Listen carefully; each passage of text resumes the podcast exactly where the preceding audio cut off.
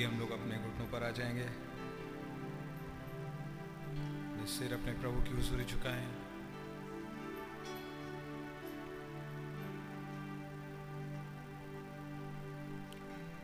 प्यारे खुदा, प्रभु यीशु मसीह, आपका बहुत धन्यवाद देते हैं प्रभु।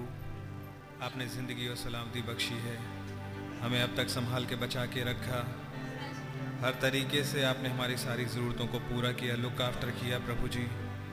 आप ही के चूँकि आप नहीं बदलते खुदा हम नाश नहीं हुए। आपका नाम मुबारक हो। आप एवर फेथफुल हैं लॉर्ड जीसस आप ए मैन हैं खुदावन आपका नाम मुबारक हो, प्रभु जी। प्यारे प्रभु जी, इस सुबह हम बहुत ही आभारी हैं कि एक और मौका हमें मिला कि हम इस संडे को इन मीटिंग्स को अटेंड कर सकें खुदावन आपके वचन के चौगर्द बैठने का एक और अवसर प्राप्त हुआ, प्रभु जी। आपके वचन के प्रचार को सुनने और उस प्रभाव में उठने का एक और अवसर मिला। आपका बहुत बहुत धन्यवाद हो प्रभु। प्रभु जी, रहम मांगते हैं। प्लीज़ हमारी गलतियों, गुनाहों, अपराधों को आप माफ़ करें प्रभु। अपने लहू से धो के पाक साफ़ शुद्ध करने की कृपा करें खुदा। प्यारे प्रभु जी, और हमारी सोच के आयाम से, हमारी समझ के आयाम से, हमारी मान्यताओं, हमारे डिनोमिनेशनल माइंडसेट के आयाम से हमें उठा ले चलें। वरन खुदाबंद हर डिनोमिनेशनल माइंडसेट को आप तोड़ दें। प्रभु, होने पाए कि हमारी मशकों में एक स्ट्रेचबिलिटी पाई जा सके प्रभु जी। वो खुदाबंद, क्योंकि जबकि चेस के गेम में अब एक सुपर हिस्सा खुलने पर है, जो हमेशा से था लेकिन दिखता नहीं था, प्रभु जी, ये मशकें उसे कंटेन कर सकें अप्रिशिएट कर सकें कंप्लाई कर सकें प्रभु जी, और बदल जाएँ खुदा प्रभु जी, आपका नाम मुबारक हो प्रभु। ओ लॉर्ड जीसस, आपकी सेना को कोई शय और मात नहीं दे सकता। लग सकता है कि कॉर्नर कर दिए गए हैं, लेकिन प्रभु जी, जो आपके बच्चे हैं, उनकी साइड आप लेते हैं प्रभु जी। आपका नाम मुबारक हो। आप उनको साबित करते हैं, खुदा। आप महान हैं, आपकी जय, स्तुति, महिमा और तारीफ़ हो प्रभु जी। लॉर्ड जीसस, हम जब बाइबल के उन अपने बड़े भाइयों को देखते हैं, बहनों को देखते हैं, जिनका जीवन दर्ज है। एक विश्वास की गवाही, एक वचन की गवाही स्वरूप, हम कितना अधिक उनके जैसा होना चाहते हैं। और फिर जब हम आपको देखते हैं the royal seed of Abraham जब आपने ज़मीन पर पैर रखे, हाड़ मास में रहे, हमारी जैसे हो गए खुदा, हमारी तरह ही दुख तकलीफ़ें सही, बीमारियाँ सही, सब कुछ सहा, लेकिन आपका एटीट्यूड कैसा था? आप किस तरीके से वचन के साथ चलते थे प्रभु जी आपका बिहेवियर कैसा था जब उसे देखते हैं? तो हम रियली में आपकी हीरो वर्शिप करते हैं, खुदा।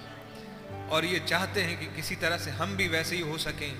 इसलिए खुदा, हम बहुत अप्रिशिएट करते हैं कि आपने नए जन्म का एक एक एक तरीका रखा खुदा, ताकि ये मरण हारिता जा सके और अमरता फलीभूत होकर के आ सके। आपका राज्य सिर्फ़ छुपे रूप में ही ना रह जाए। खुदावन वरन वो अपनी संपूर्णता में खुल के आ सके। प्यारे प्रभु जी हम सबमिट करते हैं अपने आप को, प्रभु। आप हमें मोल्ड करें। हम आपके सामर्थ्य हाथ के तले दीनता से रहना चाहते हैं, खुदा। आपने जिसके भी जीवन में जो भी लिखा है, वो पूरा होने से कोई नहीं रोक सकता, खुदा। वरन हम चाहते हैं वो वैसे ही पूरा हो, प्रभु। क्योंकि हमें इस धार्मिकता को इसी प्रकार से पूरा करना अवश्य है। प्यारे प्रभु जी, ताकि आपका वचन ज़ाहिर हो सके। We are ready Lord Jesus आपका नाम मुबारक हो प्रभु जी। आप ही अब टेक चार्ज लें और हमें अपने साथ चल पाने का फजल बख्शें। अपनी कुवतों और अपनी अकल, अपनी समझ के अनुसार, अपनी किसी भी चीज़ के अनुसार हम ऐसा कर नहीं सकते, खुदा। हम बहुत अपने आप को हल्का पाते हैं। But we know Lord there is one thing that is absolutely clear कि आपको हमारी परवाह है। You care for us Lord Jesus when you said एक ले लिया जाएगा और एक छोड़ दिया जाएगा इंग्लिश में वहाँ भाई ब्रैनम ने बोला आई टेक वन जिसे लिया जाएगा, उसे आप ले रहे हैं। प्रभु जी, ये आपका इलेक्टिव लव है, आपकी चॉइस है। कोई अपने कर्मों से नहीं पा सकता। कोई अपने अच्छे जीवन को ला करके आपको इम्प्रेस नहीं कर सकता। ये आपका इलेक्टिव लव है प्रभु जी और हम में से हर एक की मदद करें हम भाई बहनों की, कि हम उसे देख सकें। वो प्रभु जी मेरी सहायता पहाड़ों के ऊपर से आती है। प्रधानताओं से नहीं, मेरे प्रभु जी प्लीज़ हम में से हर एक का कॉन्फिडेंस आप जो हम में हैं, उस पर हो सके। हो मेरे प्रभु जी क्योंकि ये युग उसी का है। लॉर्ड जीसस प्लीज़ हमारी सहायता मदद करें कि हम अब वास्तव में व्यक्तिगत रीति से आपके साथ अटैच हो सके। क्योंकि अगर वो ही दैट इज़ इन यू ना हो तो हम ही that is in the pulpit को अप्रिशिएट नहीं कर सकते। मेरे प्रभु जी प्लीज़ प्लीज़ प्लीज़ हमें आपकी बहुत ज़रूरत है। हम और हम बस यही तो कह सकते हैं प्रभु जी प्लीज़ हमारी मदद करें। हमें अपने आत्मा से भर दें प्रभु जी।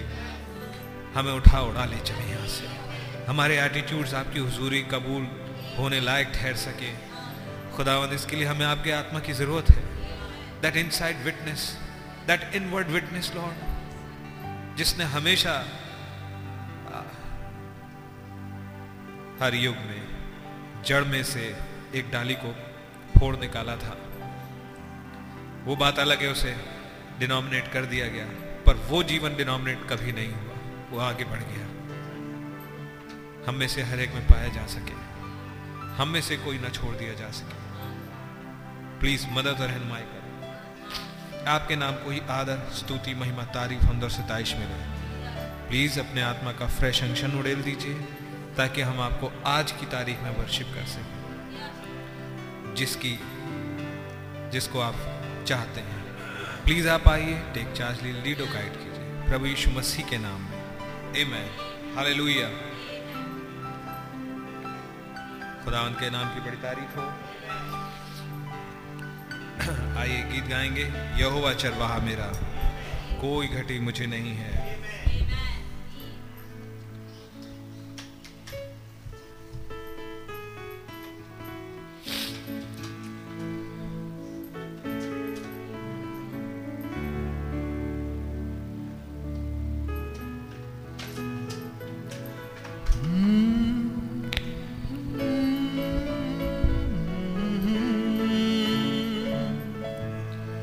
यहोवा चरवाहा मेरा।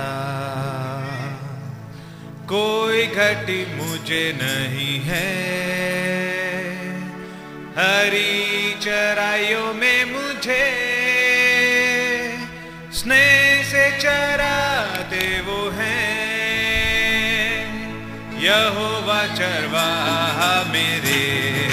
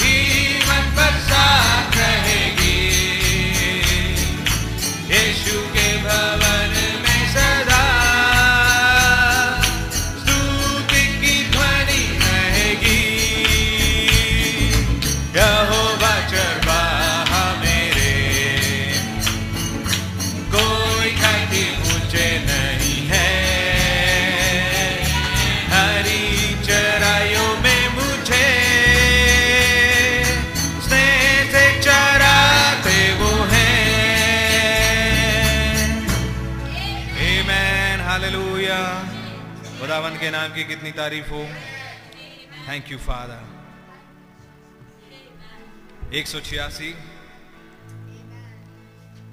ना कभी वो भूलेंगे, ना कभी वो छोड़ेंगे। यीशु मसीह हैं वफादार। हालेलुया। खुदा के नाम की बहुत तारीफ़ हो।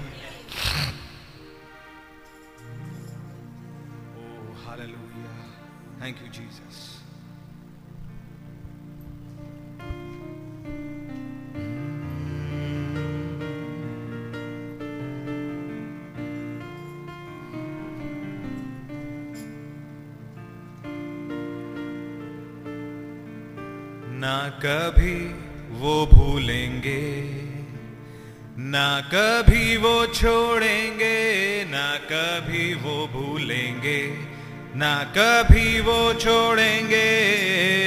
यीशु मसीह है वफादार। यीशु मसीह है वफादार। यीशु मसीह है वफादार। यीशु मसीह वफादार। ना कभी वो भूलेंगे, ना कभी वो छोड़ेंगे, ना कभी वो भूलेंगे, ना कभी वो छोड़ेंगे। यीशु मसीह है वफादार। यीशु मसीह है वफादार। मसीह है वफादार। यीशु मसीह है वफादार। दूध पीते बच्चे पर भूल जाए मागर। दूध पीते बच्चे को भूल जाए मागर। तरस न खाए वो रहम के बेटे पर। तरस न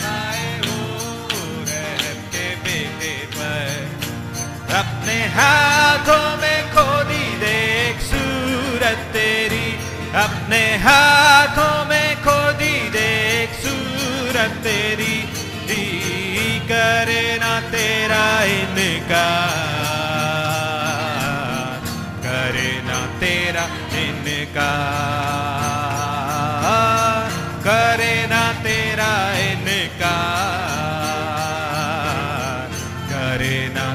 तेरा इनकार ना कभी वो भूलेंगे, ना कभी वो छोड़ेंगे, ना कभी वो भूलेंगे, ना कभी वो छोड़ेंगे। यीशु मसीह वफादार। यीशु मसीह वफादार।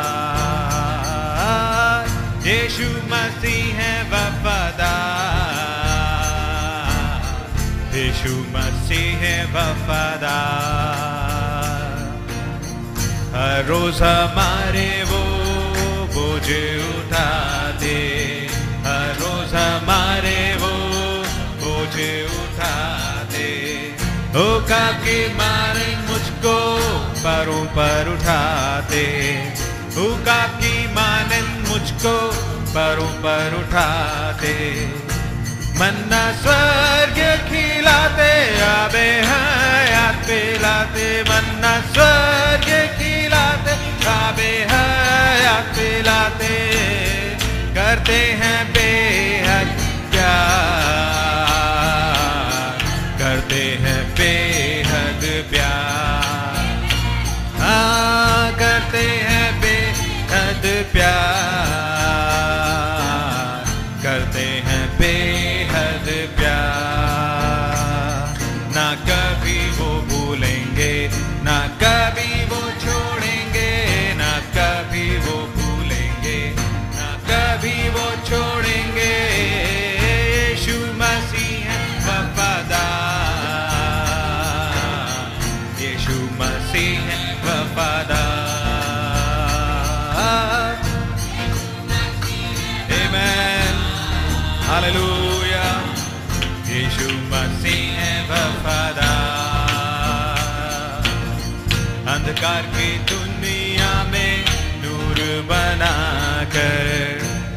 अंधकार की दुनिया में बनाकर, खुशबू कला में हर जगह फैला कर खुशबू कला में हर जगह फैला कर देते अपनी फतेह ताकि बन जाए गवाह। देते अपनी फतेह ताकि बन जाए गवाह। सबके हैं सबके हैं सबके हैं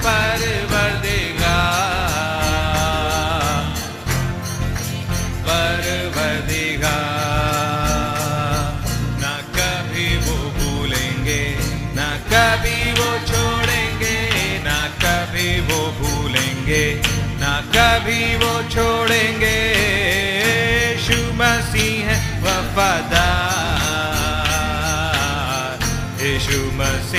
वफादार। यीशु मसीह है वफादार। यीशु मसीह है वफादार। धोखे लहू से मेरी सारी बदकारी धोखे लहू से मेरी सारी बदकारी चंगी करे वो मेरी सारी बीमारी। करे वो मेरी सारी बीमारी। हुए क्रूस पर कुर्बान ताकि बच जाए जहाँ। हुए क्रूस पर कुर्बान ताकि बच जाए जहाँ। करते हैं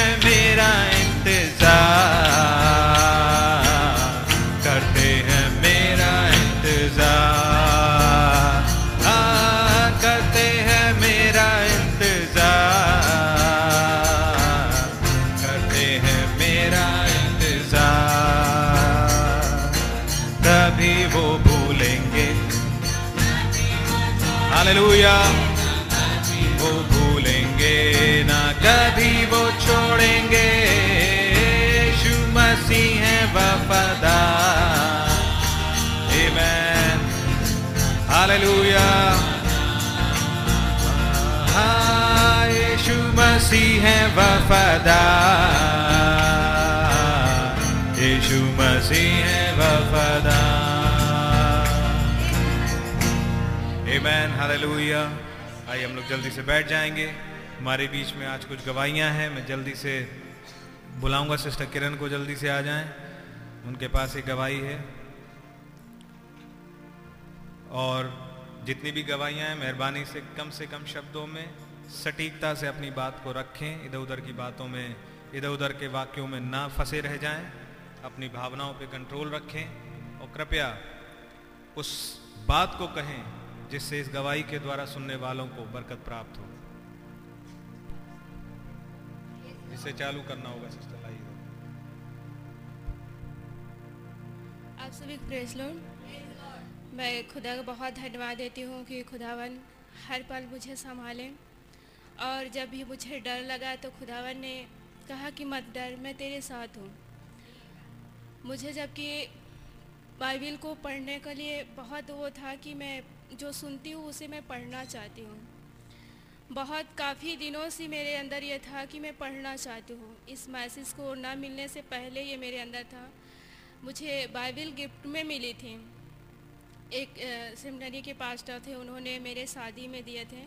जबकि वो जानते थे कि ये पढ़ती नहीं है और ना ही ये लिख पाती है अपना नाम भी तो भी उन्होंने मुझे गिफ्ट में दिए थे।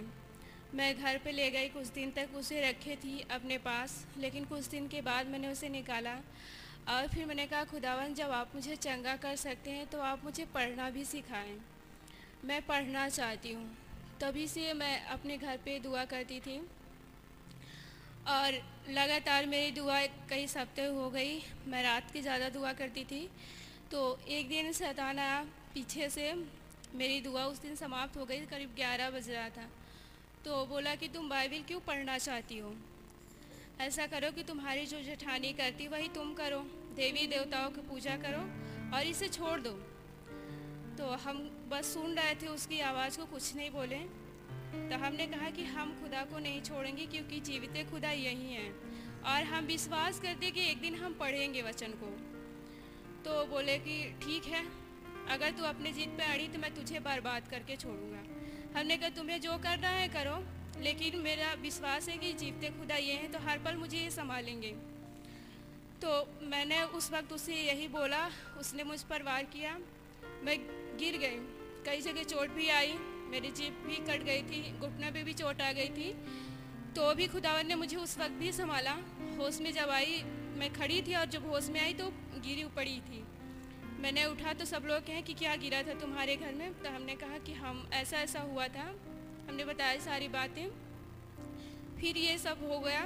फिर जब मेरे हस्बैंड का एक्सीडेंट हुआ तो सब लोग कहने लगे, अब अब तो तुम्हें खुदा को छोड़ देना चाहिए। अब तुम्हारे हस्बैंड का एक्सीडेंट होगा, वो ख़त्म भी हो गया। अब तुम्हारे जिठानी की बात माननी चाहिए और वो जो देवी देवताओं को पूजा करते वो तुम्हें भी करना चाहिए। तो हम कहने ये क्या? आप लोग मुझे शांति देने के बजाय कि अभी कई सप्ते भी नहीं हुए दो चार दिन हुए। तो आप मेरे खुदा के पीछे क्यों पड़ गए? मैं जानती हूँ मेरे खुदावन जीवित है और जो मेरे ज़िंदगी में कर रहे हैं वो सही है। मैं अभी भी अपने खुदा को नहीं छोड़ूँगी, चाहे कुछ भी हो जाए। अगर वो मुझे भी मारना चाहे तो मारे। अगर मेरे बच्चे को मारना चाहे तो मारे। लेकिन मैं खुदा को नहीं छोड़ूँगी, बल्कि मैं अपने खुदा के बारे में अपने बच्चों को सिखाऊँगी उठते बैठते हर समय कि खुदावन के सामने झुकना और किसी के सामने, किसी देवी देवता के सामने मत झुकना। जब हमारे, हमें ये संदेश मिला तो भी हम अकेले ही थे। बड़े खुशी हुए, बहुत खुशी हुए। आनंद से भर गए कि हमें ये संदेश मिला। और चलो, हम अपने घर वालों को भी बताते हैं।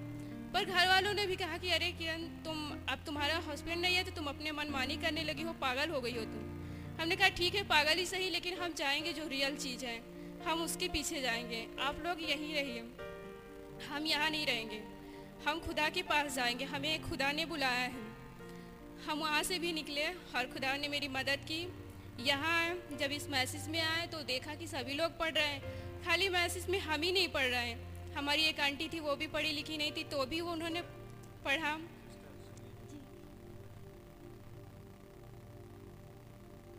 तो मैंने, मुझे विश्वास था कि खुदावन मुझे भी पढ़ना सिखाएँगे। फिर मैंने लगातार दुआ किया कि मैं कुछ बहनों से मदद लूँगी, पर ऐसा हो नहीं पाया। लॉकडाउन लग गया, लेकिन पूरे समय मैं खुदा से दुआ करती थी तो खुदावन से दुआ करती, कुछ अक्षर मुझे समझ में आता तो उसी जोड़ जोड़ कर पढ़ रही थी, फिर खुदावन से दुआ किया तो खुदावन ने मुझे बड़े अच्छे तरीके से पढ़ना सिखाया। और फिर भी मैं पढ़ रही थी। पिछले दो महीने में बहुत परेशान थी, मेरा बच्चा भी परेशान था और मैं भी परेशान थी। मेरी मम्मी की तबीयत भी बहुत ख़राब थी। कम से कम पाँच छः महीने पहले से ही बहुत तबीयत ख़राब थी। सब लोग फ़ोन करते थे कि मम्मी बहुत अजीब से करती हैं। और मम्मी भी फ़ोन करके बोली कि बेटा आ जाओ, एक बार देख जाओ, नहीं, हम ख़त्म हो जाएँगे। तो आप हमें देखने आओगे? हमने कहा, ठीक है, हम आ रहे हैं। हम जब घर पे जाते हैं तो मम्मी की हालत बहुत ख़राब थी और किसी को कोई चिंता नहीं। शाम हो गई थी, हम पहुँचते पहुँचते सब लोग खा पी कर अपने अपने घर में, अपने अपने बिस्तर पे सो गए। हम मम्मी को अपने देख रहे थे कि मम्मी हमारी कैसे तड़प रही हैं बिस्तर पे। तो हम मम्मी के पास जाते हैं और मम्मी से बोलते हैं कि, मम्मी, हम आपके पैर दबा देते हैं। कहा, बेटा, मेरे पैर मत दबाओ। अगर तुम्हें कुछ करना ही है तो मेरे लिए तुम दुआ करके तेल लगा दो। हमने कहा, ठीक है, आपका विश्वास है तो हम दुआ करते हैं। हमने बस एक छोटी सी दुआ की और तेल लगाया। उस वक्त तो कुछ भी नहीं हुआ, फिर हम घर चले आए। घर आने के बाद हमें दुआ करना चाहिए था कि खुदावन, जो मेरी मम्मी को दुष्ट आत्माएँ जकड़ी, वो मुझे ना पकड़े। लेकिन हमने इस चीज़ को ध्यान नहीं दिया। तो हम घर आते ही बहुत परेशान हो गए। यहाँ तक एक हफ़्ते तक हमें कोई होश नहीं था। बहुत परेशान थे। तो एक हफ़्ते के बाद करीब ग्यारह बज रहा था। हमें खुदावन ने उठाया, बोले कि उठो। हम उठे और बाइबिल मेरे घर में रखी थी। मुझे कुछ भी याद नहीं था कि मैंने कुछ पढ़ा भी है। तो खुदावन ने कहा कि ठीक है, बाइबिल उठाओ। मैंने बाइबिल उठाई तो कहा कि तुम मत डरो, मैं हवा भी नहीं मत तुम्हारे अंदर हूँ। तुम डरो मत, तुम पढ़ाओ। मैंने न्यायों की पुस्तक, समझ में नहीं आ रहा कि कौन सी कौन सी आयत निकालूं, लेकिन न्यायों की पुस्तक जब मैंने खोला तो उसमें पाँच अध्याय में बारह आयत से मैंने पढ़ना आरंभ किया तो मुझे याद आया मेरा बत्तीसवा कि मैंने प्रभु यीशु मसीह के नाम में बत्तीसवा लिया। तो पूरा पढ़ ली, जब मैंने पूरा चैप्टर पढ़ लिया तो खुदावन कहते कि ये जो दुष्ट आत्माओं से तुम इतना डर रही हो, बोल दो कि ये प्राण ये शरीर लहू से खरीदा गया है। तुम मत डरो, मैं तुम्हारे साथ हूँ, तुम इनसे बोल दो। तो मैंने उसी तरह बोला और फिर कहा कि ठीक है, तुम अपने बच्चे के लिए, अपने मम्मी के लिए, सबके लिए दुआ करती हो। कैसे कर पाओगे? वो बच सकते हैं तो हमने कहा, खुदावन के चुनाव में होंगे तो बच जाएँगे। तो कहा, बच्चे को कैसे बचाओगे? तो हम के बच्चे भी बच जाएँगे। फिर हम उस दिन से ठीक हो गए। और खुदावन ने जैसे मूसा से बातें की, वो आज चैप्टर पढ़ाए कैसे खुदावन ने दर्शन दिया मूसा को। कई ऐसे चैप्टर जो लड़ाई की थी, वो चैप्टर को पढ़ाएँ तो मुझे सारी चीज़ें याद आने लगी, कैसे खुदावन ने मुझे संभाला है। फिर आगे दूसरे दिन मेरे बच्चे की तबीयत बहुत ख़राब हो गई। धीरे धीरे बुखार वो उसको आने लगा। इतना ज़्यादा उसकी तबीयत ख़राब हो गई कि हम हॉस्पिटल में ले गए। हॉस्पिटल वाले बोले कि इन्हें एडमिट करना है, ये सांस नहीं ले पाता है। इसे ऑक्सीजन की ज़रूरत है। और हम ले गए तो हॉस्पिटल पूरा भरा हुआ था, हम बहुत परेशान थे। तो हमारे साथ एक भाई थे, वो भाई बोले कि, भैया को फ़ोन कर दो। तो भैया को फ़ोन करें। भैया बोले कि एक डॉक्टर है, अग्रवाल करके उनके पास जाओ। वहाँ से दवाई लें, कोई आराम भी नहीं लगा। फिर वो बोले, जाँच करवाओ। तो फिर पता चलेगा कि क्या प्रॉब्लम है। जब जाँच करवाएँ तो ब्लड में इन्फेक्शन बहुत ज़्यादा थी। तो भैया से भी हमने दुआ करवाया था। और फिर संडे को हम चर्च नहीं आ पाए थे, घर से सुन रहे थे। हमने भैया से बोला भी नहीं था कि भैया आप मेरे लिए दुआ करिएगा, क्योंकि हमने पहले दुआ करवा चुके थे। तो हमने कहा कि हम पहले दुआ करवा चुकेंगे, हम नहीं बोलेंगे। फिर भी भैया ने लास्ट में मेरे और मेरे बच्चे के लिए दुआ की, और मैं बहुत खुशी हुई कि भैया ने मेरे लिए और मेरे बच्चे के लिए दुआ की है उसी दुआ को हम थामे रहे तो खुदावन मेरे बच्चों को बहुत अद्भुत तरीके से संभाले और मुझे संभाले। फिर से मेरी मम्मी भी आज बहुत अच्छी हैं। कल कल मेरी मम्मी से बात हुई, वो बोली कि बेटा मैं बहुत अच्छी हूँ। और मेरा बच्चा भी बहुत अच्छा है खुदावन की दया से मैं भी बहुत अच्छी हूँ और नबी का भी संदेश पढ़ लेती हूँ और बाइबिल भी पढ़ लूँ। खुदा की तारीफ़ हो खुदा की महिमा हो खुदावन के लिए कोई भी चीज़ असंभव नहीं है। जब मुझे किसी चीज़ की ज़रूरत पड़ी तो मेरे लिए यह हुआ हीरे बने। जो मुझे शांति की ज़रूरत पड़ी तो मेरे लिए यह हुआ शालोम बने। जो मुझे लड़ाई की ज़रूरत पड़ी तो मेरे लिए यह हुआ निसी बने। हर वक्त खुदावन ने मुझे संभाला और मुझे ये बताया कि तू लहू से खरीदी गई है। तू मत डर मैं तेरे साथ हूँ। खुदावन की महिमा हो।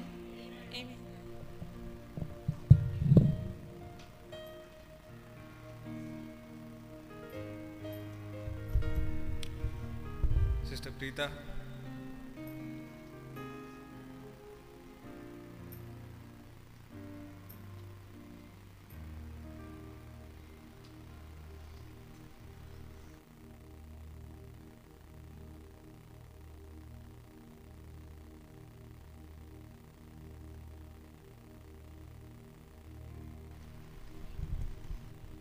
सब भाई बहनों को प्रेस लो खुदावन का बहुत धन्यवाद देते हैं कि वो हमारी प्रार्थनाओं को सुनते हैं। प्रभु का बहुत धन्यवाद देते हैं उनकी अद्भुत डीलिंग के लिए जो हमारे साथ करते हैं। पिछले थर्सडे को जबकि प्रार्थना करी गई थी, उस प्रार्थना से मैं बहुत ज़्यादा आशीषित हुई और खुदावन के और ज़्यादा करीब आने पाई, इसके लिए प्रभु का धन्यवाद देते हैं। मैं पूरे समय जैसे वो प्रार्थना मेरे गूंज रही थी और प्रभु से मैं उसका जवाब पाना चाह रही थी। अभी जैसे ही मैं सुबह यहाँ पे आके बैठी तो वो बात याद आई जो भैया ने, ख़ास तौर से ही हमारी कलीसिया के लिए ही थी, जो कहा था भैया ने कि कुछ चीज़ें ठीक नहीं है। मैं उसको चेक कर रहा हूँ, क्या पता कौन गलत है, ये हमें भी नहीं पता। तो मैंने बस ये प्रार्थना करी, खुदावन से यहीं बैठ के, खुदावन हो सकता है वो मैं हूँ, या हो सकता है मेरा कोई भी भाई या बहन हो, पर प्रभु मैं आपसे उन सब के लिए, अपने लिए प्रभु दया मांगती हूँ। कि प्रभु अनुग्रह करे कि सब कुछ ठीक हो जाए। और प्रभु यीशु मसीह जैसे हमें होना चाहिए, वैसा हो जाओ। तो बस ये प्रार्थना करके मैंने वचन का हिस्सा खोला। और खुदावन ने अद्भुत रीति से मेरे लिए और मेरे सब भाई बहनों के लिए ये वचन दिया, जिसको मैं पढ़ना चाहती हूँ। हम सब इससे ज़रूर आशीषित हूँ। ये है भजन संहिता 85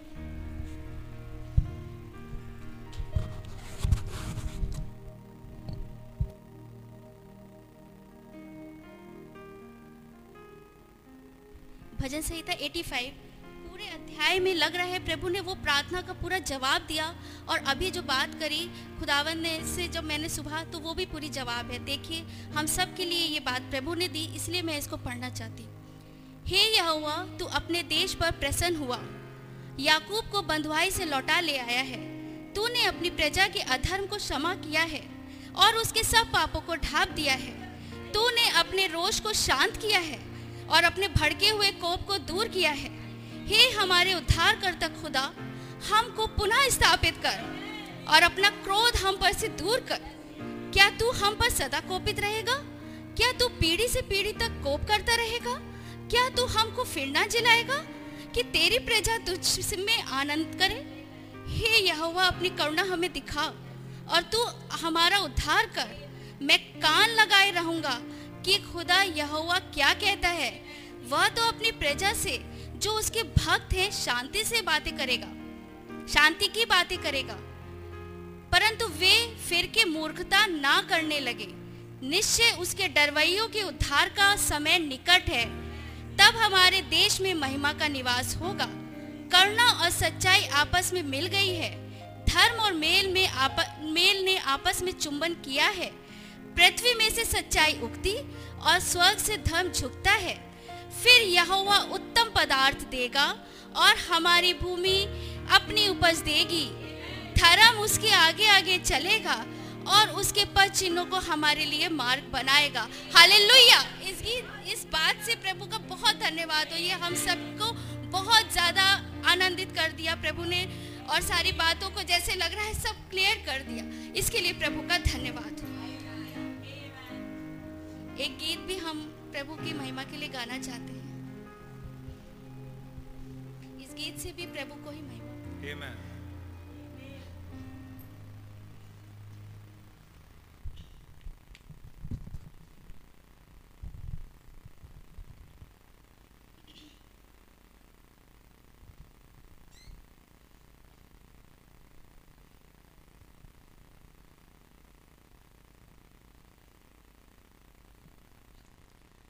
आ गया समय दुल्हन का।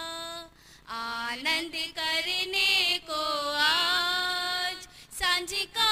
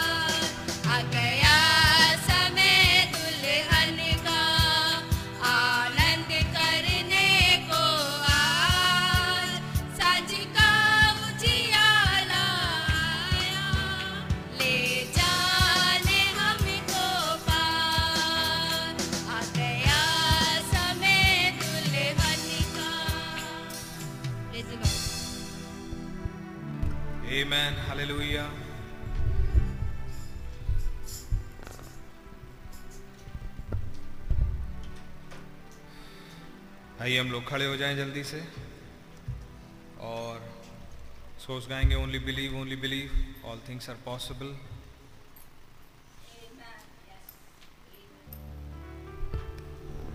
एक दो छोटी छोटी गवाहियाँ और रह गई हैं, उन्हें हम अगले सप्ताह देखेंगे। समय के अभाव में आइए अपने मनों को तैयार करें संदेश के लिए।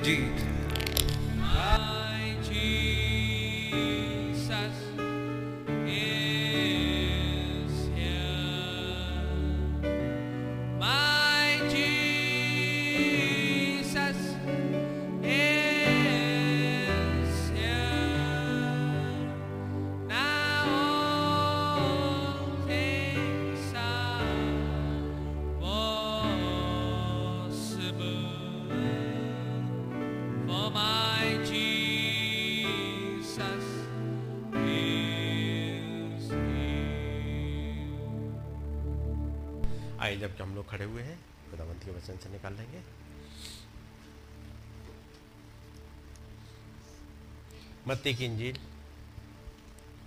और उसका सत्रह अध्याय जो हम लोग पढ़ रहे थे पिछले दिनों।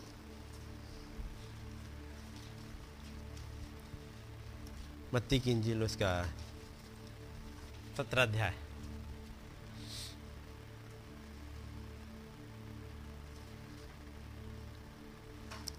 पहले ऐसे। छह दिन के बाद यीशु ने पतरस और याकूब और उसके भाई यूहन्ना को साथ लिया और उन्हें एकांत में किसी ऊँचे पहाड़ पर ले गया और उनके सामने उसका रूपांतरण हुआ। उसका मुँह सूर्य की नाई चमका और उसका वस्त्र ज्योति के नाई उजला हो गया। और देखो, मूसा और एलिया उसके साथ बातें करते हुए उन्हें दिखाई दिए। इस पर पतरस ने यीशु से कहा, हे प्रभु, हमारा यहाँ रहना अच्छा है। इच्छा हो तो यहाँ तीन मंडप बनाए, एक तेरे लिए, एक मूसा के लिए और एक एलिया के लिए। वो बोल ही रहा था कि देखो, एक उजले बादल ने उन्हें छा लिया। और देखो, उस बादल में से ये शब्द निकला, ये मेरा प्रिय पुत्र है, जिससे मैं प्रसन्न हूँ। इसकी सुनो। चेले ये सुनकर मुँह के बल गिर गए और अत्यंत डर गए। यीशु ने पास आकर उन्हें छुआ और कहा, उठो। डरो मत। तब उन्होंने अपनी आँखें उठाकर यीशु को छोड़ और किसी को ना देखा। जब वे पहाड़ से उतर रहे थे, तब उस यीशु ने उन्हें यह आज्ञा दी कि जब तक मनुष्य का पुत्र मरे हुए में से ना जी उठे, तब तक जो कुछ तुमने देखा है किसी से ना कहना। और के चेलों ने उससे पूछा, फिर शास्त्री क्यों कहते हैं कि एलिया का पहले आना अवश्य है? उसने उत्तर दिया कि एलिया तो आएगा और सब कुछ सुधारेगा। परंतु मैं तुमसे कहता हूँ कि एलिया आ चुका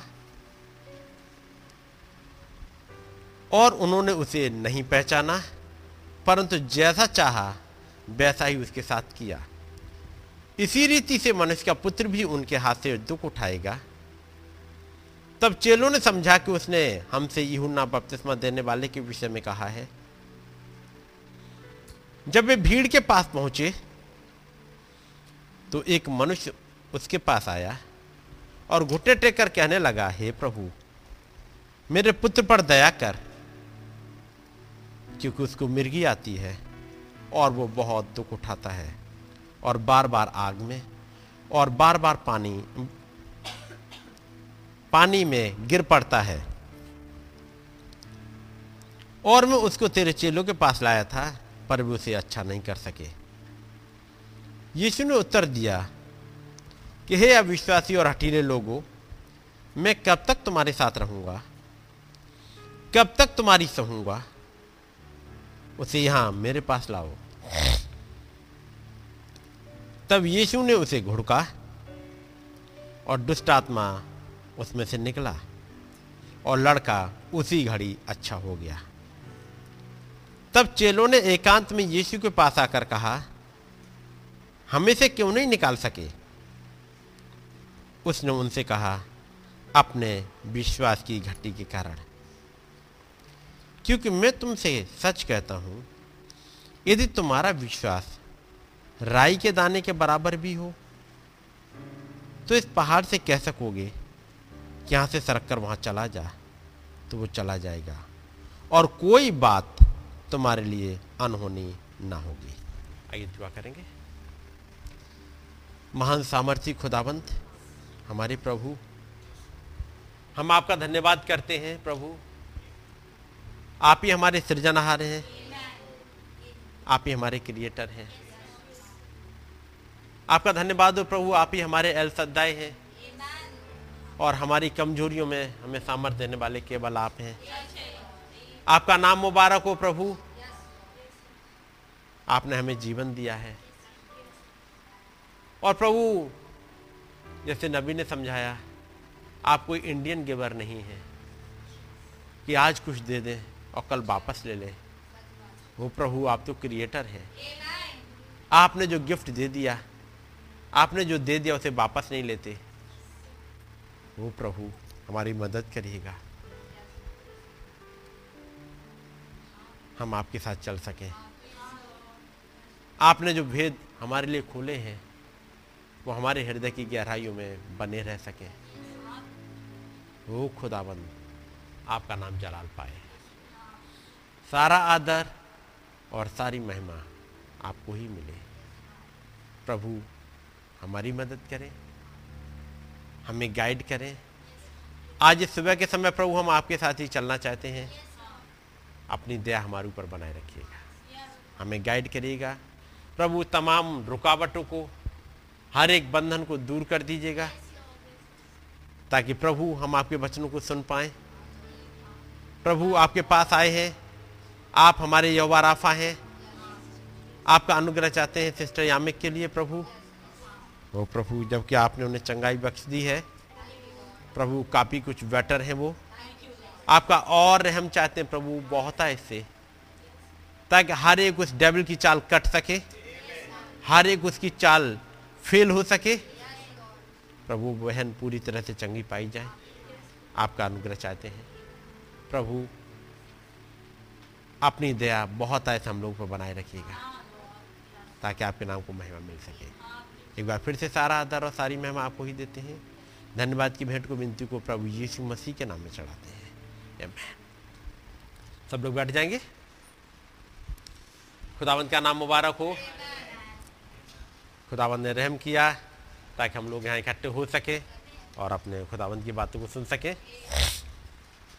और अब जबकि ये साल भी लगभग ख़त्म होने पे आ गई है और अक्टूबर भी आज ख़त्म हो रहा है।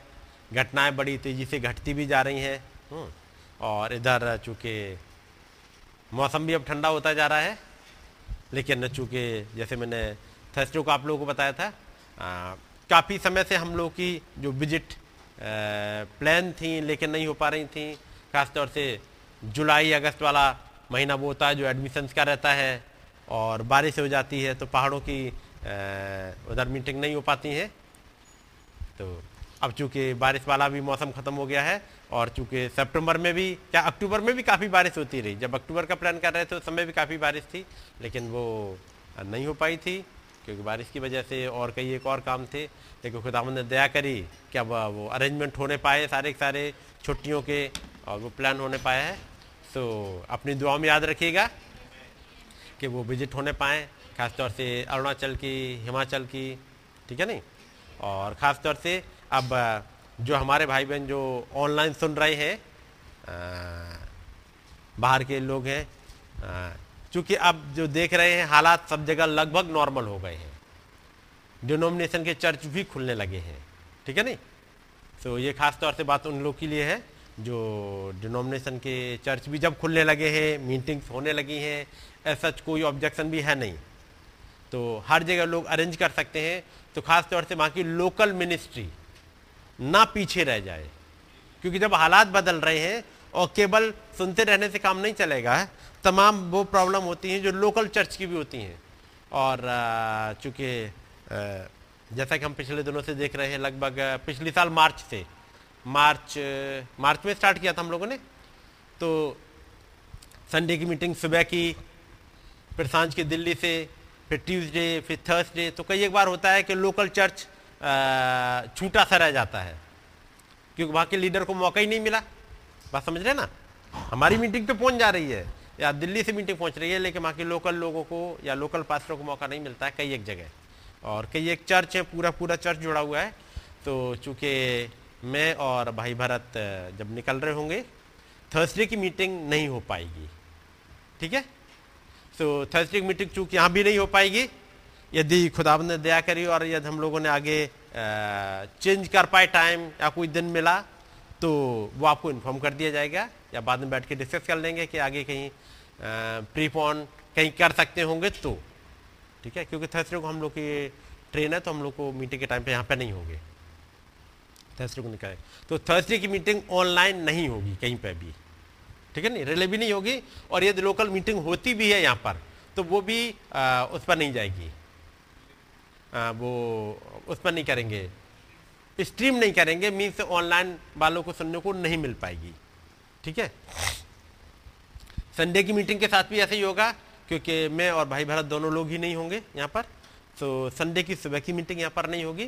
संडे की साँझ की मीटिंग आप लोग अपने घर पे सुन लेंगे। ऑनलाइन आपको मिल जाएगी लिंक आप वहाँ पे सुन लीजिएगा, क्योंकि आशीष भैया वहाँ पे मीटिंग लेंगे तो आप लोग के पास पहुँच जाएगा। और चूँकि अब एक अक्टूबर आज ख़त्म हो रहा है, नवंबर जब स्टार्ट होने लगा, मेरी रिक्वेस्ट होगी उन तमाम पास्टर्स लोगों से या लीडर्स लोगों से जो अपनी जगह मीटिंग कर रहे हैं, वो अपनी मन संडे की मीटिंग स्टार्ट कर दें, क्योंकि नवंबर ऑनवर्ड्स अब कोई भी मीटिंग स्ट्रीमिंग नहीं करेंगे, खासतौर से। ठीक है नहीं? कोई भी मीटिंग स्ट्रीम नहीं करेंगे और यदि किसी जो बाहर के जो हमारे लीडर से किसी को है ज़रूरत जो सुन रहे होंगे मेरी आवाज़ को यदि कहीं ज़रूरत है तो आप मुझसे पर्सनली बात कर लीजिएगा कि यदि आपको ज़रूरत है क्यों ज़रूरत है यदि ठीक लगेगा कि हाँ आ, लिंक भेजने से आपका फ़ायदा हो रहा है और आपका चर्च भी ठीक चल रहा है तो तो ठीक है। नहीं तो मैं चाहूँगा कि जो हमारे जो पास्टर्स हैं या लीडर्स हैं वो अपने लोकल नीड्स को भी ज़रूर देखें। क्योंकि वहाँ के लोगों को आ, मौका नहीं मिल पा रहा है इकट्ठे होने का खास तौर से। लिंक पहुँच जा रहा है तो सब लोग घर पे सुन रहे हैं तो न तो वो पास्टर से मिल पा रहे हैं न भाई बहन एक दूसरे से मिल पा रहे हैं न एक दूसरे की प्रॉब्लम समझ में आ पा रही है या लोकल क्या प्रॉब्लम आ रही है वो मीट आउट नहीं हो पा रही है। इसलिए नवंबर ऑनवर्ड्स कोई भी मीटिंग स्ट्रीमिंग नहीं करेंगे। न तो आ, किसी ग्रुप के लिए ना इंडिविजुअल के लिए। ठीक है कि नहीं? जो हमारे लोकल चर्च के लोग भी हैं, यानी इलाहाबाद के हमारे लोग भी हैं, उनके लिए भी स्ट्रीमिंग नहीं होगी। हाँ जब कोई मुश्किल है, कहीं कोई बीमारी में है, उस समय आप हमें ज़रूर बता दीजिएगा, उस दिन आपको लिंक भेज दिया जाएगा। क्योंकि रिकॉर्डिंग तो हो रही है। रिकॉर्डिंग हमारी ऐसा चलता रहेगा रिकॉर्डिंग वाला हिस्सा चलता रहेगा, लेकिन स्ट्रीमिंग वाला हिस्सा रोकेंगे। ताकि यदि हमारे लोकल इलाहाबाद के हों, और यदि वो इंटरेस्टेड हों आने के लिए मीटिंग सुनने के लिए तो भवन में आइएगा। नहीं इंटरेस्टेड है, आपकी मर्ज़ी है। ठीक है? लेकिन कहीं जो कहीं एक एक करके कहीं बाहर रह रहे हैं, जैसे कुछ लोग हैं जो आउट ऑफ़ सिटी रह रहे हैं, और वो हर मीटिंग में नहीं आ पा रहे हैं, ऐसे लोगों के लिए हम लिंक ज़रूर भेजेंगे। उनके लिए भेजेंगे, उनके बेनिफिट के लिए, क्योंकि उनके पास कोई लीडर भी नहीं है इंडिविजुअल है, उनके लिए ज़रूर भेज देंगे हम, ऐसा नहीं है कि किसी को वो हटा रहे हो, लेकिन चूँकि लोकल मिनिस्ट्री दब ना जाए हमारी वजह से। वहाँ की प्रॉब्लम अनटच ना रह जाए मतलब आ, उनकी देखभाल ना की जाए ये भी मैं नहीं चाहूँगा ठीक है नहीं? और साँझ की मीटिंग जो दिल्ली की आती है आशीष भैया की और जिनको लिंक हमें अपने यहाँ से भेजना होता है हम उनको सबको भेजते रहेंगे। संडे का आशीष भैया का लिंक और ट्यूसडे वाला हम वो आपको भेजते रहेंगे जैसे अब तक भेजते रहे। सुबह की मीटिंग और थर्स संडे सुबह और थर्सडे साँझ की मीटिंग ऑनलाइन स्ट्रीमिंग जैसे अब तक चलती थी वो आ, बंद करेंगे। ठीक है नहीं? ये बात क्लियर हो गई होगी जहाँ तक मैं आ, समझ रहा हूँ कि बाहर जितने भाई बहन हमारे सुन रहे होंगे उनके लिए और जिनको ज़रूरत है वो हमें बता देंगे उनके लिए हम भेजेंगे। ठीक है? ताकि लोकल लोग उठ सकें आप अपना पढ़ सको और चूँकि मीटिंग बहुत ज़्यादा हो जाती है संडे सुबह संडे साँझ ट्यूसडे थर्सडे ये कंटिन्यू चल रही होती हैं तो पढ़ने का मौका बहुतों को नहीं मिल पा रहा है जिस हिसाब से कर पाए। तो केवल सुनने सुनने से बात नहीं है। आ, आप जो मैसेज सुने हैं उन पर मनन करिएगा उन मैसेज को उठाइएगा पढ़िएगा बाइबल को उन हिस्सों को पढ़िएगा ताकि चीज़ें क्लियर हो सकें। ठीक है? तो एक बात क्लियर हो गई होगी? कि नवंबर में या नवंबर के आगे ये मीटिंग्स अब स्ट्रीमिंग नहीं होंगी। ठीक है नहीं? और यदि हमें लगा कि कोरोना की वो फिर से बढ़ रही है या गवर्नमेंट के ऑर्डर्स ऐसे हैं कि मुश्किल होगी तो फिर बाद में डिसाइड करके आप लोगों को बता दिया जाएगा। लेकिन जिन लीडर्स को या जिन लोगों को चाहिए, जिन भाइयों को तो हमें पर्सनली बात कर लें। ठीक है ना लोकल लोगों को भी क्लियर हो गया होगा? कि आप मीटिंग में आ ही रहे हो। आप जैसे आ रहे हो वैसे आते रहिएगा। जब तक तो गवर्नमेंट की तरफ़ से कोई और ना चेंज आए या कोरोना की या किसी और की चपेट ना बढ़े, कोई ऐसी महामारी ना फैले, दुआ से करिएगा ताकि खुदाबंद इसको बीमारी को बचाए रखे ताकि हम लोग इकट्ठे होने पाएँ। और खुदाबंद ने वैसे भी रहम बना के रखा है कि चाहे कोरोना का हालात कुछ भी रहा हो, लेकिन खुदाबंद की जैसे छोटा सा झुंड अपनी जगह पे यहाँ मीटिंग करता रहा। ये भवन हमेशा खुला रहा। इस भवन को बंद होने की ज़रूरत नहीं पड़ी। केवल खुदाबंद का रहम है। क्योंकि याद रखिए, जब इस भवन की नींव भी रखी गई, हमने तो बना बनाया खरीदा, लेकिन भवन की नींव भी रखी गई। तो एक एक क्रिश्चियन परिवार ने ही इसको बनाया।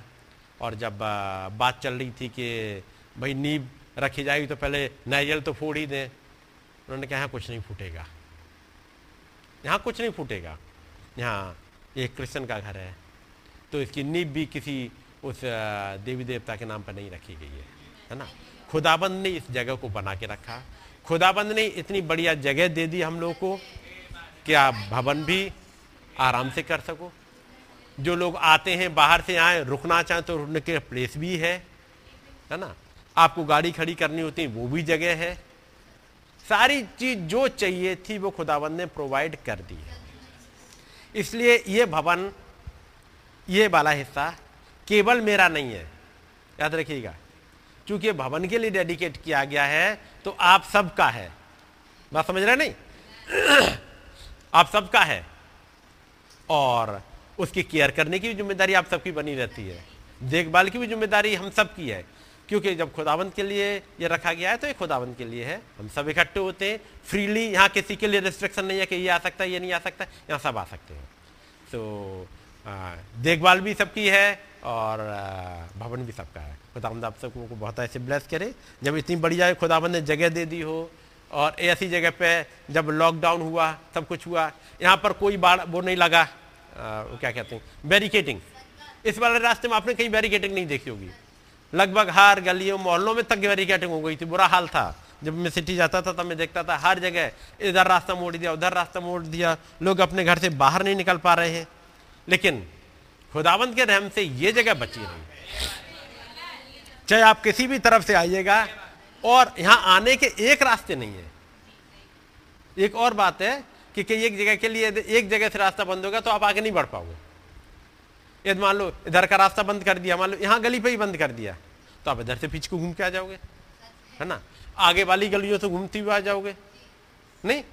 इधर मान लो, गंगोत्री की तरफ़ इधर बंद कर दिया, जो हमारे यादव के घर की तरफ़ तो उसके जस्ट पीछे वाली, जैसे भाई सुनील लोग आते, उधर से अब चले जाएगा, और वो बंद कर दी, उससे और पीछे जो हेल्थ साइंस के बगल से गली आ रही है, उसके पीछे पीछे होते हुए आप चले जाएँगे, इधर से चले जाएँगे, इधर वाली गली बंद किया, इधर बगल वाली से निकल आइएगा यहाँ तक आने के न जाने कितने हैं रास्ते। इधर कोने पर बंद कर दिया, इधर वाली पे, गली पे तो बगल वाली गली से आ जाइएगा। बगल वाली पे तो अब इधर वाली से आइएगा। कितनों को बंद करेंगे भाई? तो आपके लिए बहुत जगह है, कहीं भी किसी न किसी रास्ते से आप पहुँच जाओगे इतनी जगह से अप्रोच वाले जगह हमने नहीं देखे जल्दी। कि आप कहीं ना कहीं से पहुँच ही जाओगे? है कि नहीं? तो खुदावंत का नाम मुबारक हो, खुदावंत ने अपनी दया बना के रखी है, और खुदावंत को वर्शिप करने में कभी वो कोताही मत बरतिएगा कि वो हमारा एल सद्दाई खुदाबंद है, हमारा यहोवा जायरे हैं। हमने डिसाइड नहीं किया ये जगह। वो एक जैसे खुदाबंद नहीं प्रोवाइड करी हो कि जब एक पर्सन घर पहुँचे और कह दे, क्या इस जगह को, मकान को खरीदना चाहोगे, बना बनाया? और वो, हम लोग आए थे। भाई भरत हमारे साथ ही थे? आ गए थे वहाँ से? भाई भरत आ गए थे, और भी भाई लोग जो दिल्ली के थे, वो आए थे, देखा, और खुदाबंद ने दया करी, और ये घर मिल भी गया। इतनी जल्दी और इतनी बड़ी अमाउंट नहीं अरेंज हो सकती थी कि 75 लैक्स का एकदम से अरेंज कर पाना, ये घर मिल जाए, खरीदने के लिए। बाकी और खर्चे अलग रह गए, लेकिन खुदावंत की दया से सब कुछ अरेंज हो गया, ताकि आप अपने घर में, अपने भवन में बैठ सको, ताकि ये ना कहना पड़े कि वो भाई अब ये घर खाली कर दीजिएगा। ऐसा कुछ नहीं हुआ। तो खुदावंत का नाम मुबारक हो कि ये सारी ब्लेसिंग खुदावंत ने दी है। और याद रखिएगा वो यहवा रहे हैं। वो यहवा जा रहे हैं। आपकी लड़ाइयों को लड़ने के लिए वो यहवा निश्चित है। आप अपनी कोई भी लड़ाई हार नहीं सकते हो है ना? क्योंकि वो महान खुदाबंद जब आगे कैप्टन बन के चले उस खुदाबंद के नाम को महिमा मिले। और खुदाबंद ने आ, हमारे लिए अरेंजमेंट कर दिया कि आप आराम से बैठ के हर संडे की साँझ की मीटिंग भी आप भवन में बैठ के सुन सको।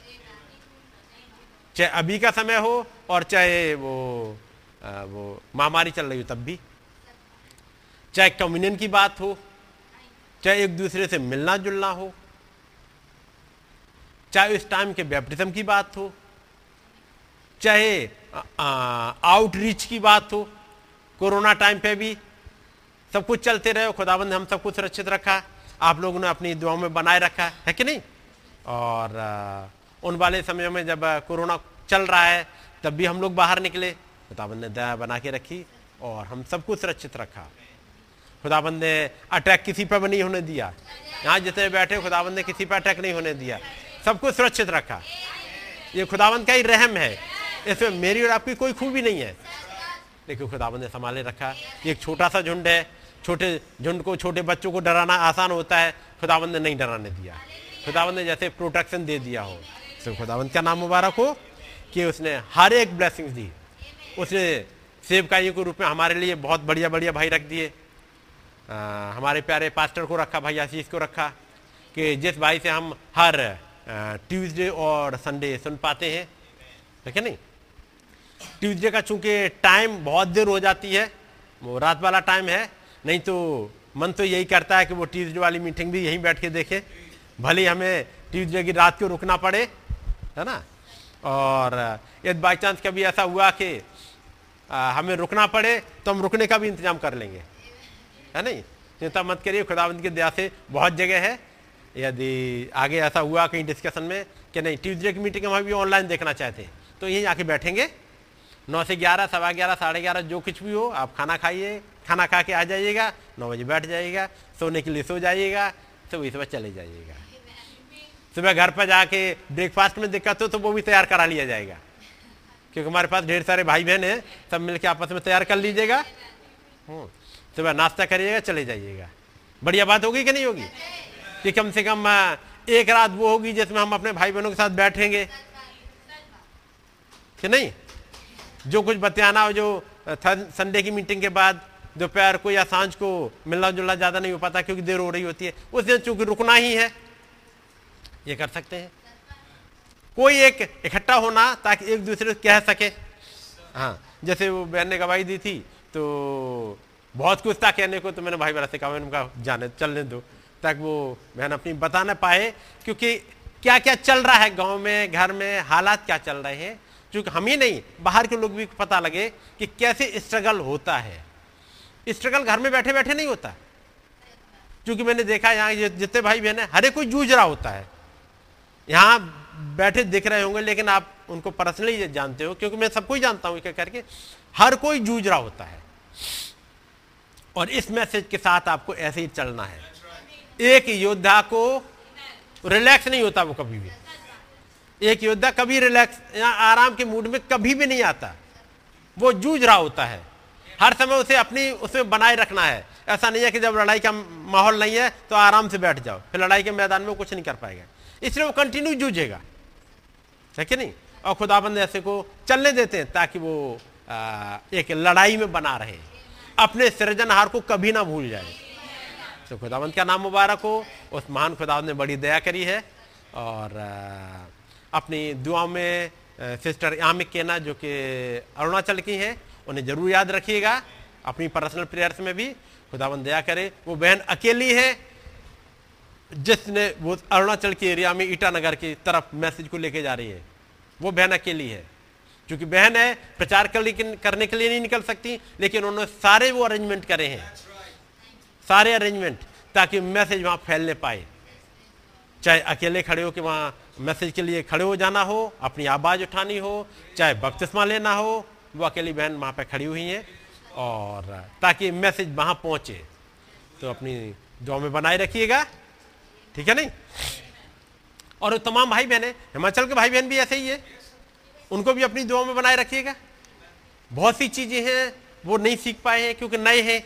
आप जो कि सालों साल चलते गए हो तो मैसेज की गहराइयाँ आपके पास है या भेद है और बचन को राइटली डिवाइड करना जानते हैं। एक बहुत बड़ी बात तो ये बचन को राइटली डिवाइड करना और खुदाबंद ने हमारे पास एक प्यारा नबी दिया। जैसे हम शास्त्रियों को जैसे पढ़ रहे थे, जब यीशु मसीह ने कहा कि दो जन एक चारपाई पे होंगे, में एक ले लिया जाएगा, एक छोड़ दिया जाएगा। कौन ले लेगा, कौन छोड़ देगा? लेकिन वहाँ पे क्या लिखा है? आई विल टेक वन मैं एक उठा लूँगा। ठीक है ना? अगली चीज़, जो भाई बहन जो पुराने थे और आज पिछड़ रहे हैं। मैं फिर कहूँगा, यदि मौका मिलता है, ज़रूर उनके पास जाइएगा। मौका निकालिए। जो भी पिछड़ रहे हो। ठीक है नहीं क्योंकि वचन ये कहता है, उनको जाकर के आग में झपट के निकाल के ले आओ। आपको जाना पड़ेगा। झपटिएगा, निकाल के ले आइएगा। आपको लगता है कि इस जन ने वचन का इनकार नहीं किया है। आप जाइएगा पकड़िएगा। यदि वो इनकार करा है और आपको पता करिएगा किस वजह से कर गया इनकार उसको ढूंढिएगा कारण। और आपको लगता है कि कहीं मिसअंडरस्टैंडिंग की वजह से चला गया हो तो निकाल लाइएगा उस भाई बहन को भी। आप सपोर्ट करिएगा। लेकिन जाने से पहले अपनी दुआओं में जाइएगा। वहाँ जाने से पहले अपनी फास्टिंग में जाइएगा। जाने से पहले एक तैयारी में जाइएगा। नहीं तो आप पलट के बाहर खा के चले जाओगे। आपने वो घटना पढ़ी होगी जब आ, आ, इसको महाजा के पुत्रों की। पढ़ी है आपने। सात बेटे हैं। जाकर के डीमंस को निकाल रहे होते हैं। लेकिन अंदर कुछ नहीं है। उसकी वजह से वो झटका खा के चले जाते हैं। और डीमन ने उन्हें नंगा कर दिया। बता दिया, तुम क्या हो? वो कहते हैं, मैं यीशु को जो मैं जानती हूँ और पुलिस को भी मैं जानती हूँ। तुम कौन हो? मैं नहीं जानती। तमाम भीड़ के सामने एक्सपोज कर दिया। तुम हो कौन? तुम केवल ढोंगी हो। लिखा है ना? और यहाँ तक उनके फ़िज़िकल तौर से भी नंगा करके भेज दिया। आत्मिक तौर पर तो एक्सपोज कर ही दिया। तो ज़रूरी है कि आप क्या हो अंदर उसके लिए डीमन एक्सपोज ना करें। आप अपने आप को खुद एनालिसिस करो। अपनी फास्टिंग में जाओ अपनी प्रेयर में जाओ वचन को पढ़िएगा। क्योंकि इन वचनों में याद रखिए इन्हीं वाली लाइनों में जो मैंने और आपने पढ़ी है ढेर सारी चीज़ें भरी हुई है, है कि नहीं? जो हम लोगों ने पढ़ा अभी सत्रह अध्याय पहले ऐसे चलिए वचन की तरफ़ चलते हैं। और जो मुझे अनाउंसमेंट करना था, मैंने बता दिया ताकि अगली बार से चूँकि होता है कि हमारे तमाम भाई बहन जगह जगह इंतज़ार कर रहे होते हैं लिंक आने का, और अचानक से बंद हो जाए तो इसलिए उन्हें कम से कम एक हफ़्ता, दस दिन तैयारी का मिल जाएगा, क्योंकि अगले हफ़्ते वास्तव में ही हमें नहीं है, संडे के दिन। तो स्ट्रीमिंग होने का वो आ, मतलब ही नहीं होता है। लेकिन आ, बीच बीच में कई एक बार हमें बोलना होता है कि भाई हम बाहर जा रहे हैं स्ट्रीमिंग नहीं होगी। और वहाँ लोकल चर्च हैं जो जगह जगह वो बेचारे देखते रह जाते हैं। अब वहाँ कोई मीटिंग का क्योंकि अरेंजमेंट है ही नहीं। हम तो एक दिन पहले लिंक भेजेंगे भाई कि हमारी मीटिंग नहीं हो पाएगी। क्योंकि हमारी हर एक कोशिश रहती है चाहे थर्सडे हो चाहे संडे हो कोशिश यही होती है चाहे कैसे ही हम लोग को आना पड़े यहाँ से मीटिंग कर पाए। केवल आप लोगों की वजह से नहीं, क्योंकि यदि आप लोग यहाँ पे होंगे तो भाई भरत होते हैं। वो मैनेज कर लेंगे, वो मीटिंग देख लेंगे उस दिन की। आपकी मीटिंग तो हो जाएगी, लेकिन जो बाहर लोग हैं, वो सब इंतज़ार कर रहे होते हैं। और एक दिन पहले हमने बताया कि मीटिंग नहीं हो पाएगी। अब वहाँ के लीडर के पास भी मौका नहीं रह गया कि सबको इकट्ठा कर पाए। तो लीडर भी ऐसे ही बैठा हुआ है, बाकी के लोग भी वैसे ही बैठे होते हैं। तो ऐसे हालात ना आए, और चूँकि अब लगभग सब कुछ खुला हुआ है। है ना? आ, यदि गवर्नमेंट के ऑर्डर है कि चर्च में नहीं इकट्ठे हो सकते हैं आप किसी के घर में इकट्ठे हो जाइएगा। है कि नहीं? यहाँ पे घर है घर में घर की तो कोई मीटिंग वो रोक टोक है नहीं। भाई संडे को चर्च में नहीं इकट्ठे हो सकते हैं। तो कोई बात नहीं है। किसी भाई बहन से बात कर लीजिएगा जिसका घर बड़ा सा हो आप वहाँ एक संडे अगले वहाँ फिर अगले संडे कम से कम आपस में मिलना जुलना तो करिएगा। कारण है कि जब तक एक दूसरे से मिलेंगे, जुलेंगे नहीं, आप अपनी वाली प्रॉब्लम डिस्कस नहीं कर पाएँगे। क्या चल रहा है? कौन सा भाई किस जगह उसमें आत्मिक तौर पर कहाँ पर नीचे जा रहा है? या कौन बहन नीचे जा रही है? या किसके साथ क्या प्रॉब्लम है? जो वहाँ का लोकल लीडर ही समझ सकता है। जो मुझे नहीं पता यहाँ से। इसलिए वो ज़रूरी है कि मीटिंग को अब ये स्ट्रीमिंग एक लंबा समय हो चुका। एक, जी?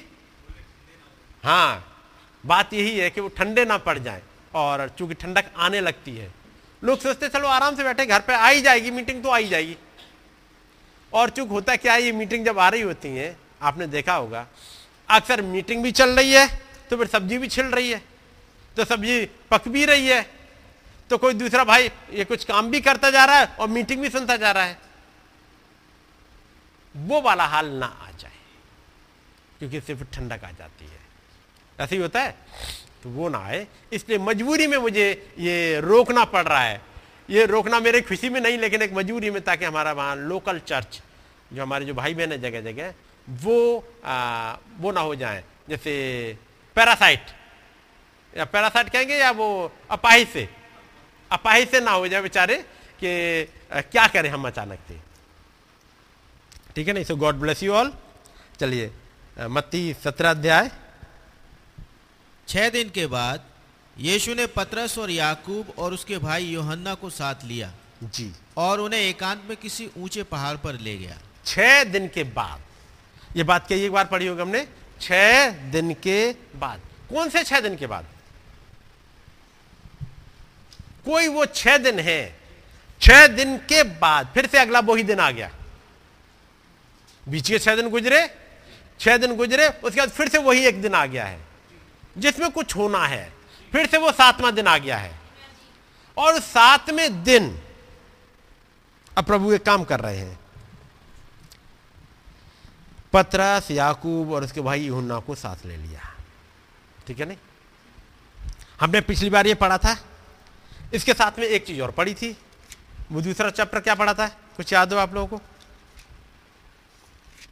याद है? मत्ती सत्र के साथ, मत्ती का दूसरा चैप्टर कौन सा पढ़ रहे थे?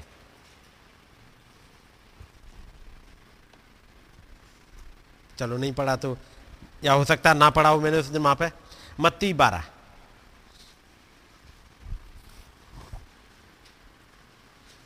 मैंने उसमें से पढ़ दिया था। ये किताब थी खुदा की मौजूदगी जो पहचानी नहीं गई। चलिएगा ऐसे पढ़िएगा। मत्ती बारह उसकी अड़तीस आय से।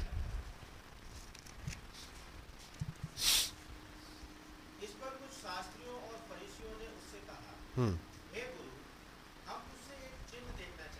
हम्म।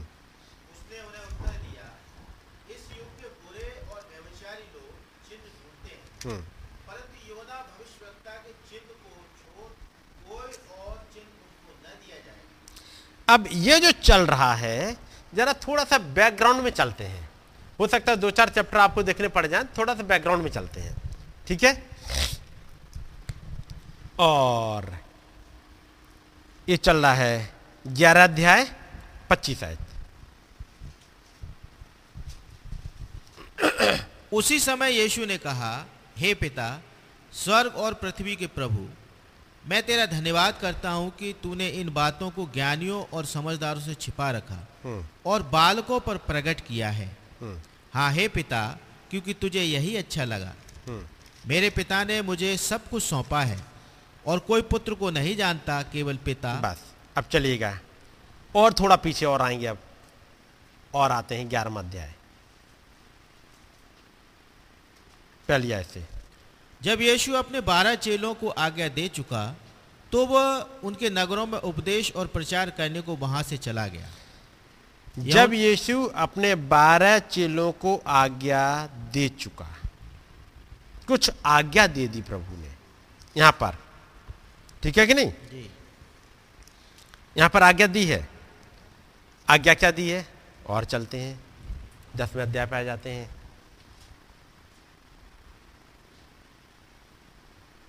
पहली ऐसे। पहली ऐसे।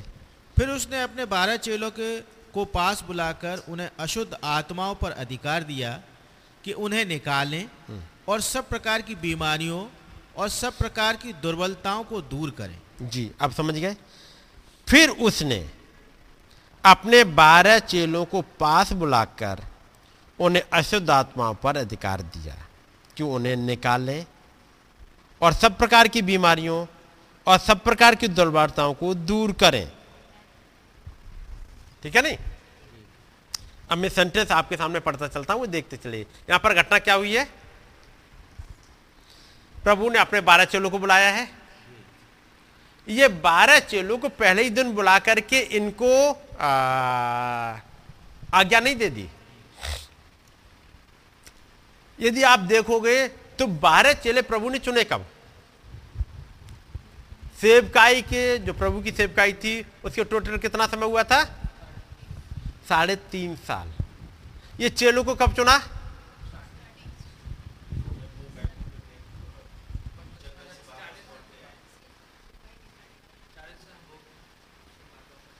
उसके बाद? चलिएगा। कुछ चीज़ें और गौर से देख लीजिएगा। मत्ती में ही चलते हैं।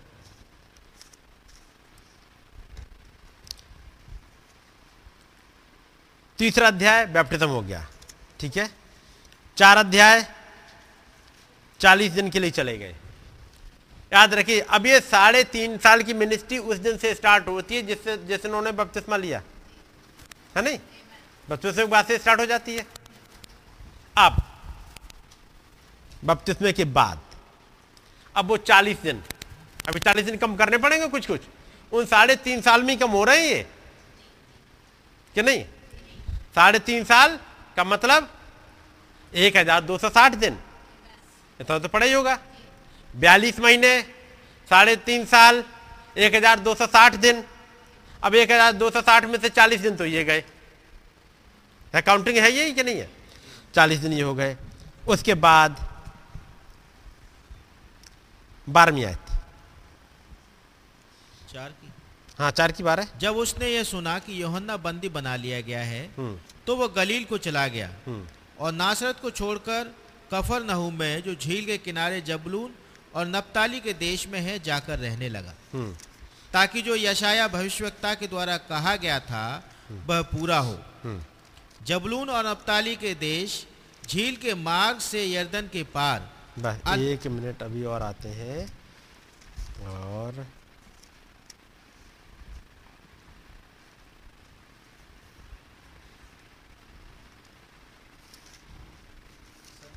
नहीं नहीं, इसी में पढ़े, चार पे ही चलते हैं।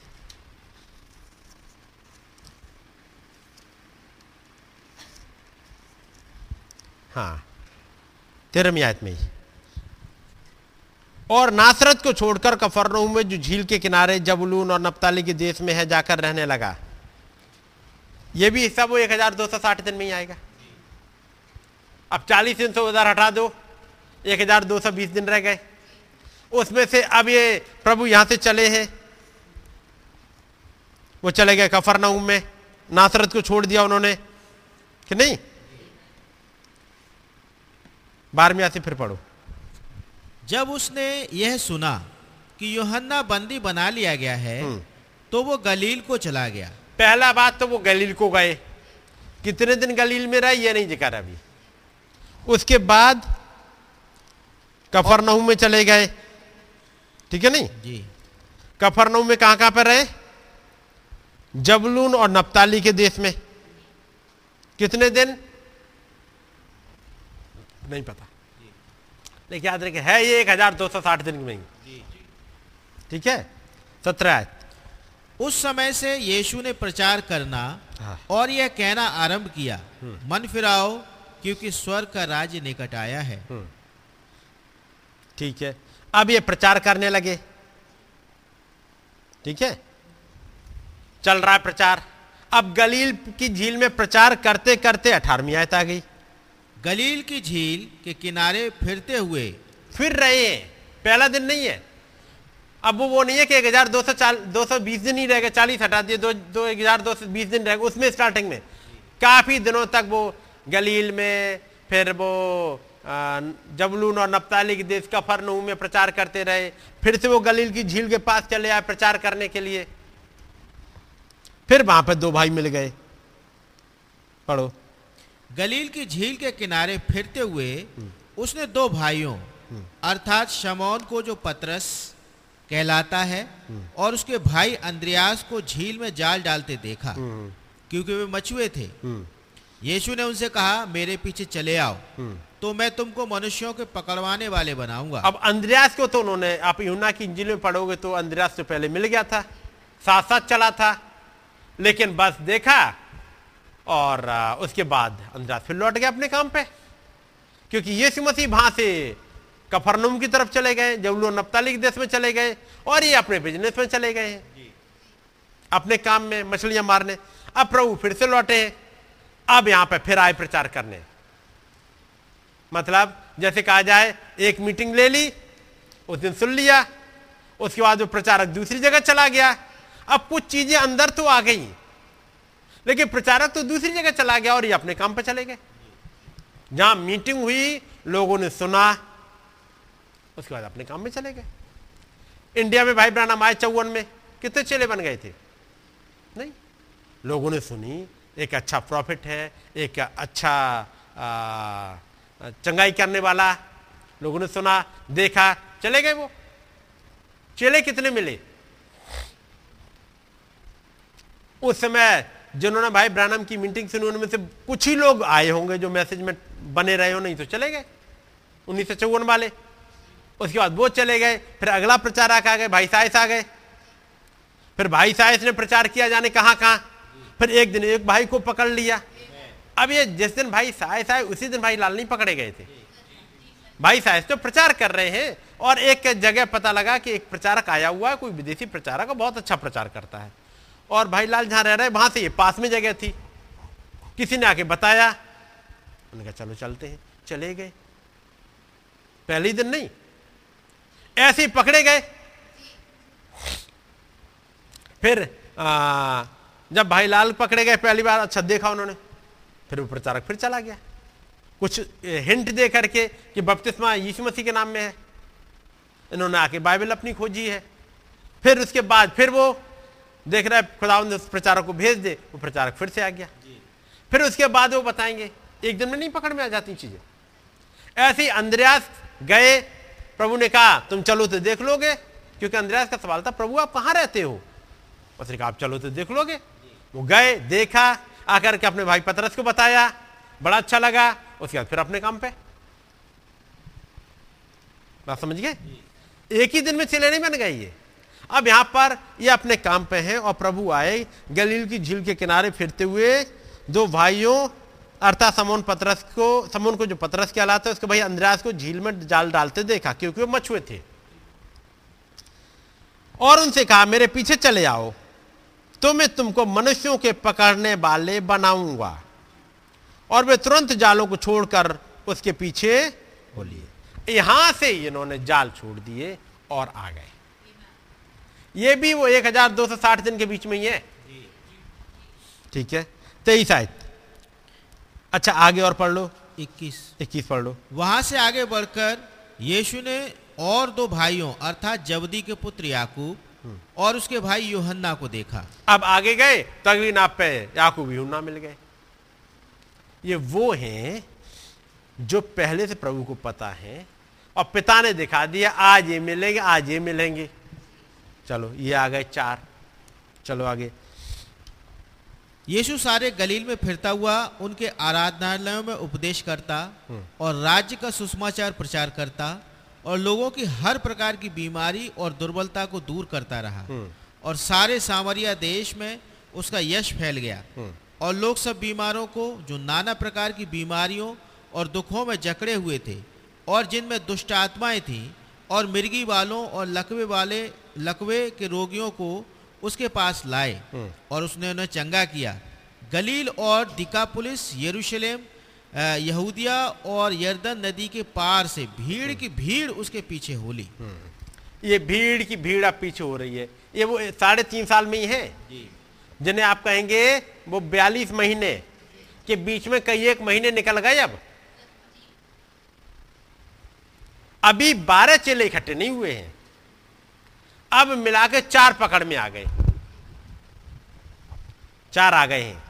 लेकिन अभी ये फॉलोअर हो गए पीछे पीछे चल रहे हैं।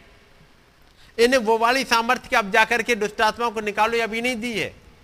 ये अभी बारह नहीं चुने गए हैं। आ रहे हैं धीमे धीमे ये चार पुराने हो गए। पतरस, अंद्रयास, याकूब, यहुन्ना, ये चार पुराने हो गए। हम्म। अब उसके बाद जब भीड़ इकट्ठी हो गई, एक दिन इन्होंने एक, जिसे कहेंगे एक वो वाला सरमन, जो जिसे कहते हैं बहुत ही ज़बरदस्त वाला, उसे क्या कहते हैं? लैंडमार्क सरमन प्रचार करा है एक पहाड़ी पे बैठ के, जिसे पहाड़ी उपदेश के नाम से जानते हैं। जब एक बड़ी भीड़ इकट्ठी हो गई है, बड़ी भीड़, हज़ारों की संख्या में भीड़ है, और अब यह है कि कंट्रोल वहाँ नहीं हो पा रही, अब वो एक पहाड़ी पर चले जा रहे हैं, ऊपर और वहाँ से एक बहुत ही, जिसे कहते हैं लैंडमार्क सरमन प्रचार किया है, जिसे पहाड़ी उपदेश के नाम से जाना जाता है। और इस पहाड़ी उपदेश वाले मैसेज में ढेर सारे भेद खोल दिए हैं। कौन है जो स्वर के राज का बारिश होगा? उसका नेचर क्या होना चाहिए? क्या करेक्टर होना चाहिए?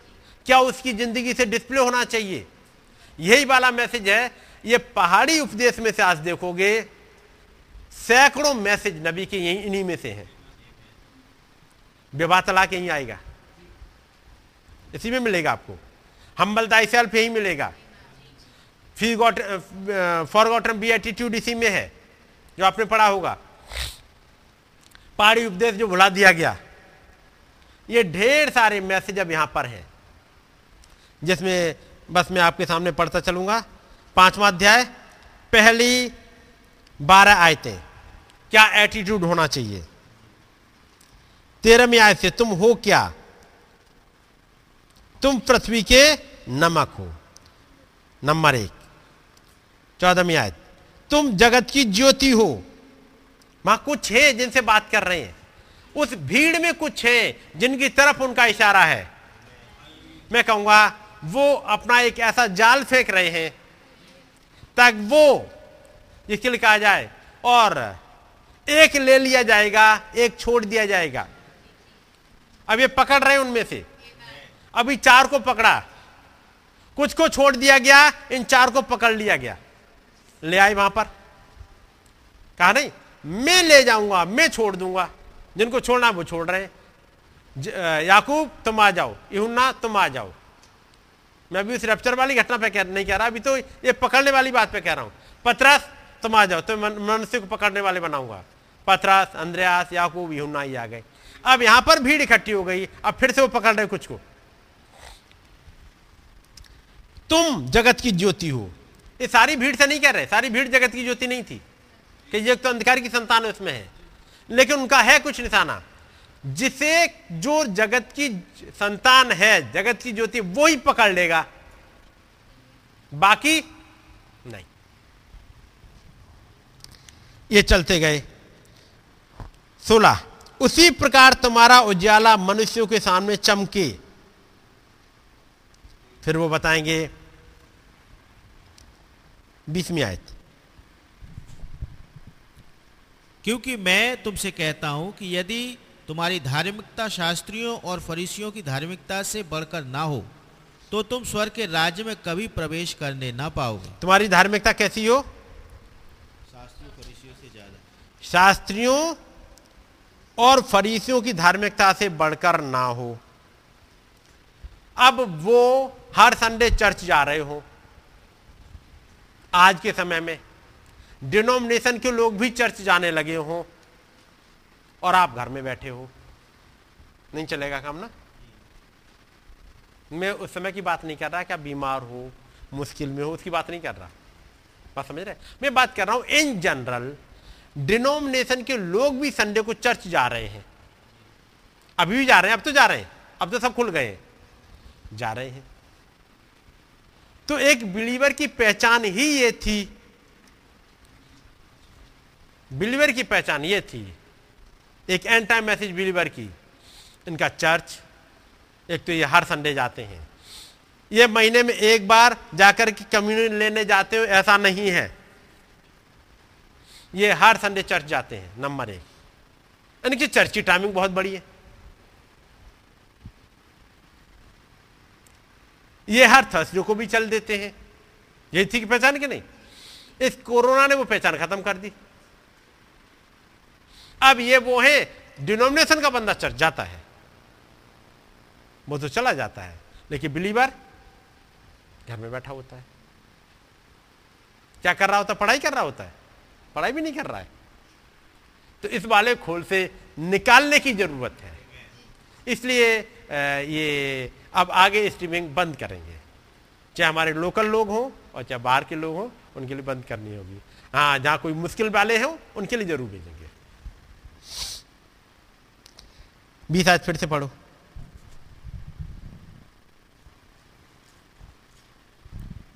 क्योंकि मैं तुमसे कहता हूँ कि यदि तुम्हारी धार्मिकता शास्त्रियों और फरीसियों की धार्मिकता से बढ़कर ना हो, उनकी धार्मिकता से बढ़कर होनी चाहिए।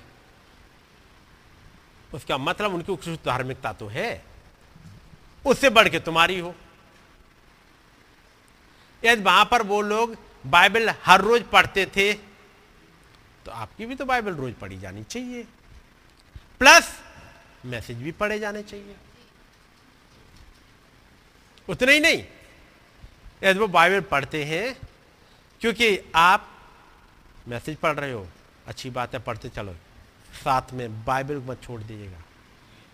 और बाइबल आप घंटों पढ़ सकते हैं, पढ़ते जाइए पढ़ते जाइए पढ़ते जाइएगा। और हर लाइन में आपको बहुत कुछ मिलता चला जाएगा। तमाम सवालों के जवाब आपको वहीं छिपे हुए मिलते हैं, है ना?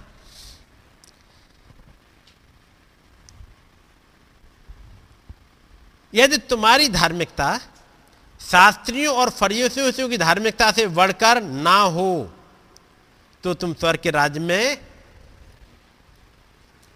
तुम स्वर्ग के राज्य में फिर से पढ़ो। कभी केवल प्रवेश करने नहीं पाओगे कभी भी नहीं जा पाओगे पहुंचोगे ही नहीं तो फिर बढ़ के होनी चाहिए। आगे। तुम सुन चुके हो कि पूर्व काल के लोगों से कहा गया था। अब ये न्याय कैसा होना चाहिए? क्या होना चाहिए? उसको पढ़ लीजिएगा। मेल मिलाप कैसा हो? तेईस मैच पढ़ो। इसलिए यदि तू अपनी भेंट बेदी पर लाए हम्म। और वहाँ तू स्मरण करे कि तेरे भाई के मन में तेरे लिए कुछ विरोध है हम्म। तो अपनी भेंट वहीं बेदी के सामने छोड़ दे। यदि तू अपनी भेंट बेदी पर लाए और वहाँ तू स्मरण करे। है ना? जी। वहाँ तू स्मरण करे। क्या स्मरण करे? पढ़ो जरा। अंग्रेज़ी मीटर निकाल दो इसको। मत्ती पाँच तेईस। हाँ पढ़ दो हिंदी पढ़ दो जब तक भाई। इसलिए यदि तू अपनी भेंट बेदी पर लाए और वहाँ तू स्मरण करे हम्म। कि तेरे भाई के मन में हम्म। तेरे लिए कुछ विरोध है हम्म। तो अपनी भेंट वहीं बेदी के सामने छोड़ दे और जाकर पहले अपने भाई से मेल मिलाप कर हम्म। और तब आकर अपनी भेंट चढ़ा। हम्म, बस समझ गए। जब बेदी पे आए विरोध किसके मन में है? तेरे मन में नहीं है। भाई के मन में है तेरे लिए। बात समझ गया ना? तेरे भाई के मन में therefore if thou bring thy gift to the altar and there remember that thy brother hath ought against thee तेरे भाई के मन में कुछ चल रहा है तेरे खिलाफ। और तुझे पता लग गया। ये नहीं कि मेरे अंदर चल रहा तो मैंने माफ़ कर दिया सब कुछ। ये हिस्सा अलग है। ये अलग पढ़ोगे जो मरकुस ग्यारह में मिलेगा। ये तुम्हारे अंदर नहीं चल रहा। लेकिन तुम्हारे भाई के अंदर चल रहा है, तुम्हारे खिलाफ कुछ। तब जाकर पहले अपने भाई से मेल मिलाप कर ले, तब आकर अपनी भेंट चढ़ा। ऐसा ऐसा वाला नहीं है कि हम ऑल्टर पर लाए और हमारे मन में था, हमने सब माफ़ कर दिया। ऐसा वाला नहीं है। आपके मन में कुछ नहीं है। अगले के मन में चल रहा है। अब वहाँ जाकर के आप रेक्टिफाई करो। तो फिर पता भी होना चाहिए आपको क्या चल रहा है। बात समझ गए? जाकर पहले अपने भाई से मेल मिलाप कर। तब आकर अपनी भेंट चढ़ा। ये पहाड़ी देश में जैसे लैंडमार्क क्या कहेंगे इसको? सरमन। ये लैंडमार्क सरमन, ये पहाड़ी उपदेश ऐसे ही नहीं है। फिर आगे मुद्दई वाला आता है, मैं इसको छोड़ता हुआ चलता हूँ। फिर कैसे चलना चाहिए, सत्ताईस अध्याय, सत्ताईस में आए सत्ताईस, अट्ठाईस, उनतीस, ये सब कुछ पढ़ लीजिएगा। नहीं? तीस आयत। यदि तेरा दाहिना हाथ तुझे ठोकर खिलाए तो उसको काट कर फेंक दे, क्योंकि तेरे लिए यही भला है कि तेरे अंगों में से एक नष्ट हो जाए और तेरा सारा शरीर नरक में न डाला जाए। अब वो कह रहे हैं ऐसे ही जाके हाथ काट दो इस काटने के नहीं कह रहे जी। लेकिन वो कुछ कह रहे हैं समझाने के लिए प्रभु। क्या क्या आपको सेक्रीफाइस करना पड़ेगा? यहाँ तक तेरा दहने ही हाथ है। यदि तेरी आँख ही तुझे धोखा दे रही है। सत्ताईस ऐसे पढ़ लो जरा एक बार फिर से पढ़ी लो। तुम सुन चुके हो कि कहा गया था व्यविचार न करना परंतु मैं तुमसे कहता हूँ कि यदि कोई जो कोई किसी स्त्री पर कुदृष्टि डाले वो अपने मन में उससे व्यविचार कर चुका। यदि तेरी दाहिनी आँख तुझे ठोकर खिलाए तो उसे निकाल कर फेंक दे। यानी यदि आँख तक तुझे ठोकर खिलाए तो उसे निकाल दे। ये सबसे आँख जो सबसे प्यारी चीज़ है इसके बगैर आप दुखी देख ही नहीं पाओगे वो ही ठोकर खिलाए। यदि कोई ऐसी चीज़ जो आपको ठोकर खिला रही है बार बार कोई एक, कोई एक ऐसा अट्रैक्शन है जो आपको बार बार खींच ले जाता है। हो सकता है आपका रिश्तेदार हो हो सकता है आपका भाई बहन हो हो सकता है आपका बेटा बेटी हो जो आपको भी खींच के पीछे ले जाता है। उसकी वजह से आप बोल नहीं पा रहे आप कुछ।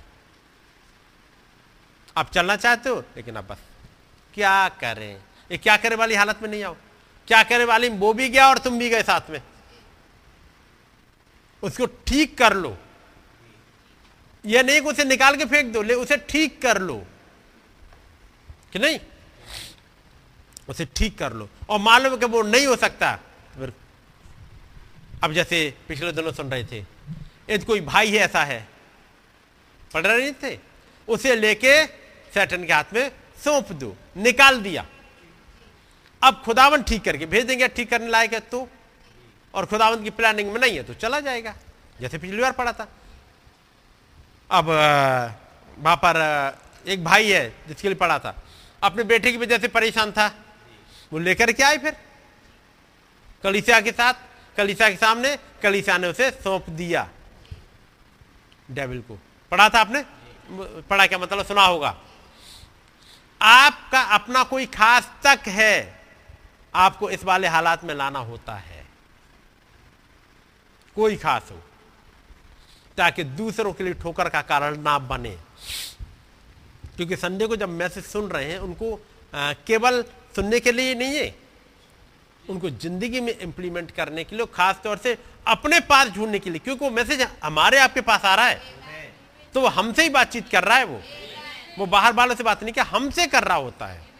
वो हमारा नेचर हो सकता है, हमारा रिश्तेदार हो सकता है हमारा घर का हो सकता है, हमारी जॉब हो सकती है, कुछ भी ऐसी चीज़ें जो हमें लेके जा रही है।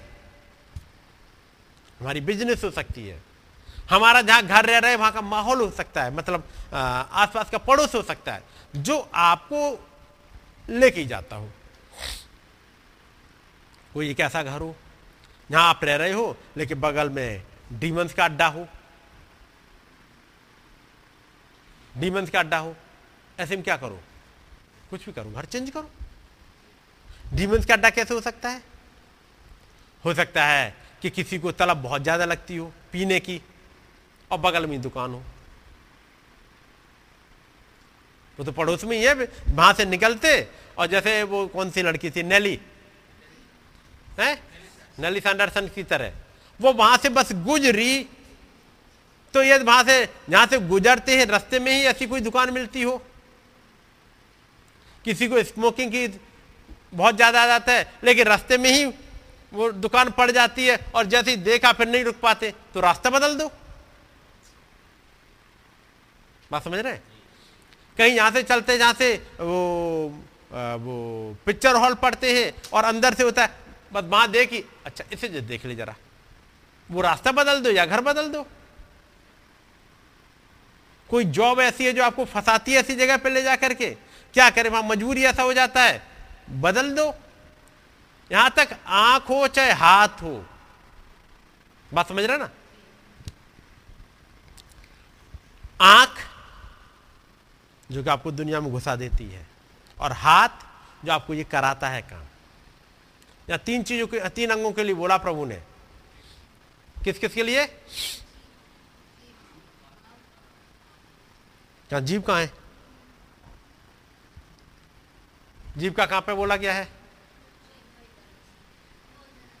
हाँ। लेकिन यहाँ पर तीन अंगों के लिए बोला गया, वो कौन कौन से अंग तीन है? और? आँख। मन को कैसे निकाल के फेंकोगे? तीन अंग हैं। निकाल के फेंकना है। आँख, हाथ और? जी? आँख तो हो गई, हाथ हो गया और तीसरा अंग क्या है? पैर। पैर है ना? आप पढ़ोगे आपको मिल जाएगा। या तो ये है, आँख जो आपको दिखाने के बाद ले जाती दूसरी जगह, निकाल के फेंक दो। क्योंकि यदि ये ना हो तो जीभ भी नहीं भाग पाएगी। जीभ भी नहीं भाग पाएगी। जीभ जब ये देखेगा, तभी तो जीभ भागेगी देखने को। तो कंट्रोल यहाँ पे करो जीभ अपने आप ठीक बनी रहेगी। क्योंकि खाने पीने की चीज़ के लिए भागेगी, जब तक देखेगी नहीं, आँख तो भागेगी कहाँ? दूसरा है एक्शंस आपके, हाथ। और तीसरा, आपका चलना। जब आप उधर सोलह सत्रह अध्याय की तरफ़ जाओगे, आपको मिल जाएगा। ये ये तीन चीज़ें हैं। आँख, हाथ और पैर। और कौन सा? दहनी आँख। दहना हाथ। लेफ़्ट नहीं। यानी आपके सारे एक्सेस ज़्यादातर इसी से चलते ये हाथ। या फिर आपका पैर। इन्हें निकाल दो। ये आसान नहीं होता निकालना। लेकिन वो लैंडमार्क मैसेज में तो यही बोला गया। और एक चीज़ और सलाह दे दी गई है। वो मालूम क्या है? पढ़ो जरा उनतीस आयत। तो उसे निकाल कर फेंक दे क्योंकि तेरे लिए यही भला है कि तेरे अंगों में से एक नष्ट हो जाए और तेरा सारा शरीर नरक में न डाला जाए। जरा मत्ती अठारह अध्याय क्योंकि जहाँ पे अभी आएँगे हम। सातवीं आय से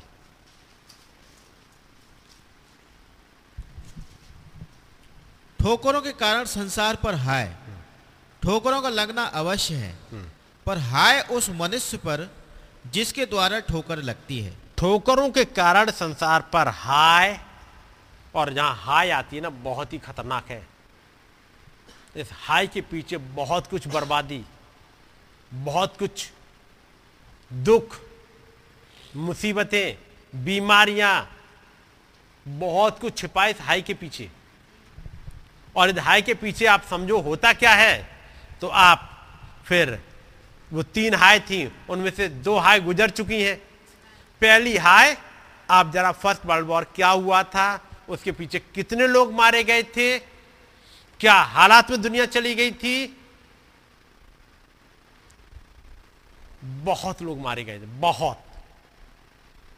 दुनिया का पूरी का नक्शा बदल गया था। हाई के मारे। यदि हाई के मारे दुनिया का नक्शा बदल जाता है तो हाई के मारे घरों का नक्शा बदल जाता है। वो देश जो कुछ दिनों तक तो इसके साथ था।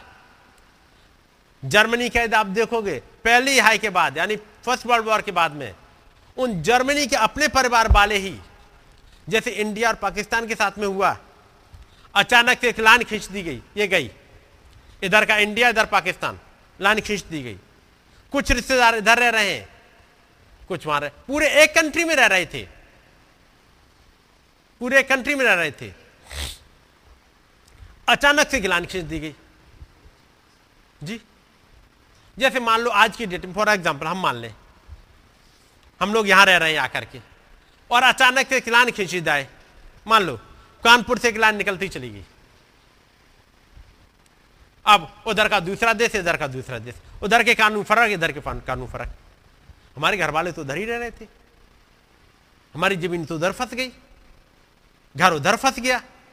रिश्तेदार, हमारे भाई बंधु उधर फंस गए। हम इधर आ गए। अब हम वहाँ जा नहीं सकते क्योंकि चूँकि डिवाइड करा जाता है, उसके बाद बीजा भी एक दूसरे के नहीं मिलते। जैसे इंडिया और पाकिस्तान के वीज़ा के लिए रोना पड़ मुश्किल हो जाती बहुत। सालों तक मिल ही नहीं सकते।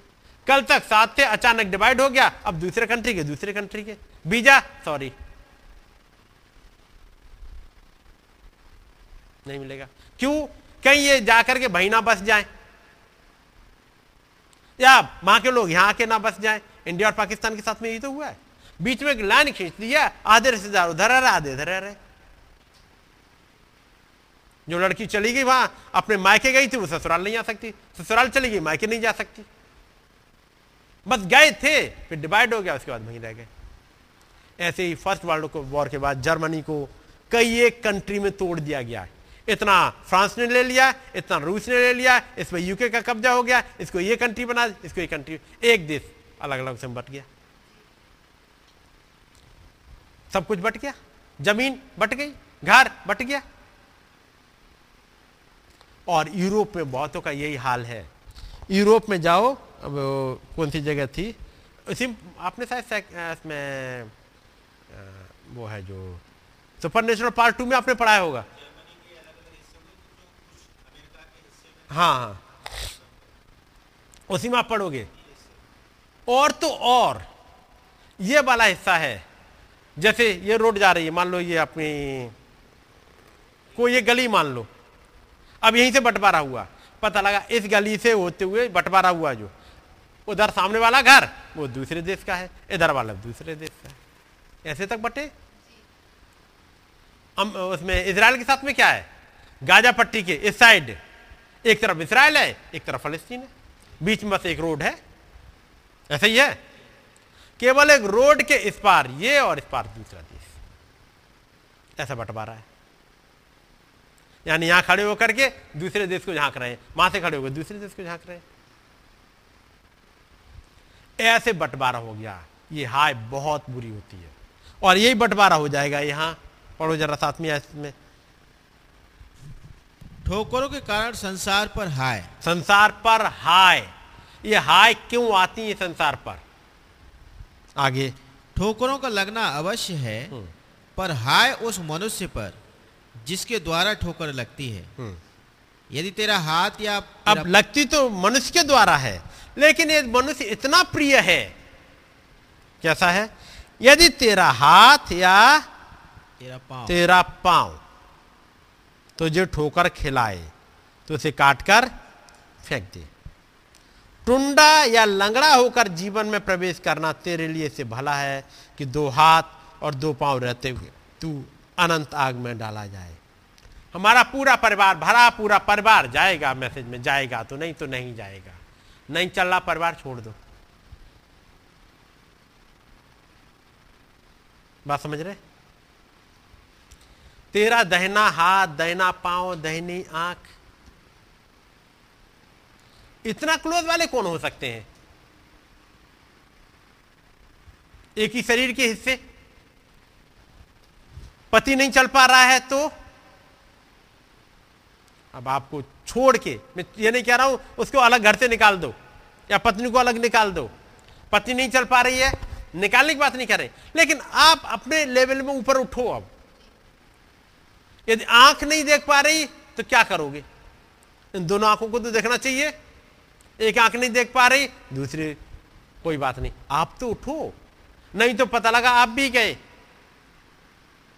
ठोकर तो लगेगी, बाहर से नहीं। बाहर की ठोकरें इंसान हमेशा झेल जाता है। बाहर की मुश्किल, बाहर की दुश्मनी सब कुछ झेल जाता है। मुश्किल कहाँ आती है? घर में। जहाँ कुछ कह भी नहीं पाए। वहाँ पे क्या चलता है? वहाँ देखो। यह तेरा हाथ, तेरा पाँव, तेरी आँख यदि ये तुझे ठोकर खिलाते हैं, यदि हस्बैंड वाइफ को वाइफ हस्बैंड को मैसेज में चलने से रोकते हैं, यदि भाई बहन आपस में एक दूसरे को रोकते हैं, यदि बच्चे माँ बाप को रोकते हैं या माँ बाप बच्चों को रोकते हैं तो फिर आपको कहीं सेपरेट होके अलग आना पड़ेगा, जीवन पाने के लिए। भला है टुंडा हो करके, लंगड़ा हो करके, काना हो करके, एक छूट गया, एक, क्योंकि इस मशीन यही क्या अब से घर में दो, तीन के विरोध में, तीन दो के विरोध में हो जाएँगे। सास बहू के विरोध में, बहू सास के विरोध में, बाप बेटे के विरोध में, बेटा बाप के विरोध में। ऐसा ही है? माँ बेटी के विरोध में, बेटी माँ के विरोध में। कोई भी कहीं भी जा सकता है एक। आप इस वचन के साथ ऐसे ही चलना पड़ेगा। जूझना पड़ता है। मैं ये नहीं कह रहा आप उनको इनकरेज करना छोड़ दो। आप उन्हें इनकरेज करते रहिएगा आखिरी समय तक। आप उनके लिए दुआओं में लगे रहिएगा। आप चाहे उनको मैसेज सुनाना हो, चाहे फास्टिंग करना हो सब कुछ करते रहिएगा। लेकिन उनकी वजह से अपने आप को डाउन मत कर लीजिएगा। बात समझ गए? आप झपट के जाके निकालिएगा। लेकिन झपट के निकालने के चक्कर में खुद मत गिर पड़िएगा। नेली सेंडर्स के साथ क्या हुआ? उसने कहा, मैं जाऊँगी और गवाही दूँगी। मैं बचा ली गई हूँ। गई तो थी एक अच्छे मकसद से कि मैं निकालने जा रही हूँ और गवाही दूँगी और बताऊँगी बचा ली गई हूँ। मैं भी ऐसी करती थी। लेकिन कब उस माहौल में फंस गई? उसका मतलब ये जो एक उनका जो सर्किल होता है, बड़ा खतरनाक होता है। जब भाई ब्रानम चल रहे होते थे, एक माहौल उनके साथ चलता था। चलता था? हर चीज़ वो कंट्रोल कर सकते थे। वो कर सकते थे। तो जहाँ पर डीमन है, वहाँ भाई उनका एक माहौल होता है। होता है कि नहीं? चलिएगा, उसी को हम पढ़ने चल रहे हैं अभी। अब, उसके बाद, विवाह तलाक वाला मैसेज इकतीस ऐसे आ जाएगा। फिर आगे कई एक चीज़ चल रही है, तुम्हें चिंता किसी करनी है, कैसे करनी है? उसके बाद छठा अध्याय सातवा अध्याय, बहुत कुछ है इनमें। इनको पहाड़ी उपदेश को आप कई बार पढ़िएगा, बहुत सी चीज़ क्लियर होती चली जाएगी। छह और सात पढ़ते हुए, ठीक है? अब आ जाइए आठवां अध्याय। एक, अब प्रभु पहाड़ से उतर रहे हैं। ठीक है? उसके बाद आठ अध्याय, चौदहवीं आयत पथरस की सास यहाँ पे बीमार है। उसके बाद गिरासियनी को देश में गए हैं। ये सब कुछ चलते हुए आगे बढ़ते हुए चल रहा हूँ। अब जरा नौ अध्याय। जी। पहले पढ़ो। फिर वो नाव पर चढ़कर पार गया और अपने नगर में आया। और अपने नगर में। उसका अपना नगर कौन सा था? नासरत? जी। कफरनहूम। उस कफरनहूम में आ गए। ठीक है नहीं? पिछली बार दिखाया था ना इसको? जो बत्ती चार चार में है। फिर वो चढ़कर पार गया और अपने नगर में आया। चलिए। फिर से कफरनूम लौट आए ये भी सब उन साढ़े साढ़े तीन साल में ही है। ये तो तमाम काम और ये उपदेश सब साढ़े तीन साल में चल रहा है। चलते हुए नौ अध्याय तो नौ अध्याय नौमी आयत। वहाँ से आगे बढ़कर यीशु ने मत्ती नामक एक मनुष्य को महसूल की चौकी पर बैठे देखा। अब यहाँ पर एक और मिल गया मत्ती। ये भी उन बारह में है। उसका मतलब अभी भी बारह इकट्ठे नहीं हो गए। एक हज़ार दो सौ साठ दिन धीमे धीमे करके कम होते चले जा रहे हैं। वो बयालीस महीने धीमे धीमे कम होते जा रहे हैं और अब अब मत्ती मिले। मिल गए मत्ती यहाँ पर? चलिएगा। उसके बाद नौ अध्याय गुजर गया। अब आते हैं सत्ताईस में आयत। जब यीशु वहाँ से आगे बढ़ा तो दो अंधे उसके पीछे ये पुकारते हुए चले हे दाऊद की संतान संतान हम पर दया कर। जब वो घर में पहुँचा तो वे अंधे उसके पास आए और यीशु ने उसे कहा क्या तुम्हें विश्वास है कि मैं ये कर सकता हूँ? उन्होंने उससे कहा हाँ प्रभु। तब उसने उनकी आँखें छूकर कहा तुम्हारे विश्वास के अनुसार तुम्हारे लिए हो। और उनकी आँखें खुल गईं। यीशु ने उन्हें चिताकर कहा सावधान कोई इस बात को न जाने। ये सब हो गया। पैंतीस आयत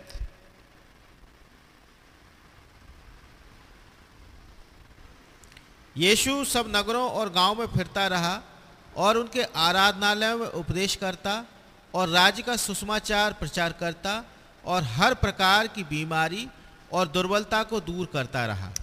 कितने दिन? ये सब 1260 दिन में से मानस करते जाओ। अब ये सेवकाई में बहुत आगे की तरफ़ टाइम आ गया है। चलते चलते क्योंकि लिखने में क्या गलील चला गया कफरनुम चला गया ये एक दिन में नहीं चले गए? जी। पैदल चलना है। फिर वो वहाँ रुक गए फिर वहाँ के बाद दूसरी जगह चले गए फिर वहाँ रुक गए फिर चलते चलते कई साल गुजर रहे हैं। मतलब चलते जा रहे हैं। और यहाँ लिखा है और यीशु सब नगरों और गाँव में फिरता रहा। नगरों मतलब? शहरों में। और एक शहर से दूसरे शहर जाना, उस शहर से फिर अगले जाना। एक दिन का काम है। चलने के लिए या तो नाव या पैदल। ये चलते चलते और फिरता रहा और उनकी सभाओं में उपदेश करते रहे। हर प्रकार की बीमारी और दुर्बलताएँ दूर करते रहे। एक लंबा समय गुजर गया। तब आता है दसवा अध्याय। पढ़ो जरा। फिर उसने अपने बारह चेलों को पास बुलाकर उन्हें अशुद्ध आत्माओं पर अधिकार दिया हम्म। कि उन्हें निकालें और सब प्रकार की बीमारियों और सब प्रकार की दुर्बलताओं को दूर करें। अब उन्होंने ये बारह चुन लिए। अब ये बारह अब उन बारह के इसमें नाम मिलेंगे जिसमें आपको मत्ती भी मिलेगा जो आठवें नौवें अध्याय में आ रहा है।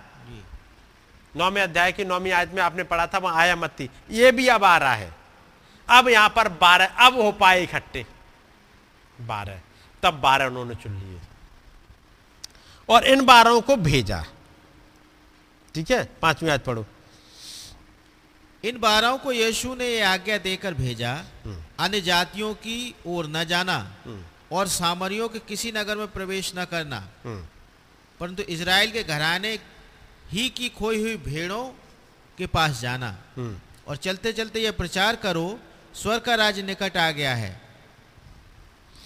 अब ये सब बात करते हुए अब आ गए ग्यारहवें अध्याय में। अब ग्यारहवें अध्याय में आओ। जब यीशु अपने बारह बारह चेलों को आज्ञा दे चुका तो वह उनके नगरों में उपदेश और प्रचार करने को वहाँ से चला गया। दसवां अध्याय पे फिर आप एक बात देख लिया फिर से एक लैंडमार्क मैसेज चेलों के लिए है। ये मिनिस्टर्स की मीटिंग है। ये पूरे कांग्रीगेशन की मीटिंग नहीं है, लेकिन बल्कि बारह को बुला करके ये लीडर्स की मीटिंग है। उन बारहों की, तुम्हारा बिहेवियर कैसा होना चाहिए? जब तुम प्रचार करने जाओ तो तुम्हें कैसे जाना चाहिए? क्या करना चाहिए? एटीट्यूड कैसा हो?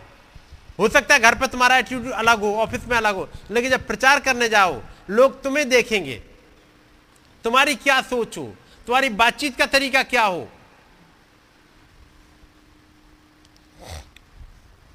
जिस घर में जाओ वहाँ कैसे रहो? और ग्यारहवीं आयत। दस की भी हाँ। दसवा अध्याय की। जिस किसी नगर या गाँव में जाओ तो पता लगाओ कि वहाँ कौन योग्य है। तुम्हें पता होना चाहिए कहाँ पे तुम्हें रुकना है। कौन योग्य है? ठीक है नहीं? कौन योग्य वहाँ तुम्हें रुकना है? जैसे हर जगह जाके बैठ गए, ऐसे नहीं है। दुआओं में रखो। खुदावन से पूछो खुदावन गाइड करेंगे खुदावन अरेंज कर देंगे। कहाँ जाना है? हम तो कहीं जाके बैठ जाते, फिर देखा जाएगा, नहीं नहीं नहीं, दुआ करो पहले। खुदावन के सामने, तब खुदावन आपको लीड करते हुए ले जाए। ऐसा नहीं हो रहा है। हम तो यहाँ से गुजर रहे थे। अब देखो कोई मिल जाता है तो नहीं, मिल जाता कि नहीं मिल जाता है। अच्छा चलो कोई बात नहीं। अब्राहम तो मिल गया। ऐसा नहीं हो रहा है। उन्हें प्रभु को पता है, मुझे अब्राहम के टेंट के पास जाना है। इसलिए अब्राहम भी कहता है। और हमें मालूम है कि आप इसीलिए यहाँ से, आप इसीलिए पधारे हैं। लीजिएगा, खाना खाइएगा, उसके बाद जाइएगा। क्योंकि आप पधारे इसीलिए आज मेरे यहाँ विज़िट करेंगे। जब वो वो दो गए दो दूध जा रहे हैं सदोमा मोरा में उन्हें पता है किसके पास जाकर रुकना है। और वहाँ जाके रुक गए। वो वहाँ लूत मिल गया। उस आ, एक बुज़ुर्ग आदमी को जो लाठी लिए हुए उसे पता है कि मैं किस बंदे के पास जाऊँगा जो गेहूँ झाड़ रहा है। हर किसी के पास जाके बैठ जाऊँ वो नहीं सुनेगा। वो गिद्धोन के पास आता है। गिद्धोन से बातचीत करता है। उसको कहता है, तू सूरवीर सुरमा है। ये जो वचन चाहे देधारी होके आए, चाहे ऐसी वचन रूप में आए, किसी रूप में, हर एक के पास नहीं जा रहा होता है। कुछ के पास जा रहा होता है, उनसे बातचीत करता है। उन्हें ढूंढ निकालता है। तो ये आपके पास भी ऐसे ही नहीं चलाया। उसने ढूंढ निकाला किसके पास जाना चाहिए, और उनके पास पहुँच गया। अब यहाँ पर जाकर ढूंढो कौन योग्य है। ये वचन जो देधारी हुआ, उसे उसे योग ढूंढ रहा है, कौन योग्य है? ना जाएगा वो। एलिया जब जा रहा है, ऐसे ही नहीं किसी घर में चला जाए। एलिया से आ गया, यहाँ से उठ और सारपत में, एक विधवा का मैंने इंतज़ाम किया हुआ है। ठीक है नहीं? और तब वो पहुंचेगा और खुदाबंदी होने देंगे, ताकि वो विधवा सुबह पहुँचे वहाँ पर। ना एलिया पहुंचेगा और वहाँ एलिया, बताए। एलिया कुछ बोलेगा, वो रिस्पॉन्स देगी। ये पता लगा, ये योग्य पूरे सारपत में, ये है योग्य। पहले ढूंढो कौन है योग्य। यदि यही ना पता हो कौन योग्य है तो क्या करो? दुआ करो, एलियाजर की तरह। प्रभु, मुझे नहीं पता कि कौन सी लड़की इसमें से योग्य है, जो आपके जो मेरे स्वामी इब्राहिम के बेटे इजहाक के लिए होगी। मुझे नहीं पता इसमें कौन सी योग्य है। है तो ढेर सारी लड़, लड़कियाँ आराम की फिर लड़कियाँ ढेर सारी चली आती हैं। मुझे नहीं मालूम इसमें से कौन सी अब्राहम के खानदान की है। कौन सी है उस लायक अब्राहम के खानदान की भी कई एक हो सकती हैं उसे तो एक चाहिए। कौन सी है योग्य प्रभु बस मैं एक चिन्ह रख दे रहा हूँ आपके सामने। और वो ये है कि मैं जिससे कहूँ मुझे पानी पिला दे वो ये कह ले पानी पी मैं तेरे ऊंटों को भी पिलाऊँगा। बस, ये चिन्ह मुझे मिल जाए। वो घुटनों पर टिका, झुका। पढ़ा कि नहीं है वो घुटनों पर झुका, खुदाबंद के सामने चिन्ह रखा और तब खुदाबंद ने कंफर्मेशन दे दिया। वैसे ही ढूंढो कौन योग्य है। यानी इन लाइनों में जिन्हें आप पढ़ते हैं ना, बहुत कुछ छिपी हुई चीज़ें हैं जो मेरे आपके एटीट्यूड को नेचर को बदल के रख देंगी।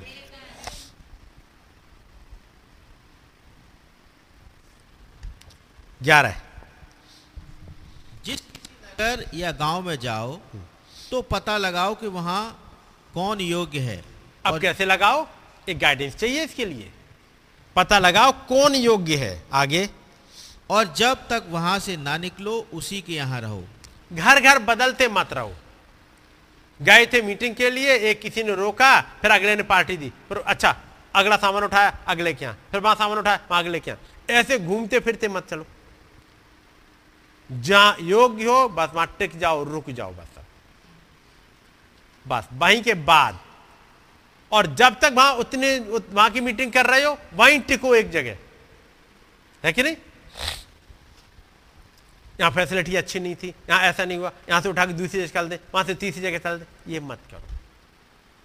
ये एटीट्यूड सिखा रहे हैं प्रभु। जिस किसी नगर या गाँव में जाओ तो पता लगाओ कि वहाँ कौन योग्य है और जब तक वहाँ से ना निकलो, उसी के यहाँ रहो। आपने देखा होगा पढ़ा है वहाँ पर। और एलिशा, जब जब वहाँ से गुजरता था, एक जगह किसी कोई योग्य लड़की मिल गई थी, वो लेडी, जिसने अपना घर टिका दिया, घर दे दिया, खोल दिया था। तो जैसी भी कोठरी है वो उसकी। अब वो वहीं रुका है। जब जब होगा, वहीं पर रुक जाएगा। कि नहीं? एलिशा ने बदला कर क्या। जब जब निकलता था लिखा है और जब जब जो वहाँ से गुजरता था तो वहीं टिकता था। ऐसा ही है? ये कौन सिखा रहे हैं? प्रभु अपने चूलों को सिखा रहे हैं। और यही एटीट्यूड ये लीडर्स की मीटिंग है। आगे बारह। घर में प्रवेश करते हुए उसको आशीष देना। हाँ। यदि उस घर के लोग योग्य होंगे तो तुम्हारा कल्याण उन पर पहुंचेगा। हम्म, परंतु यदि वे योग्य न हो तो तुम्हारा कल्याण तुम्हारे पास लौट आएगा। जी। अब उस घर में पहुंचो घर को ब्लेसिंग्स दो। लोग योग्य होंगे तो उनके पास ज़रूर जाएगा। वो तुम्हारी ब्लेसिंग उनके काम आएगी। नहीं है तो लौट आएगी। लेकिन ये एक एटीट्यूड बताया। और इन सबको जब प्रचार करने जाओगे कैसे लोग तुम्हें आ, मुश्किलों में डालेंगे? कैसे तुम्हारे अगेंस्ट में केस भी होते रहेंगे? पंचायत तुम्हें ले जाए बहुत कुछ करेंगे। फिर चौबीस आयत। चेला अपने गुरु से बड़ा नहीं होता और न दास अपने स्वामी से। याद रखना चेला अपने गुरु से बड़ा नहीं होता। और जब उन्होंने गुरु के लिए बहुत कुछ बोला है घर के स्वामी को उन्होंने शैतान कहा है तो तुम्हें भी कहेंगे। इसलिए इस बात से डिस्करेज मत होना। तुम्हारी ना सुने डिस्करेज मत होना। वो तुम्हें भगाए डिस्करेज मत होना। तुमने देख लिया गुरु को चलते हुए और गुरु कभी चेला कभी अपने गुरु से बढ़कर नहीं होता। तो जो मेरे साथ किया वो तुम्हारे साथ करेंगे। ये सब कुछ करते हुए अब ये उपदेश दे दिए। मैं सारे उपदेश नहीं पढ़ रहा हूँ आज। लेकिन इनमें बहुत कुछ है। यदि इसकी उनतालीस आयत पढ़ी हो। उनतालीस भी पढ़ दीजिएगा। जो अपने प्राण बचाता है वो उसे खोएगा। और जो मेरे कारण अपना प्राण खोता है वो उसे पाएगा। ये उनतालीस आयत आपने पढ़ी है? है ना? और इस उनतालीस आयत में इतना कुछ है जो यहाँ नहीं लिखा हुआ है। लेकिन नबी ने इस वाली आयत को लिया है। केवल यही एक आयत जिसके लिए लिखा है, जो अपने प्राण बचाता है, वो उसे खोएगा और जो मेरे कारण अपना प्राण खोता है, वो उसे वो वो उसे पाएगा। ये उनतालीस आयत को लेकर के नबी कहाँ पहुँचे? कौन सा मैसेज प्रचार किया? टीचिंग ऑन मोजिस मूसा का क्या लेना देना कहाँ है? कोई यह लेना देना है क्या? मूसा से लेकिन टीचिंग ऑन मोजिस को लेकर के हमारे युग में फिर हमारे साथ क्या चल रहा है? भाई आशीष ने प्रचार किया लास्ट ईयर जून में लेकर के। इसी टीचिंग ऑन मोजिस को लेकर के आज के समय का खुलासा। 2000 साल पहले प्रभु ने जो बोला, उसको लेकर के नबी ने प्रचार कर दिया। मूसा पर शिक्षा। पढ़ा होगा आप लोगों ने। यानी इन जो लीडर्स की मीटिंग में जो था, छिपा हुआ अगुए ही बता पाएँगे। और तो उन्होंने समझा क्या क्या है। तो यदि एक लाइन में इतना मैसेज भरा हुआ तो बाकी में क्या हाल होगा? ये बाइबल की आयतें ऐसी सिंपल नहीं है। इनमें घंटों घंटों के मैसेज भरे हुए हैं। टीचिंग ऑन मोजिद नबी ने प्रचार किया भाई नहीं खत्म हो गया। उसको लेकर के आज के हालात को देखते हुए जब भाई ने प्रचार किया। और यदि वो फिर से समझ नहीं आया हो तो फिर से सुन लीजिएगा। शायद अवेलेबल है नेट पे? है नेट पे क्या? कहीं पे है अवेलेबल शायद? फिर सुनिएगा, तब आपको पता लग जाएगा। है? है। इन मैसेज के अंदर क्या क्या भरा हुआ है? ये लाइनें बहुत कुछ कहती हैं। ये लैंडमार्क्स हैं। और ये चल के अब आ जाए ग्यारहवा अध्याय पहली आयत। जब यीशु अपने बारह चेलों को आज्ञा दे चुका तो वो उनके नगरों में उपदेश और प्रचार करने को वहाँ से चला गया। जी। अच्छा चलिए वहाँ से आते हैं। इसकी जरा तीस आयत भी पढ़ देना एक बार। किसकी भी दस की तीस। दस की। तुम्हारे सिर के बाल भी सब गिने हुए हैं। क्या इसका भी मैसेज है कोई। तुम्हारे सिर के सब बाल भी गिने हुए हैं। तो अंग्रेज़ी में देखोगे, सब नंबर्ड हैं। गिने हुए नहीं काउंटिंग नहीं है कि दस हज़ार है, पंद्रह हज़ार है, बीस हज़ार है, ये नहीं है। हर एक पर नंबर पड़ा, ये बाल नंबर वन है ये दो है, तीन है, चार है, पाँच हर एक पर नंबर पड़े हुए हैं। और ये नंबर किसी इंसान ने नहीं डाले। और इसको लेकर के जब भाई ब्रनम बात करते हैं सिस्टर मीरा से कि बाल तुम्हारे सारे निकल गए। उन्होंने कहा, मैं फिर पाल लूँगा वो एक सेंटेंस जो बोला, उसके पीछे, यदि बाल तक कहीं गायब नहीं होंगे तो कोई भी चीज़ गायब नहीं हो रही है फिर। हर चीज़ एक एक रिकॉर्ड है फिर खुदावन के पास में। कि कौन सा बाल कब गिरा, कहाँ गिरा, कहाँ से आएगा? वो सब आने हैं। चाहे वो टूट फूट के गया हो, फिर जुड़ के आ जाएगा। फिर वो उसके एलिमेंट वहीं के वहीं जुड़ के आ जाएँगे, वहीं के वहीं। सब तो गिने हुए हैं। तो याद रखिए, हर चीज़ खुदाबंद ने दे दी है। इनके अंदर बहुत कुछ मैसेज छिपे हुए भरे हुए हैं ना? मैंने केवल वो पढ़ दे रहा हूँ जिन पे आपने मैसेज सुने हैं, लेकिन बहुत कुछ है। मैं अपनी जगह पे पहले पहुँचना चाहता हूँ, पहुँच जाऊँ तो।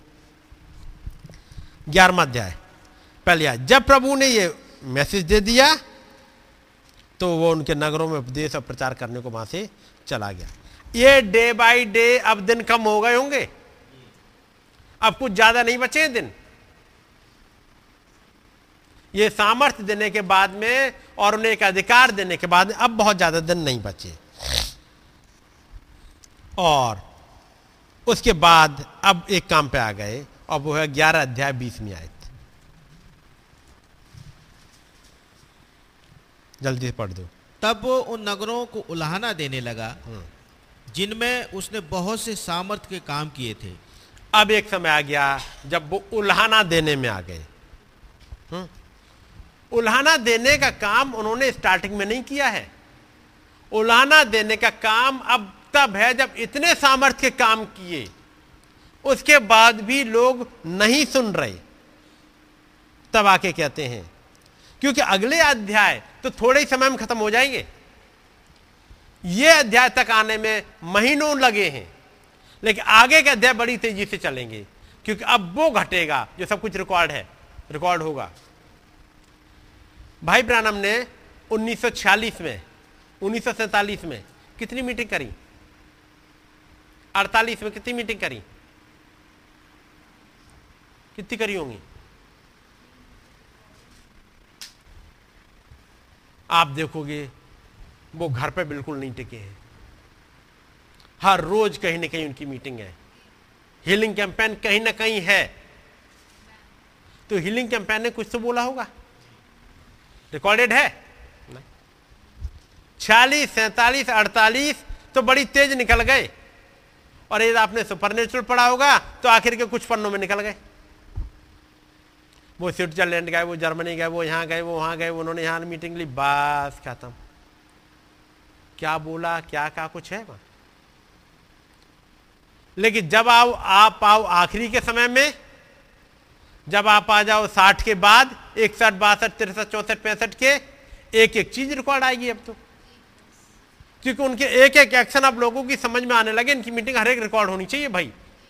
क्योंकि जो बोल रहे हैं, वो सिंपल चीज़ें नहीं है। जो कह रहे हैं, वो ऐसा ही नहीं है, हवा में नहीं कह रहे। वो बहुत, हर एक चीज़ रिकॉर्ड करने वाली और याद रखने वाली बात है। तब रिकॉर्डिंग में आएगी तो आपके पास पहुंचेगी। प्रभु के साथ में ऐसे ही था। पहले तो लोग समझे ही नहीं थे कुछ। लेकिन कुछ मैसेज उनके लैंडमार्क आए। और जब मुर्दे ज़िंदा हुए, बीमार ठीक हो गए, अब लोगों की समझ में आने लगा, नहीं, कुछ है। हमें कुछ करना पड़ेगा रिकॉर्ड। जब ये सब कुछ हुआ, अब यहाँ पर उन्होंने उल्हाना देना स्टार्ट किया। और ये उल्हाना जिसमें कफरनहूम भी आएगा अब कफरनहूम पे। मतलब अब ये लॉस एंजल्स भी आएगा उल्हाने पे। बहुत से काम करे हैं उस जगह पर लेकिन अब उल्हाना है। अब चलते हुए मैं आगे जल्दी चलता चलूँ। बारह अध्याय अड़तीस आय से।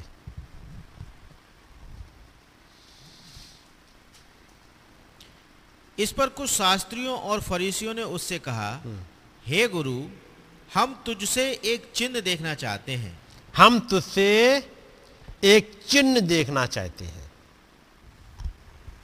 कौन कह रहे फरीसी और शास्त्री, प्रभु, हमें कोई एक चिन्ह दिखा दो। तब प्रभु ने कहा, इनको योना भविष्यवक्ता के अलावा और कोई चिन्ह नहीं दिया जाएगा।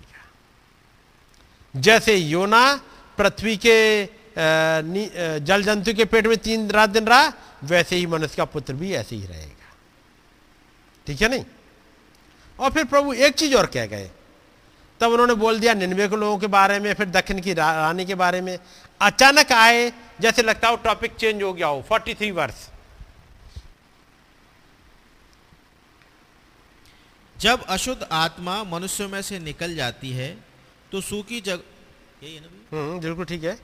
सूखी जगहों में विश्राम ढूंढती फिरती है और पाती नहीं। यहाँ पे आती जैसे लगा अचानक एक टॉपिक से चेंज हो गया। ये अशुद्ध आत्मा का मामला कहाँ से आ गया? निकालना अंग्रेज़ी में निकाल दो।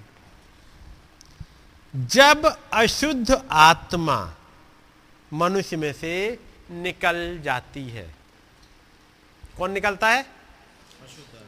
अशुद्ध आत्मा। को अंग्रेज़ी में क्या कहेंगे? इविल स्पिरिट नहीं कह रहे? नहीं।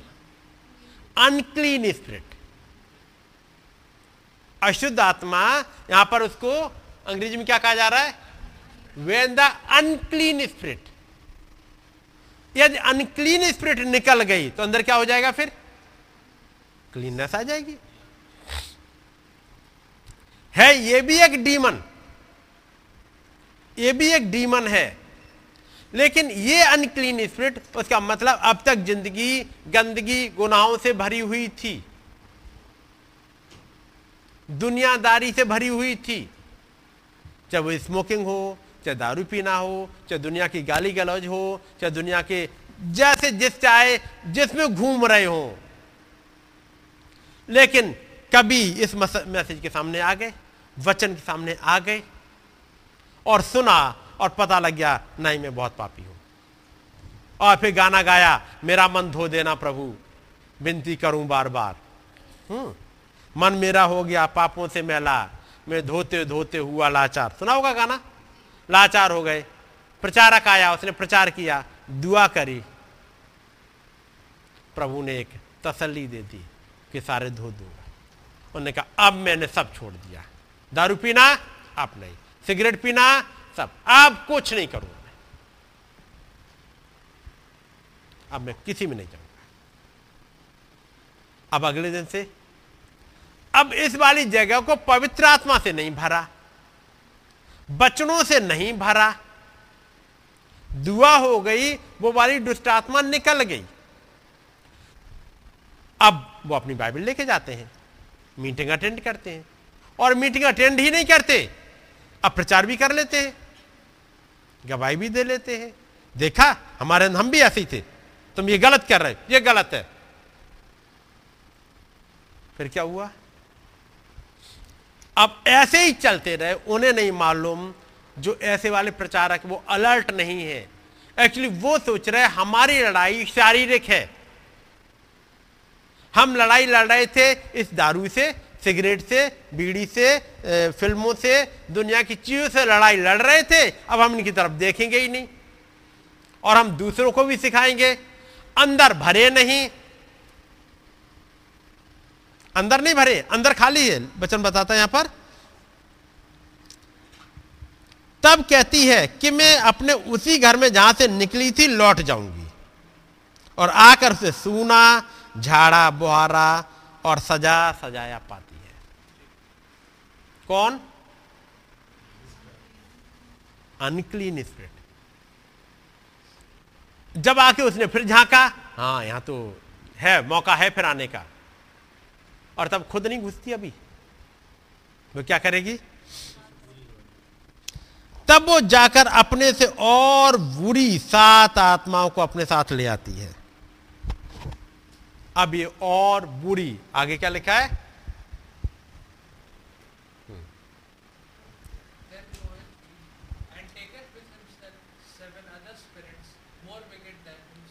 मोर विकेड अब ये जो जाती है, अपने से ज़्यादा दुष्ट को ले आती है। More wicked. लेकिन ये जन, आगे याद रखिए, आगे फिर से दारू की दुकान पर नहीं जाता। क्योंकि ये तो उसने छोड़ दिया। अब तो उसके हाथ में बाइबल है। अब वो वाली दुष्टात्मा जो निकली है, वो सामने नहीं आती। अब वो पीछे चली जाएगी। वो अपने साथ और साथ को ले आई है। साथ का मतलब अब एक झुंड को ले आई है। अब ये जन यहाँ से निकल के, अब किसी न किसी एक झुंड में घुस जाएगा। किसी एक डिनोमिनेशन में घुस जाएगा। या अपने आप को डिनोमिनेट कर लेगा। और अब कौन सी वाली दुष्ट आत्मा हुई जिसे कहते हैं रिलीजियस दुष्ट आत्मा। अब वो दुष्ट आत्मा, अब वो जन पीता नहीं है। पीने वालों को बड़ी खराब नज़रों से देखता है। लेकिन इसके अंदर जो दुष्ट आत्मा घुस गई है, अब वो पीने वाली नहीं है। वो पीने वाली तो बहुत पीछे रह गई। अपने से और ज़्यादा दुष्ट। अब वो रिलीजियस हो गया है। या हो गई है। अब वो बाइबल पढ़ता है, प्रचार करता है, और वचन का इनकार करता है। और ये वाली हालत से अब नहीं निकल पाएगा कभी भी। कारण? क्योंकि अब ये जो आई हैं ये पता ही नहीं लगने देंगी दूसरे भी प्रचारक को कि इसमें दुष्ट आत्मा घुसी है। यदि वो प्रचारक भी इसी टाइप के हैं। क्योंकि वो भी डिनोमिनेटेड प्रचारक है तो वो पता ही नहीं लगा पाएँगे कि इसके अंदर भी क्योंकि जो उनके अंदर वो इनके अंदर है दोनों एक जैसे हैं। जैसे कहते ना आ, वो गाँव में कहावत कहते हैं तू ना कहे मेरी मैं ना कहूँ तेरी। उसके अंदर भी भरी है, इसके अंदर भी वे एक दूसरे को पता लगने ही नहीं देती हैं। जिसके लिए प्रकाश बाग का अठारह में पढ़ोगे। एक अड्डा बना हुआ है, पिंजड़ा बना हुआ है। एक पिंजड़े में ये, दूसरे पिंजड़े में ये, एक सीएनआई पिंजड़ा एक मेथोडिस्ट पिंजड़ा एक बैप्टिस्ट पिंजड़ा एक जीसस ओनली पिंजड़ा एक सेवेंथ डे वाला। ये ढेर सारे पिंजड़े बने हुए हैं। इन पिंजड़ों में फंसी हुई हैं। और आदमी की दशा और बुरी हो जाती है। इससे पहले यदि वो वहीं घूम रहा होता और यदि कोई सही प्रचारक मिल जाता, जो उसे पवित्र आत्मा के बपतिस्मे तक ले आता। पवित्र आत्मा के बपतिस्मे तक। पानी के बपतिस्मे तक नहीं, बल्कि पवित्र आत्मा के बपतिस्मे तक लाता, ताकि उसके अंदर पवित्र आत्मा आ जाए, ताकि वो हर एक चाल समझ लेगा।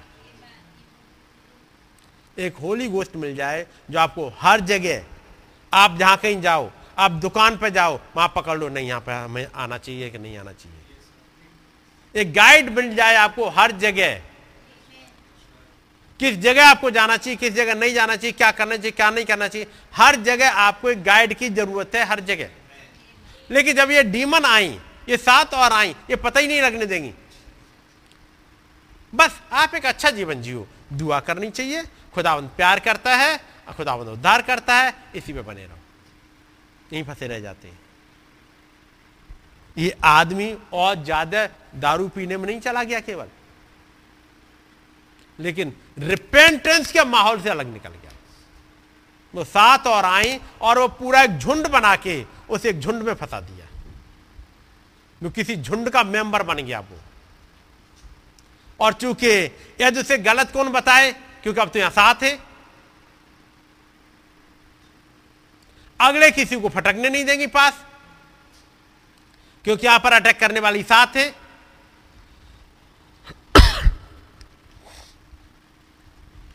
अब ये चलते हुए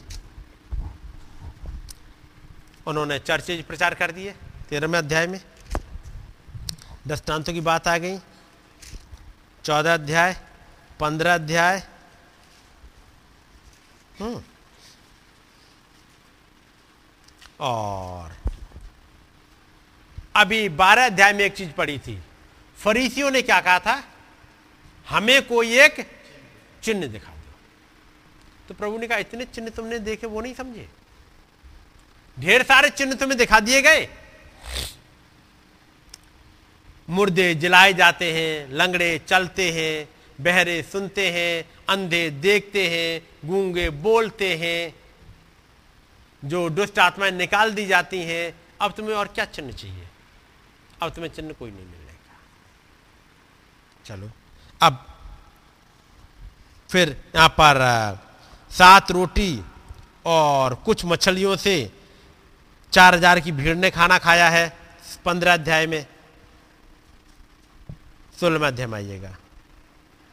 अच्छा पंद्रह की उनतीस से पढ़ दीजिएगा पहले यीशु वहाँ से गलील की झील के पास आया और पहाड़ पर चढ़कर बैठ गया। तब भीड़ पर भीड़ उसके पास आई। वे अपने साथ लंगड़ों अंधों गूंगों टुंडों और अन्य बहुतों को उसके पास लाए और उन्हें उसके पाँव पर डाल दिया और उसने उन्हें चंगा किया। अब भीड़ की भीड़ आई। लंगड़े अंधे गूँगे टुंडे सब तरह के आ रहे हैं। कैसी कैसी भीड़ आ रही प्रभु के पास में अब?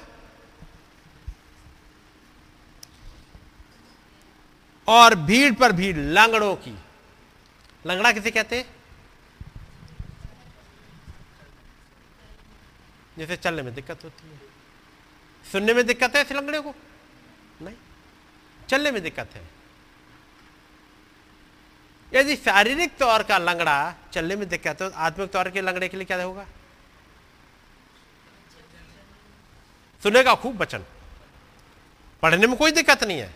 वचन पढ़ेगा खूब, वचन सुनेगा खूब, मीटिंग खूब अटेंड करेगा। लेकिन जब बात आए उन पर चलने की, मैसेज के अकॉर्डिंग चलने की तो वो लंगड़ा है। चाल उसकी गड़बड़ा जाती है। लंगड़े आदमी की चाल आपने देखी होगी। कहाँ उसे कदम रखना चाहिए, वो रख ही नहीं पाता बेचारा। लंगड़ा कई एक बार पैर घसीट के चलता है। कुछ लंगड़े जो बैसाखियों को लेते दो बैसाखी लगा ली उसके बाद चल, रहे हैं। कुछ ऐसे मिलेंगे जो अब बैसाखी नहीं लगा रहे अपने आप ही चले घसीट के चल रहे पैर।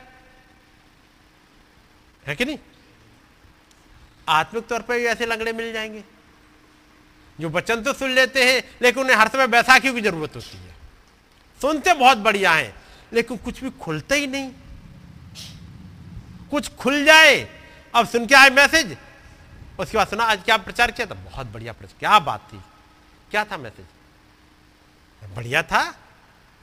तुमको समझ में आया? नहीं। फिर बताइए ये हालत तुम्हारे लिए थी।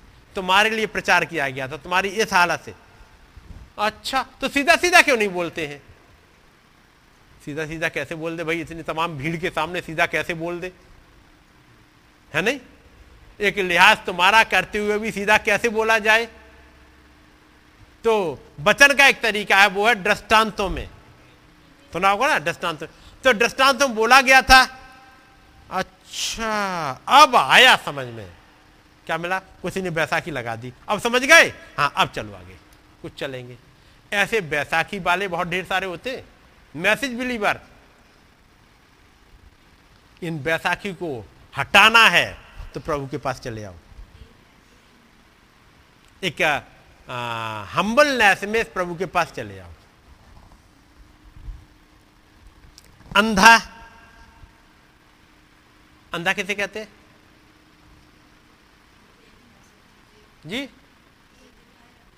दिखाई ना दे तो क्या होता है?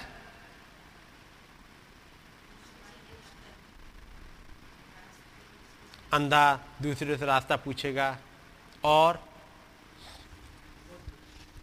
इसके सहारे तो चलता नहीं बेचारा। तो उसके लिए अब दूसरे सेंस लगाने पड़ते हैं। एक डंडी ले लेगा। टक टक टक। यहाँ ठीक है कि नहीं? खट। अच्छा यहाँ ठीक नहीं। इधर चल दिए। फिर इधर चले गए। इधर ठीक है कि नहीं? उन्हें कोई भरोसे नहीं, कभी इधर टहलते, कभी इधर टहलते हैं। वो हर समय लकड़ी से टकटा। ब्रदर, हम विश्वास, हम सुनेंगे, देखेंगे, तभी कुछ विश्वास करेंगे। टकटकाते रहते, कभी इस डिनोमिनेशन में खटखटाए, फिर यहाँ भी धोखा सा मिल गया। फिर अगले में जाके ढक ढक ढक ठक टकाए। ऐसे ही चलती रहती ज़िंदगी। कहाँ सच्चाई है, पता ही नहीं। यंदो काल यही होता है। सामने से क्या दुश्मन चला रहा, पता ही नहीं। वो चले जाए, टकरा गए। फिर कहें, भाई साहब, हम तो अंधे थे, आप ही देख लेते। ऐसी बेचारगी वाली हालत में ऐसी बेचारगी कहीं लगे तो आ जाना इस प्रभु के पास में। यहाँ लिखा है, और उसने उन्हें चंगा किया, और अगला क्या है? गूँगे। गूंगों का क्या हाल होता है? सुनते हैं, देखते हैं, बोलते कभी नहीं। नहीं बोलूँगा नहीं। ये भी एक डीमन है, याद रखिएगा। और ये ज़रूरी नहीं है कि आपके पास हमेशा हो। कई बार आके अटैक करती है और बंद कर दी, चुप। उस अटैक से बच के रखिए। ये नहीं कि आप पजेस्ट हो, लेकिन अटैक अटैक से बचिएगा। बात समझ रहे? ये गूंगेपन की होती है। अटैक कर दिया उसने। एक समय के लिए चुप कर दिया। और टुंडे। टुंडे कैसे होते? हैं हम्म? जिनके हाथ? जिसके हाथ ना हो उसे क्या कहेंगे? टुंडा।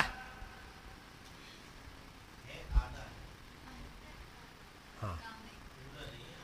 हाथ है, कहीं एक का था? ऐसे होता है। कैसा ये ऐसा। वो काम नहीं करता। हाँ कभी कभी कुछ पकड़ लेते हैं। कुछ कुछ तो कभी कभी पकड़ में आ जाता। टुंडे से कुछ काम ले सकते हो। लेकिन ना। पूरी तरह से ठीक हो, वो नहीं है। काम नहीं कर पा रहा। कभी कभी तो काम कर लेते कुछ। जैसे मान लो, वज़न उठाना, वो नहीं उठता। थोड़ा बहुत तो कर लेते हैं। इस मैसेज के साथ भी ऐसा थोड़ा बहुत तो हो जाता, ज़्यादा नहीं होता। ये टुंडों की पहचान है। ये बीमारी जो लिखी है यहाँ पर, उनको, इनका डिटेल पढ़िएगा, डिटेल्स। कि क्या क्या असर होता है। और उसको लेकर के आत्मिक रूप में अप्लाई करेगा कहाँ पे है कहीं? मैं फंस तो नहीं रहा हूँ फंस तो नहीं रही हूँ कहीं। और यदि ठीक करानी है तो कैसे करोगे? पढ़ो क्या करा फिर वहाँ पर? और बहुतों को उसके पास लाए हम्म। और उन्हें उसके पाँव पर डाल दिया। पास ही नहीं लाए केवल। उसके पास ले आए और वो ऐसे हाथ रखते जा रहे ऐसे नहीं कर रहा है। और उसके पाँव पर डाल दिया। उसके सामने आके झुक गए। हर एक डीमन झुक गई। इस डीमन को निकालना तो एक तरीका है। और वो क्या है? इस प्रभु के पास आके झुक जाओ। घुटने झुका दो। फ़िज़िकल तौर पे भी और अपनी तमाम ईगो भी। इसको झुका करके इसके पास आ जाओ तो सब कुछ निकल जाएगा। प्रभु मुझसे नहीं होने का। मैं मेरा हाथ नहीं चल पा रहा मेरा पैर नहीं चल रहा मुझे नहीं दिखता मुझे नहीं समझ में आता आप समझाओ अब। प्रभु ने सारी बीमारों को चंगाई की। ठीक है नहीं? इकतीस आयत। जब लोगों ने देखा कि गूँगे बोलते वाह आज से पहले कभी नहीं बोला था लेकिन जब से ये घुटने पे त्रिका है आकर के जब से ये प्रभु के सामने घुटनों पे झुका ये बोलने लगा। उससे पहले नहीं बोलता था। लेकिन घुटनों पर झुकने के बाद में उसके पैरों पर गिरने के बाद में ये बोलने लगा। आगे। और टुंडे चंगे होते वाह अब तक एक्शन में नहीं थे अब आ गए एक्शन में। और? और लंगड़े चलते। जी। और अंधे देखते हैं। अब ये जो कुछ इनकी बीमारी किसी भी तरह की आई हो घुटनों के बल आने पे सब कुछ दूर हो जाता है। हर एक तरह की डीमन निकल जाती है। अब ये करते हुए अब जरा सोलह दे आते हैं। आज लगता है हम बैकग्राउंड में ही रह जाएँगे बहुत कुछ है ना? लेकिन बैकग्राउंड भी कभी काम आएगी। सोलह अध्याय फरीसियों और सदुकियों ने पास आकर उसे परखने के लिए उससे कहा हमें स्वर्ग स्वर्ग का कोई चिन्ह दिखा। जी। उसने उनको अंग्रेज़ी अंग्रेज़ी निकाल देना। हाँ अब क्या कह रहे हैं यहाँ पर? कोई स्वर्ग का चिन्ह दिखा। पहले क्या कह रहे थे? फरीसी, अब बारहवें अध्याय को भूल मत जाइएगा। बारहवें अध्याय में कहा था, हमें कोई चिन्ह दिखा। उन्होंने कहा, कोई चिन्ह तुम्हें नहीं दिखा। इतने चिन्ह दिखा दिए, अब क्या चिन्ह दिखाए जाए? रोटियों को भी खिलवा दिया। यहाँ पे भी हुआ एक एक चिन्ह, एक रोटियों वाला। ऐसे ही वाला था, जब पाँच हज़ार की भीड़ को खिलाया, पाँच रोटी और दो मछली से, वो कहते हैं, तू हमें कौन सा चिन्ह दिखाता है, जो आपको यूना छह में मिलेगा? यहाँ पर अब ये कह रहे हैं, एक बात बताओ प्रभु, आपने बहुत क्यों जरा हमें कोई आसमान का चिन्ह दिखाओ। पढ़ा आपने? अब कहाँ का दिखाओ? And the Pharisees also with the Sadducees came याद रखिए सदुकी और फरीसी एक दूसरे के कट्टर हैं अगेंस्ट में रहते हैं। लेकिन यहाँ पे आएँगे तो एक हो जाते बड़ी अजीब बात है। हैं? स्पिरिट से? हिंदूज क्रिश्चियंस दोनों एक दूसरे के इसमें। क्यों? एक मूर्ति पूजक का साथी है एक मूर्ति पूजक का विरोधी है। ऐसा ही है? है कि नहीं? आ, मैं कह रहा हूँ वैसे झगड़े नहीं है लेकिन यहाँ पर सिद्धांत के तौर पर देखे फेथ पे देखे दोनों एक दूसरे के विरोधी है। इंडिया के प्राइम मिनिस्टर साहब का क्या कहना है? क्रिश्चियंस के अगेंस्ट में नहीं चर्चेज आज तक नहीं खुलने दिए हैं। और कल इंडिया के प्राइम मिनिस्टर ने जाकर के मीटिंग करी। सुना होगा? किससे? रोम में पोप से मुलाकात करी। 20 मिनट की मीटिंग शेड्यूल थी। एक घंटे के ऊपर चली। दोनों की फ़ोटो देखोगे?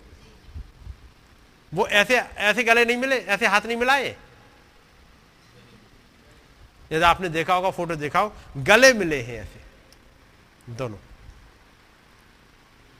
जी? दिल लग गया, एक दूसरे से गले मिले हैं। और उन्होंने इनवाइट किया है। हमारे पीएम साहब ने, हमारे देश के प्रधानमंत्री साहब ने उनको इनवाइट किया है, और वो एग्री भी हो गए हैं। यदि एक पोप की विज़िट थी इज़राइल के लिए, आसमान में कोई चिन्ह दिखा था? दिखा था। लेकिन खुदाबंद ने एक नबी को इज़राइल के बजाय पहले इंडिया भेज दिया था कि तू इंडिया पहले जा, है ना? ये आपस में मिल रहे हैं। नहीं, ये नहीं है वो। ये अलग अलग है, लेकिन ऐसे गले मिले वाली फ़र्क है। वो है मेरे पास में, वो भी है। होगा तो बाद में दिखा देंगे उसे रन दो उसे मत ढूंढो अभी वो बस समझ में आ गई। वो एक दूसरे से गले मिले हुए। तो खुदाबंद ने पोप को जाने दिया वहाँ, ताकि एक चिन्ह आसमान में दिख जाए। लेकिन नबी को इंडिया भेज दिया तुम इंडिया जाओ। पोप बाद में आएगा। पोप की विज़िट तो अगला समय आएगा। जब पहला प्रेसि, American president American president Catholic बना तब पोप ने विज़िट करी इसराइल की। अब दूसरा बना है। दूसरा कैथोलिक बना है। अब तब विज़िट होगी उनकी इंडिया की। बात समझ रहे हैं? इंडिया के साथ यदि आप सोचो पढ़ोगे उसमें हिस्ट्री बाइबल में ढेर सारी घटनाएँ इस इंडिया के साथ जुड़ी हुई हैं। खुदाबंद ने इस कंट्री में बहुत कुछ किया है, बहुत कुछ किया है, और एक बड़ा हिस्सा इंडिया और अफ्रीका यहाँ से है। खुदाबंद ने नबी को अफ्रीका भेजा है, और खुदाबंद ने नबी को इंडिया आने दिया है। पोप की विज़िट चाइना हो, इससे कोई खास फ़र्क नहीं पड़ता। लेकिन इंडिया पे आने पे फ़र्क पड़ता है, कारण एक ब्राइड यहाँ है। इसराइल में जाते हैं तो एक फ़र्क पड़ता है, क्योंकि वहाँ खुदाबंद की चुनी हुई कौम है। और हो सकता है अब जल्दी वो विज़िट हो। ये कोई चिन्ह तो लेके आएगी। जब पहला पोप, जब एक पोप पहली बार इसराइल जा रहा है, कुछ आसमान में घटा। अब एक पोप, जबकि कैथोलिक प्रेसिडेंट है, अमेरिका में, और एक पोप फिर से अब आगे प्लान करेगा ये फ़र्स्ट विज़िट होगी किसी भी पोप की इंडिया के लिए पहली विज़िट है, शायद मेरे विचार से। फ़र्स्ट पेपल विज़िट है यदि होती है तो। क्योंकि उससे पहले 20 साल से तो कुछ था ही नहीं, आना जाना, मुलाकात भी नहीं थी। इससे पहले जब मिस्टर अटल बिहारी जब बने थे नाइनटीन में, तब इनकी मुलाकात हुई थी वहाँ पर पोप से। हैं? नाइनटीन में आया अच्छा तो उन्नीस के बाद अब होगी ये विज़िट। तो ये फिर कुछ विज़िट कुछ मायनों में मतलब रख रही होगी। ठीक है ना?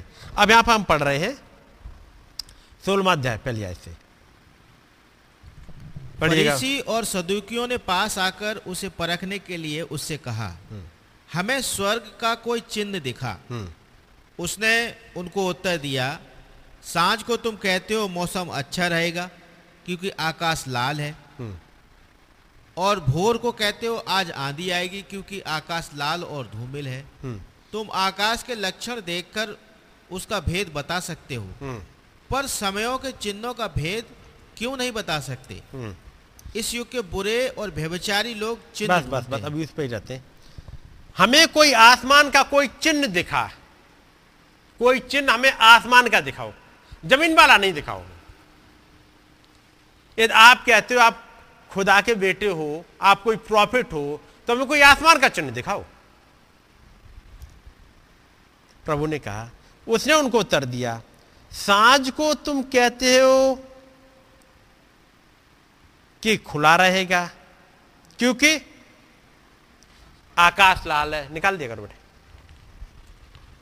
साँझ के समय आकाश लाल हो गया। है नहीं? He answered and said unto them when it is evening जब ये साँझ का समय है you say it will be fair weather अब मौसम साफ़ है। क्यों साफ़ है?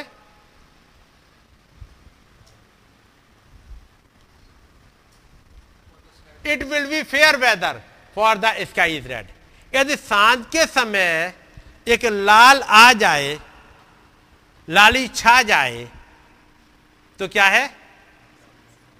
मौसम साफ़ है। अभी टाइम एवेंजलाइजेशन का है। अभी मौसम साफ़ है। ये चिन्ह साँझ को लाल हुआ और जब वो फ़ोटो खींची गई, वो वाली फ़ोटो फ़ोटो खींची गई थी? ये कब खींची है? सनसेट के बाद। अब जब रोशनी आई सनसेट हो रहा है। ऐसा ही था ना? सनसेट पे सूरज तो नीचे चला गया, लेकिन अभी रोशनी नहीं, और इधर एक बादल आ रहा है, जो चमक रहा है। मौसम कैसा था? जब सूरज छिप रहा है, पूरा साफ़ और लाल। यदि आपने पढ़ा होगा उस हिस्से को तो आसमान एक लाल। उस समय ऐसी रोशनी कहाँ से आ रही है? क्योंकि मौसम साफ़ है। ये जो चिन्ह, जो साँझ को आया सनसेट माउंटेन पे, अब ये बता रहा है कि मौसम साफ़ है। एक एवेंजलाइजेशन के टाइम है अभी। अभी जाने का, आंधी आने का टाइम नहीं आया है। है नहीं? अभी एक समय है। हमें कोई एक आसमान का चिन्ह दिखा। उसने कहा, साँझ को तुम कहते हो कि खुला रहेगा, क्योंकि आकाश लाल है।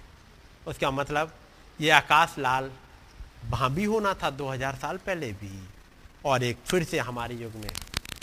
जब सनसेट माउंटेन पे वो बादल आया, जब एक, जब जिसकी फ़ोटो खींची गई, जिसकी फ़ोटो आप देखते हो वो क्या बताएगी? मौसम साफ़ है। मौसम साफ़ था तो क्या हुआ फिर? नबी कहते हैं, और अयूब ने साफ़ आसमान में एक धमाका सुना। उस धमाके ने क्या करा? मोहरों को खोल दिया। वो धमाका मोहरों के खुलासे को लेके आया। ये 28 फरवरी को मौसम, जैसी सूरज आसमान जब लाल हुआ, साँझ के समय कुछ खुल गया। मौसम साफ़ हो गया किसी के लिए। किसी के गुनाह क्लियर हो गए।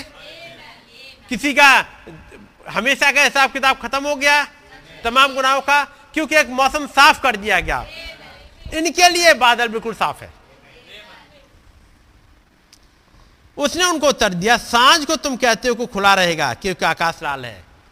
ये सनसेट माउंटेन सनसेट माउंटेन पे एक रोशनी आ गई लाल। और उसके साथ में केवल रोशनी नहीं थी, कुछ और भी था। और वो था, मैं शायद आपके लिए इसमें मिल जाए।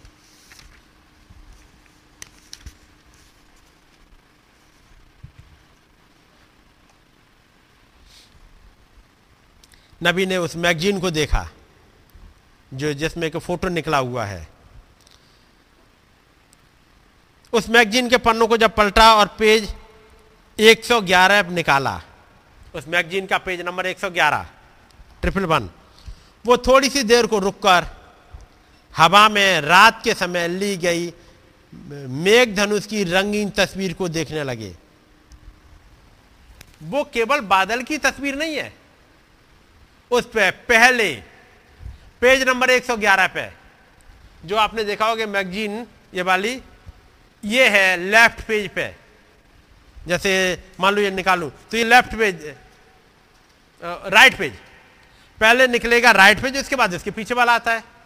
जब आप कोई पन्ना खोलोगे तो मैगजीन खोल रहा है पहले ये, उसके बाद ये। इस वाले पेज पे, जैसे सीधा वाला पेज कहते इस वाले पेज पे एक रेनबो है। है ना? और उसके बाद इस वाले पे अब बादल आएगा। सुनिएगा, जब उन्होंने उस मैगजीन को निकाला 111 वाले पेज पे। उन्होंने देखा, हवा में रात के समय ली गई, ये साँझ का समय है, रात के समय ली गई मेघ धनुष की रंगीन तस्वीर को देखने लगे। और इसमें लिखा गया था, चाँद के द्वारा बने हुए मेघ धनुष जो बहुत कम दिखाई देते हैं। लेकिन ये उस दिन दिखा। और एक मैगजीन में एक तरफ़ बादल आएगा, उसे पहले मेघधनुष आता है। पहले एक माफीनामा आएगा। पहले मेरा और आपका छुटकारा है। मेरा और आपका भविष्य क्लियर करा जाएगा। हमारे सारे केस खत्म। सारा केस खत्म, क्योंकि मेघधनुष पहले आ गया। चाँद के द्वारा बने हुए मेघ धनुष बहुत ही कम दिखाई देते हैं।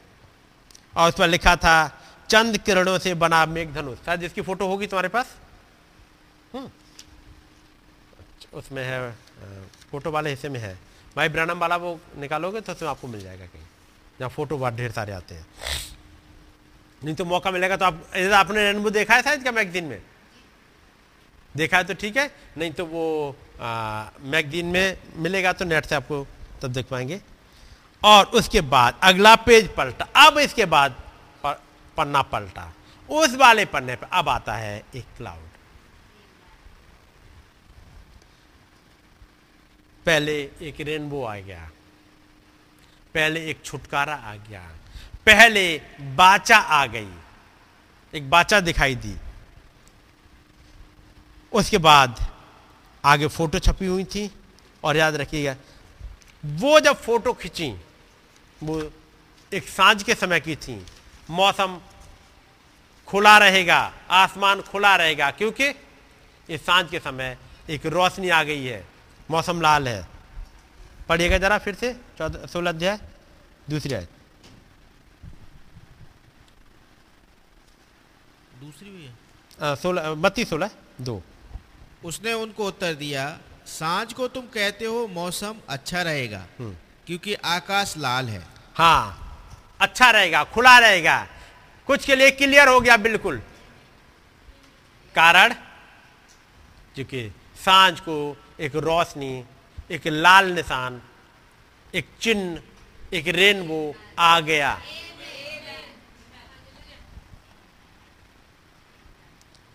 और भोर को कहते हो कि आज आंधी आएगी। उसके बाद क्या आएगा? अब उसके बाद एक आंधी आएगी। अब ये सुबह के समय है। ये साँझ की बात नहीं है। ये साँझ के समय का फ़ोटो नहीं है। यदि सुबह के समय अब एक लाल आ गया। जब पहला, पहली विज़िट हुई पोप की, वहाँ इज़राइल के लिए तो कुछ हुआ था। अगली विज़िट में भी कुछ होगा। और भोर को कहते हो कि आज आंधी आएगी, क्योंकि आकाश लाल और धुमला है। पहले भी तो ऐसे ही था। आसमान तब भी वही था। लेकिन अब यहाँ पर प्रभु चिन्ह दिखा रहे हैं आसमान के। जब इस युग में ज़मीन के ढेर सारे चिन्ह दिखा दिए गए, लोगों ने मैसेज को नहीं सुना, अब खुदाबंद ने आसमान के चिन्ह भी दिखा दिए। हमारे युग में, उन्नीस में, एक समय था आसमान खुले रहने का, और अब तीसरी आयत, भोर को कहते हो कि आज आंधी आएगी क्योंकि आकाश लाल और धुमला है। तुम आकाश का लक्षण देखकर भेद बता सकते हो, पर समयों के चिन्हों का भेद नहीं बता सकते। उसका मतलब जब ये विज़िट हो, जब एक Indian prime minister after twenty years फिर जाके मिल रहा है, फिर से एक विज़िट होने वाली है, फिर कुछ घटना होने की, वो विज़िट थी 99 में वो 99 की थी, जबकि वो 20वीं सदी खत्म हो रही थी और 21वीं सदी में घुस रहे थे। अब ये विज़िट 21वीं सदी की है। तुम आकाश का लक्षण देखकर भेद बता सकते हो, पर समयों के लक्षणों का भेद नहीं बता सकते। मैं इसके डिटेल में अभी कुछ इंतज़ार करने के बाद जाऊँगा, आज नहीं। आज मैं अपने जिस हिस्से पर जाना चाह रहा था उस पर जल्दी जाता हूँ। सोलह अध्याय। सत्रह अध्याय। ठीक है नहीं? अब सोलह अध्याय के बाद अब वो चिन्ह आएँगे। सोलह अध्याय में उन्होंने चिन्ह मांगे थे। मांगे थे? चिन्ह क्या था? सोलह पहली। फरीसियों और सदुकियों ने पास आकर उसे परखने के लिए उसे कहा कि हमें आकाश का कोई चिन्ह दिखा। अब सत्रवा अध्याय याद रहा है। अब जिसमें प्रभु चिन्ह दिखाएँगे। सत्रमा अध्याय पहली आयत। छह दिन के बाद यीशु ने अब आते छह दिन के बाद। उन्होंने कहा प्रभु हमें एक चिन्ह दिखा। हमें एक स्वर्ग का कोई चिन्ह दिखाओ। हमने ज़मीन के तो बहुत देख लिए स्वर्ग का दिखाओ। अब खुदाबंद एक स्वर्ग का चिन्ह दिखा दे रहे हैं। उस समय के चिन्ह की फोटोग्राफी हुई या नहीं हुई नहीं पता। लेकिन खुदाबंद ने स्वर्ग में एक चिन्ह दिखा दिया। और वो चिन्ह क्या दिखाया? पढ़ो जरा। पढ़ो। छह दिन के बाद यीशु ने पतरस और याकूब और उसके भाई यहुन्ना को साथ लिया। तीन को लिया पतरस याकूब यहुन्ना को साथ लिया और हमारे युग में दो को लिया। जी। दो गए साथ में। जब वो सातवीं आत्मा फिर से इस ज़मीन पे है और लोगों का कहना है कोई आसमान का चिन्ह दिखाओ तो वो सातवीं आत्मा अब वो एक चिन्ह दिखाएँगे। और किसी ऊँचे पहाड़ पर। लेके गया ये जाने का टाइम कब हुआ करता था?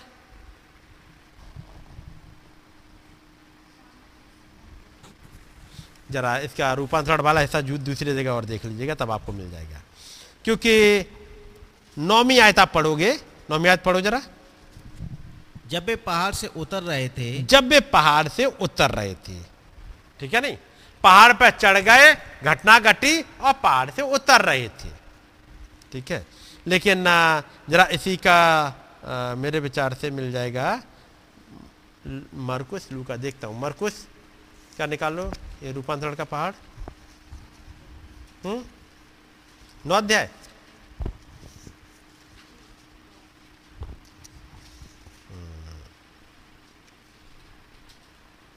इसमें भी नहीं है वो घटना। लूका में, लूका कितना अध्याय है? लूका भी नौ है।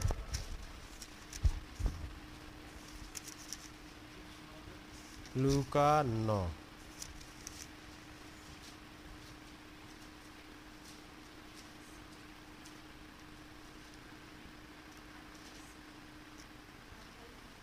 हाँ वो दिख तो गई, हमें जो ढूंढ रहा हूँ।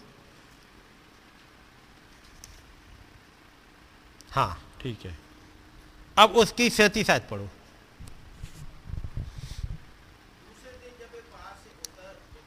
दूसरे दिन जब वे पहाड़ से उतरे यानी अब उतरेंगे कब?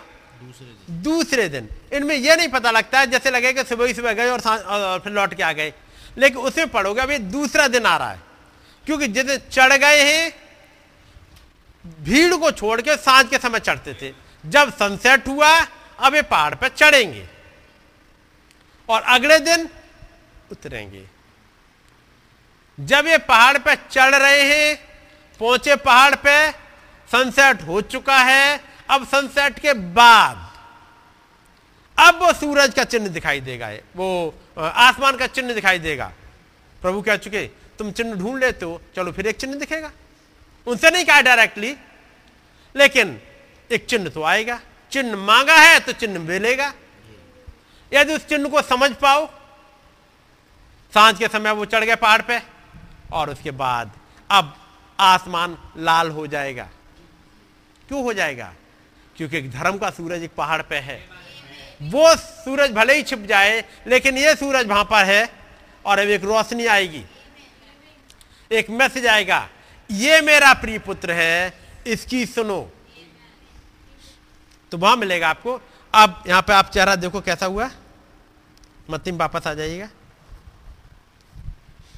मत्ती सत्रह दो। वहाँ उनके सामने उसका रूपांतरण हुआ और उसका मुँह सूर्य के समान चमका और उसका वस्त्र ज्योति के समान उजला हो गया। हम्म, एक अब एक सूरज ये निकल आया साँझ के समय। एक इस सूरज की रोशनी आ रही है।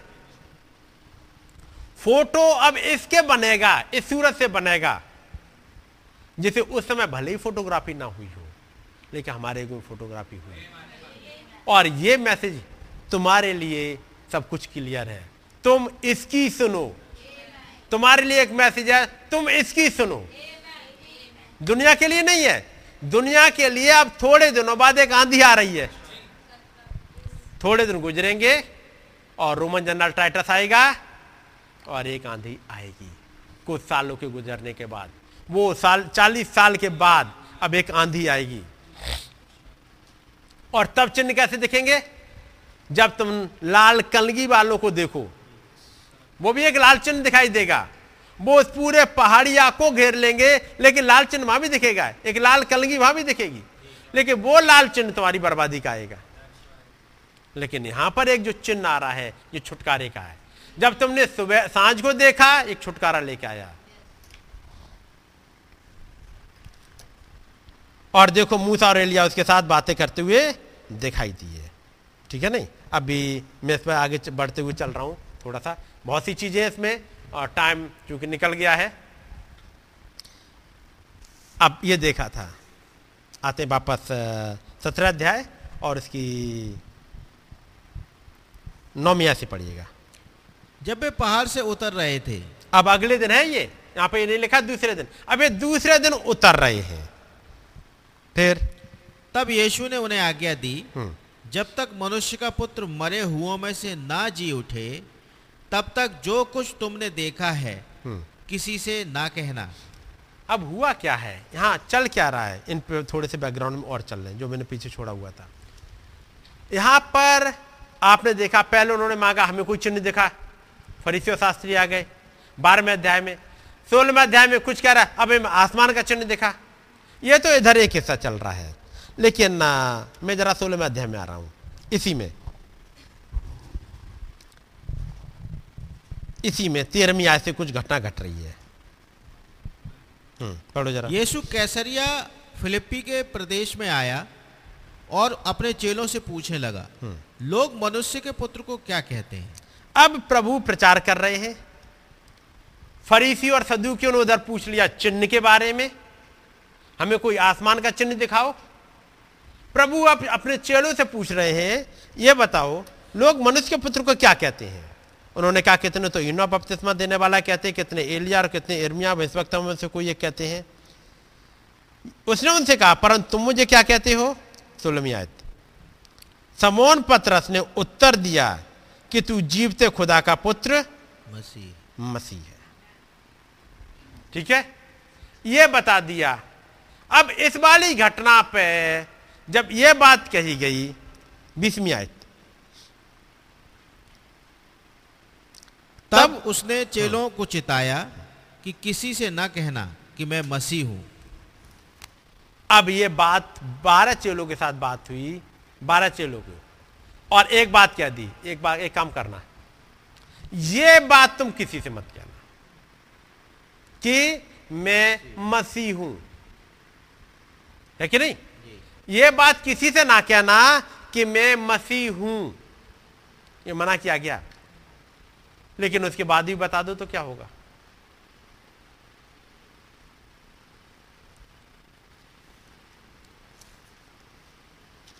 उसकी आज्ञा टाल दी गई कि नहीं? और उन बारह में से एक जाएगा और ये ज़रूर कहेगा। वो वो तो अपने आप को ये बोलने लगा है। जब उन पतरस ने कहा तो कह रहा है कि ये बात किसी से मत कहना। लेकिन वो अपने आप को करता है डिक्लेयर। तब उसने चेलों को चिताया कि किसी से ना कहना कि मैं मसीह हूँ। अब यहाँ की घटना देखें। क्योंकि इसके बाद छह दिन बाद फिर से वही दिन आ जाएगा, सातवें दिन आ जाएगा, कुछ घटेगा। डिमांड क्या थी? कोई चिन्ह दिखाओ। अब प्रभु चिन्ह दिखाना चाह रहे हैं, लेकिन अब अपने चेलों को अवेयर कर रहे हैं, किसी बात को लेकर के। कुछ घट रहा है, उस बात को लेकर के अवेयर कर रहे हैं। और पूछ रहे हैं, ये बताओ लोग मनुष्य के पुत्र को क्या कहते हैं? पत्रस ने बोल दिया तब उसने चेलों को चिताया किसी से ना कहना कि मैं मसीह हूँ. अब एक बात पता लग गई चेलों को एक और चीज़ मिल गई और वो है ये मसीह अगली आयत अगला अंग्रेज़ी में निकाला जरा।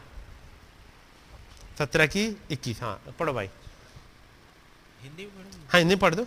उस समय से यीशु अपने चेलों को बताने लगा अवश्य है कि मैं यरूशलेम को जाऊँ हम्म। और पुर्णियों और प्रधान याजकों और शास्त्रियों के हाथ से बहुत दुख उठाऊं हम्म। और मार डाला जाऊँ और तीसरे दिन जी उठूं। अब उस दिन के बाद से प्रभु कुछ चीज़ बताने लगे। किनको? अपने चेलों को कुछ चीज़ों के लिए अवेयर करने लगे? जरा लूका निकालना। निकाल लिया भाई?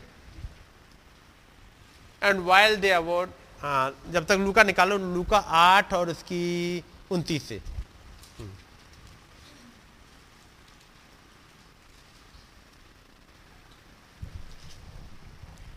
क्योंकि वो बहुत यही है ना भैया? आठ तीस। आठ आठ उनतीस ना? हाँ आठ उनतीस ठीक है। क्योंकि वो उस अशुद्ध आत्मा को एक मिनट एक मिनट है हमें लगता है लूका निकाल लिया ना? हाँ मरकुस चाहिए था। मरकुस आठ उनतीस।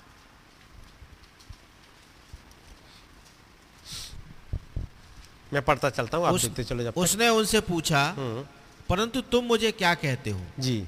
पतरस ने उसको उत्तर दिया तू मसीह है। तब उसने उन्हें चिताकर कहा कि मेरे विषय में यह किसी से ना कहना। हम्म, आगे। तब वो उन्हें उन्हें मना कर दिया आगे एक चीज़ फिर स्टार्ट कर दी। अब अगली आय से देखो जब ये मना किया कि ये किसी से मत कहना अब कुछ चीज़ सिखाना स्टार्ट कर दी। And he began to teach them अब वो कुछ बातों को सिखाने के लिए आ गए। उधर उड़ाना दे रहे हैं। दुनिया पे उड़ाना चल रहा है लेकिन अब कुछ सुपर नेचुरल घटने वाला है। अब ये घटनाएँ कई एक प्रोफेसी बड़ी तेज़ी से घटेंगी। और जब ये समय आया तब प्रभु ये काम कर रहे हैं। और वो लिखा है और वो तब उसके बाद कुछ सिखाना स्टार्ट कर दिया। पहला भेद खोला मैं कौन हूँ? फिर एक चिन्ह दिखाने जाएँगे अभी। अब यहाँ पर सिखाने लगे। अब सिखाए तो क्या हुआ जरा? इकतीस ऐसे पढ़ो। तब वो उन्हें सिखाने लगा कि मनुष्य के पुत्र के लिए अवश्य है कि वो बहुत दुख उठाए। अब यहाँ पे सिखा रहे अरे कोई अच्छी चीज़ सिखाओ। सिखाओ कि कैसे जीवन बिताना चाहिए, कैसे रहना चाहिए, कैसे पवित्र आत्मा पाना चाहिए, कैसे अन्य भाषा बोलना चाहिए, ये तो नहीं सिखा रहे। अपने बारे में सिखा रहे हो। क्या सिखा रहे हैं? कि मनुष्य के पुत्र के लिए अवश्य है कि वो बहुत दुख उठाए, बहुत दुख उठाए। क्योंकि बहुत दुख उठाना ही एक थर्ड पुल को लेकर के आएगा। एक ये दुख उठाना ही बॉडी चेंज को लेके आएगा। ये दुख उठाना ही उन तमाम भविष्यवाणियों को पूरा करेगा। जो बात थी कि वो तेरे सर को कुचलेगा वो भी आएगी। ईसाया के द्वारा की गई भविष्यवाणी, उसने अपने आप को दे दिया, उसने अपना मुँह नहीं खोला, वो ऐसे कुचला गया। जो नोहा के समय में एक, एक राल बनाई गई थी वो वाला दृष्टांत भी पूरा इसी में होना है क्योंकि उसे कुचला जाएगा ताकि उसमें से फिर एक राल बनाई जाए। एक ऐसा आ, राल जब इंसान के लगा दी जाए गुना घुस नहीं सकता। दुनिया बाहर रह जाती है कोई पानी घुस नहीं पाता। अब यहाँ पर प्रभु ने सिखाना स्टार्ट किया। और पुरनिये और महाजक और शास्त्री उसे तुच्छ समझकर मार डाले और वो तीसरे तीन दिन के बाद जी उठे। तो मालूम है? अब पुरनिये ही मुझे मारेंगे महाजक मारेंगे। पतरस को ये चीज़ समझ में नहीं आई। आगे। बत्तीस। उसने यह बात उनसे साफ़ साफ़ कह दी। हम्म। इस पर पत्रस उससे अलग ले जाकर छिड़कने लगा। जब उसने कुछ बातों को बहुत साफ़ साफ़ कह दिया कि ये होगा, फिर ये होगा, फिर ये हो गया तो वो पतरस, जैसे कुछ दिनों के बाद स्वर के राज्य की कुंजियाँ मिलनी हैं, वो भी नहीं समझ पाया।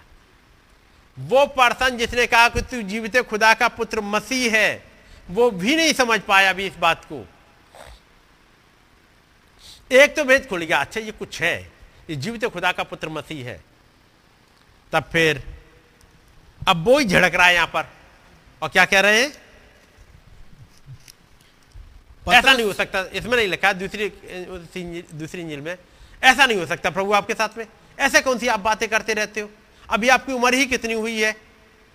माहौल सब ठीक है ऐसा तो कुछ नहीं लगता। आपको कोई पीछे पड़े और ऐसी बात है हम वापस चले चलेंगे। ऐसा हम होने ही नहीं देंगे आपके साथ में। और यीशु मसीह अवेयर कर रहे हैं ताकि तुम्हें चीज़ें झटके की तरह ना लगे। क्योंकि कुछ, बहुत कुछ घटने वाला है।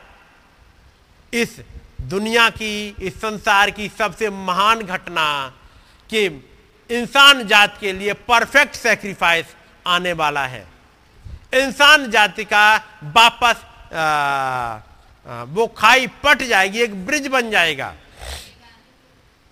वो जो चार हज़ार साल के संत हैं वो निकल जाएँगे। वो इसी घटना पे डिपेंड है। और अगली घटना पे उन 2000 साल के संतों का रुका हुआ है कि वो हमारे बगैर सिद्ध नहीं हो सकते। उसका मतलब इस रैप्चर के बगैर वो माँ आ नहीं सकते उसमें। जब तक ये ब्राइड तैयार ना हो जाए। ज़रूरी अब ये तैयारी एक मिले। बहुत कुछ घटने वाला था उस समय जब प्रभु अब सिखा रहे हैं। और जब सिखाना चाह रहे हैं तो रिएक्शन देखो। बत्तीस। उसने यह बात उनसे साफ़ साफ़ कह दी।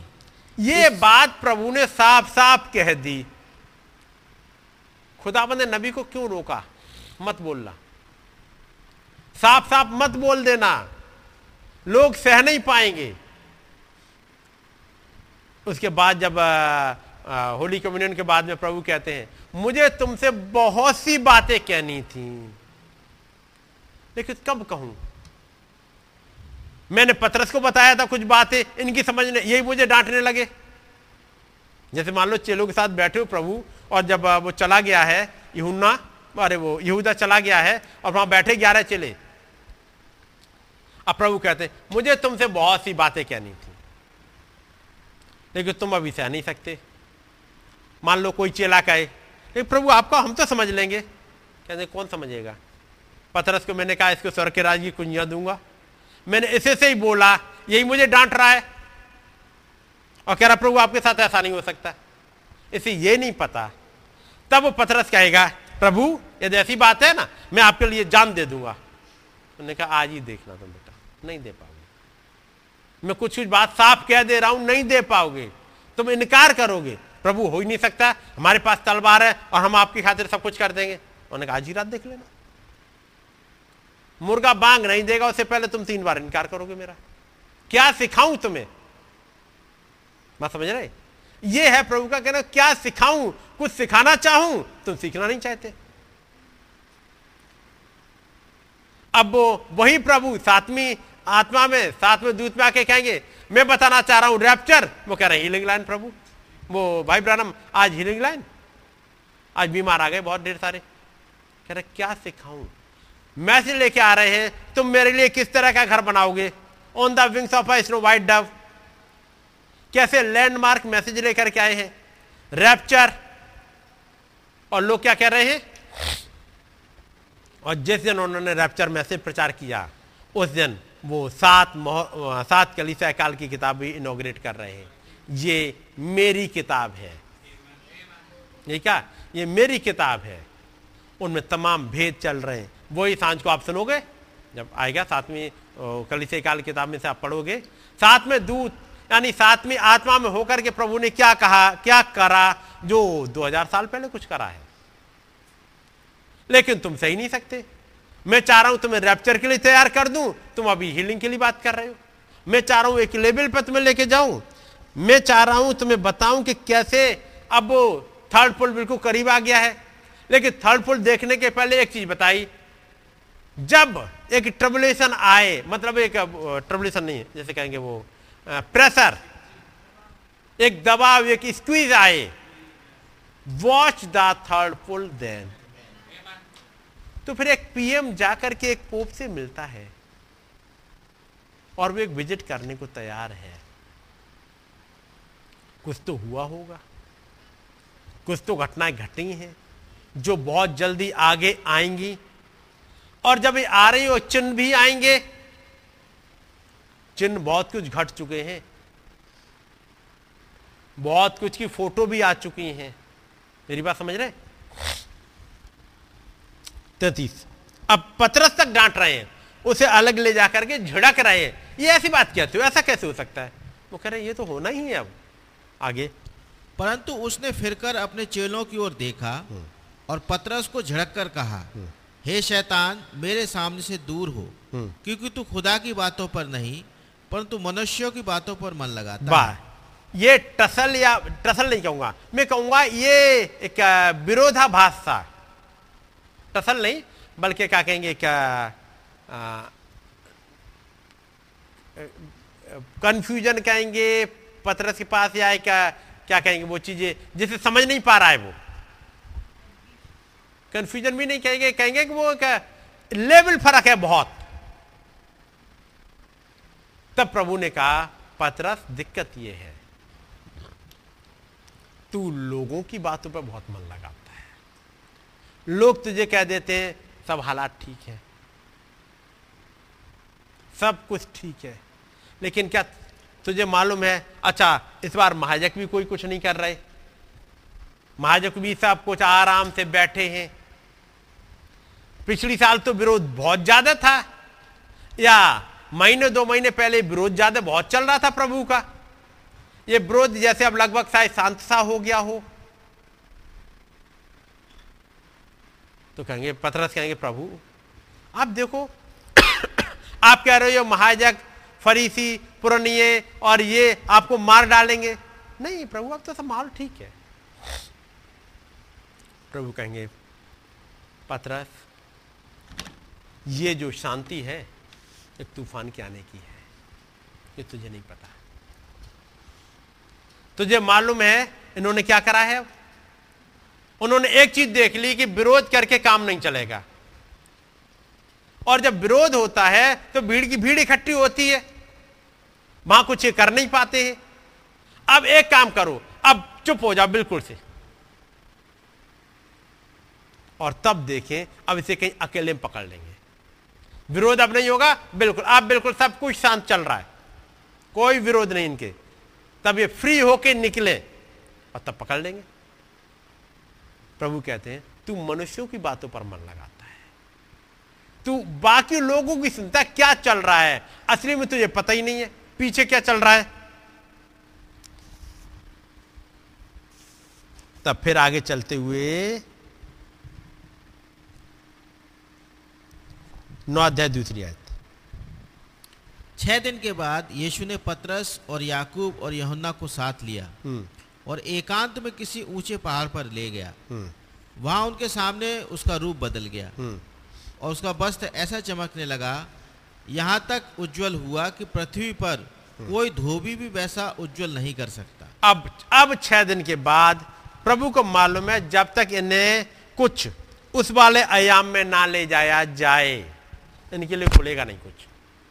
इसलिए छह दिन के बाद क्योंकि अभी उन्होंने बताया पत्रस ने बोला, तू जीवित खुदा का पुत्र मसीह है।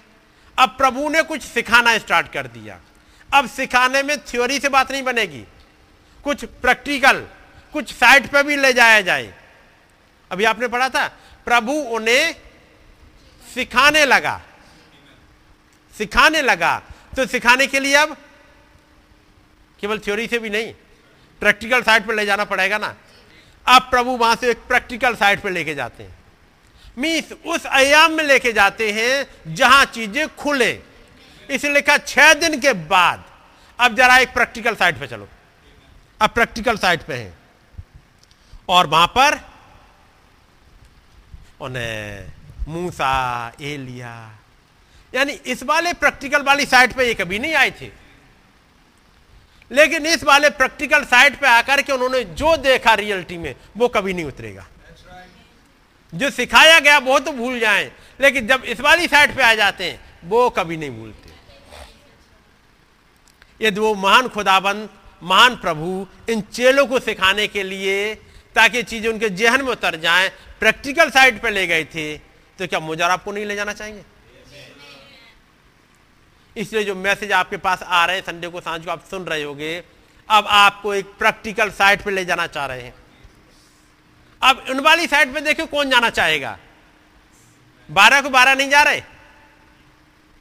बारह नहीं जा रहे। उनमें से तीन गए। पतरस, याकूब, यूहन्ना। बाकी? किसी को थकान है, कोई और काम में लगा हुआ है। लेकिन ये तीन है, ये चल दिए। अब आप कौन से में से बनना चाहते हो? उन ग्यारह की मैं कहूँ, बारह में छोड़ दे रहा हूँ, उन ग्यारह में से आप कौन से वाले बनना चाहते हो? क्या इन तीन ही वाले में से? जिनको प्रभु चाह रहे हैं, प्रैक्टिकल साइड पे चलोगे थोड़ा सा हाँपते हैं वहाँ पे, ऊपर चलने में, टाइम लगता है, पैर थक जाते हैं, पैर साथ नहीं देते थे, पहाड़ पर चलना, उतरना, और फिर सांस भी साथ नहीं देती है, फूलने लगती है, लेकिन प्रैक्टिकल साइड पे चलोगे तो पास में नहीं है भाई। दूर चलना पड़ेगा। इतनी दूर। जहाँ मुलाकात एलिया से हो। जहाँ मुलाकात मूसा से हो। उस वाले आयाम में ऊंचाई थोड़ी सी दूरी, ऊँची है। क्या चलना चाहोगे? वही खुदाबंद मुझे और आपको ले जाना चाह रहे हैं। तैयार उसके लिए होना है। केवल मैसेज पढ़ने के लिए नहीं। कुछ उस वाली साइट पे जाने के लिए वो तैयारी चाहिए। क्योंकि पिछली आयत में पढ़ा था, हमने मरको से पढ़ लिया। और उस दिन के बाद से प्रभु, जब ये बात खुल गई, ये मसीह है। जब ये बात मेरे और आपके ऊपर खुल गई कि ये सातवां दूत है, और सातवां दूत ही नहीं, वो सातवीं आत्मा। और वो खुदावंत की फुलनेस अब ये चर्च है जिसकी किताब क्यों खोली गई है? कुछ दिखाने के लिए उस सातवीं आत्मा ने, उस खुदावंत के सातवें प्रकटीकरण ने हमारे युग में क्या किया है? ताकि समझ पाए, क्योंकि अब वो प्रैक्टिकल साइड पे जाना चाह रहे हैं। दिस इज़ माई बुक अब माई बुक खुली है एक। अब उस माई बुक में से क्या क्या है? वो खुल रहा है। इसलिए जब साँझ को बैठेगा तो अलर्ट होकर बैठिएगा। क्योंकि उसी में से खुदाबंद कहीं आपको एक दिन प्रैक्टिकल साइड पे लेके चलेंगे। और जो वहाँ आप देखाए फिर चीज़ें बदल जाएँगी। और अब वो समय है जब चीज़ें बदल जाएँ। अब ये समय ब्राइड का है तो केवल कहने से नहीं है। अलर्ट हो जाइएगा। नींद, आँखों से नींद को भगा दीजिएगा। थकान होती है। प्रभु ये कहेंगे, ऊपर चलने बहुत थकान बहुत। एक चीज़ पढ़ी आपने? किसी किसी पहाड़ पर नहीं। बल्कि लिखा हुआ किसी सत्रह की, जरा पहले याद पढ़ो। है? हाई माउंटेन अरे प्रभु, थोड़े नीचे पे ही दिखा देते। यदि नीचे दिखा देंगे तो फ़ोटो इतना पूरी दुनिया में कैसे दिखेगा? कैसे बनेगा? इसलिए वो 26 मील ऊंचाई पे 26 मील ऊंचाई और 30 मील चौड़ाई में वो बना ताकि अब वे फ़ोटो खिंच पाए। एक बादल वहाँ आया, उसके लिए कितनी तेज लाइट चलेगी अब? ताकि फ़ोटो क्लियर दिखे। क्योंकि वहाँ पर इतनी दूर कैमरे की फ्लैश काम नहीं करेगी। दुनिया वाले कैमरे की फ्लैश काम नहीं करेगी। तो वहाँ खुदाबंद के पीछे से फ्लैश जला रहे होंगे। वो लाल रोशनी की जल रही है। जैसे कभी कुछ चीज़ को दिखाना होता है ना तो एक पॉइंट दबाते हैं। वो क्या कहते हैं उसे? लेजर उसे देखो, इसे देखो जरा। वहाँ पर घुमाया जाता है। ऐसे ही खुदाबंद वहाँ एक लेजर घुमा रहे हैं। उस वाली एरिया में सनसेट माउंटेन पे एक लेजर चमक रहा है। ये देखो जरा, ताकि फ़ोटो खींच लो। ये कुछ हो रहा है वहाँ पर एक घटना, ताकि मेरे और आपके पास कुछ अनुभव आ सके। यहाँ पर खुदाबंद कुछ सिखाएँगे, फिर एक आवाज़ आएगी। उसके बाद जब वहाँ से उतर रहे हैं अब वाले हिस्से को फिर देखेंगे, क्योंकि वो बहुत है आगे। इस सत्र में अध्याय में चलिएगा। तैयार रहिए, तैयार रहिएगा अपने आप को, अलर्ट बने रहिएगा, ताकि खुदाबंद आपको जो दिखाना चाहे। क्योंकि एक प्रैक्टिकल साइट पे, एक दिखने वाले आयाम में खुदाबंद ले जाने के लिए तैयार हो गए जो ने जाना है रैप्चर में, उनको खुदाबंद प्रैक्टिकल साइट पर ज़रूर ले जाएँगे।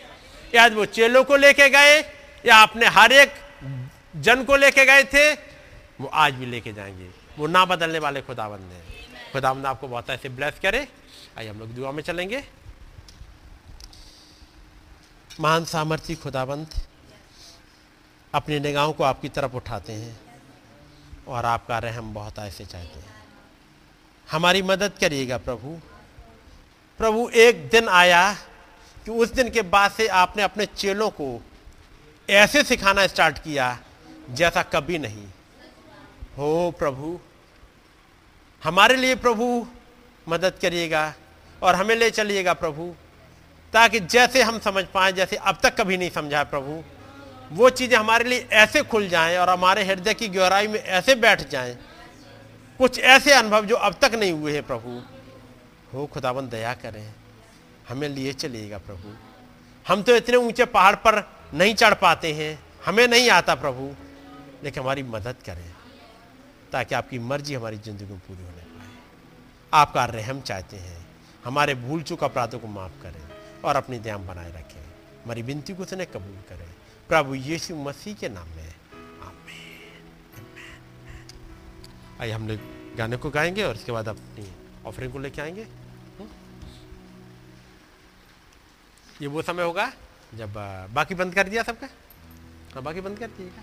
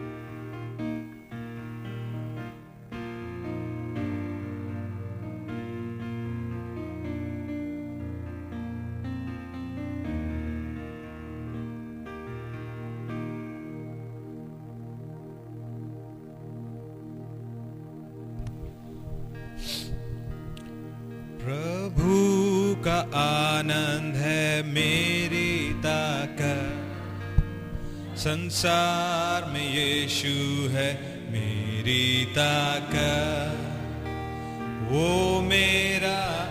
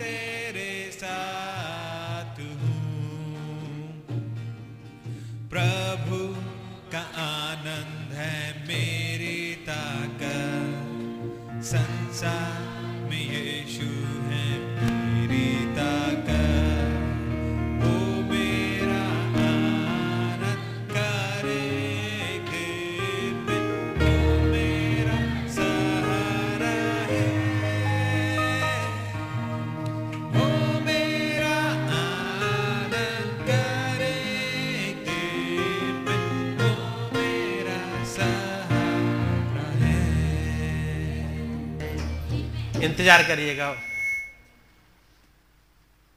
इंतज़ार करिएगा उस वाले दिन का जिस दिन आपका आनंद पूरा हो जाए। क्योंकि वो खुदावन एक दिन में, चाहे आपके अंदर चाहे चिंताएँ हो, कुछ भी चल रहा हो, एक दिन में दूर करने में सामर्थ्य है। उस खुदावन का नाम मुबारक हो। आइए हम लोग दुआ करेंगे और मौका होगा किसी एक जन के लिए दुआ में और ये ऑफरिंग के लिए भी दुआ करेंगे।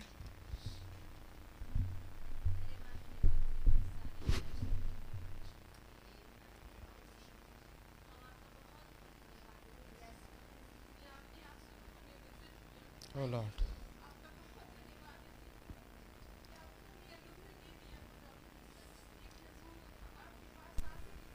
Yes, Lord. आपने हमसे बोला खुदावन हमसे बातचीत की Thank you, हमारे. हृदयों में बातचीत की खुदा Thank you, Lord. आपका धन्यवाद देते हैं प्रभु ओ खुदावन यीशु मसीह आप कितने प्यारे हैं कितने अच्छे हैं खुदावन कि आपने. हमें कभी नहीं छोड़ा खुदावन Amen. पर आप अपनी योजना में एकदम सही चलते हुए आ रहे हैं. आप समय पे हैं Amen. ओ खुदावन यीशु मसीह हमारी सहायता मदद कीजिए प्रभु। Yes, Lord. कि हम प्रभु आपको पकड़ सके खुदा। Amen. हम आपके साथ चल सके उड़ सके खुदावन प्रभु यीशु मसीह जब जबकि आप हमें एक उस ऊँचे याम पे ले जाना चाहते हैं प्रभु जहाँ की प्रभु वहाँ बात फ़र्क होती है खुदा। Yes, ओ प्रभु यीशु मसीह हम तो जबकि हम प्रभु यीशु मसीह इस अवस्था में जब कुछ कर भी नहीं सकते प्रभु लेकिन प्रभु यीशु मसीह आपने आज फिर हमसे कहा है कि मैं हूँ मैं तुम्हें ले चलूँगा। मैं तुम्हारे साथ हूँ। असंभव को संभव करने वाला मैं तुम्हारे साथ ओ खुदा यीशु मसीह ओ खुदावन केवल आप ही हैं प्रभु जी। Amen. आप ही हैं खुदावन जो हमारे लेख नबी को लेकर आए प्रभु। और सातवीं आत्मा में होते हुए खुदावन आपने हमसे बातचीत की। आप गरजे खुदावन ये वो नबी नहीं थे खुदावन पर उनके अंदर आप बोल रहे थे खुदावन। और इसलिए उनकी कही हुई हर एक बात जो लिखी या बोली गई वो हाँ आमीन है खुदावन। इसके लिए हम आपका बहुत बहुत धन्यवाद देते हैं प्रभु। ओ खुदा यीशु मसीह आपका शुक्र करते हैं प्रभु कि आज फिर से आपने हम पर बहुत बड़ा अनुग्रह किया है प्रभु। अपने पास बुलाया खुदावन। अपनी आवाज़ हमें हमारे हृदयों में दी खुदावन। हमसे बातचीत की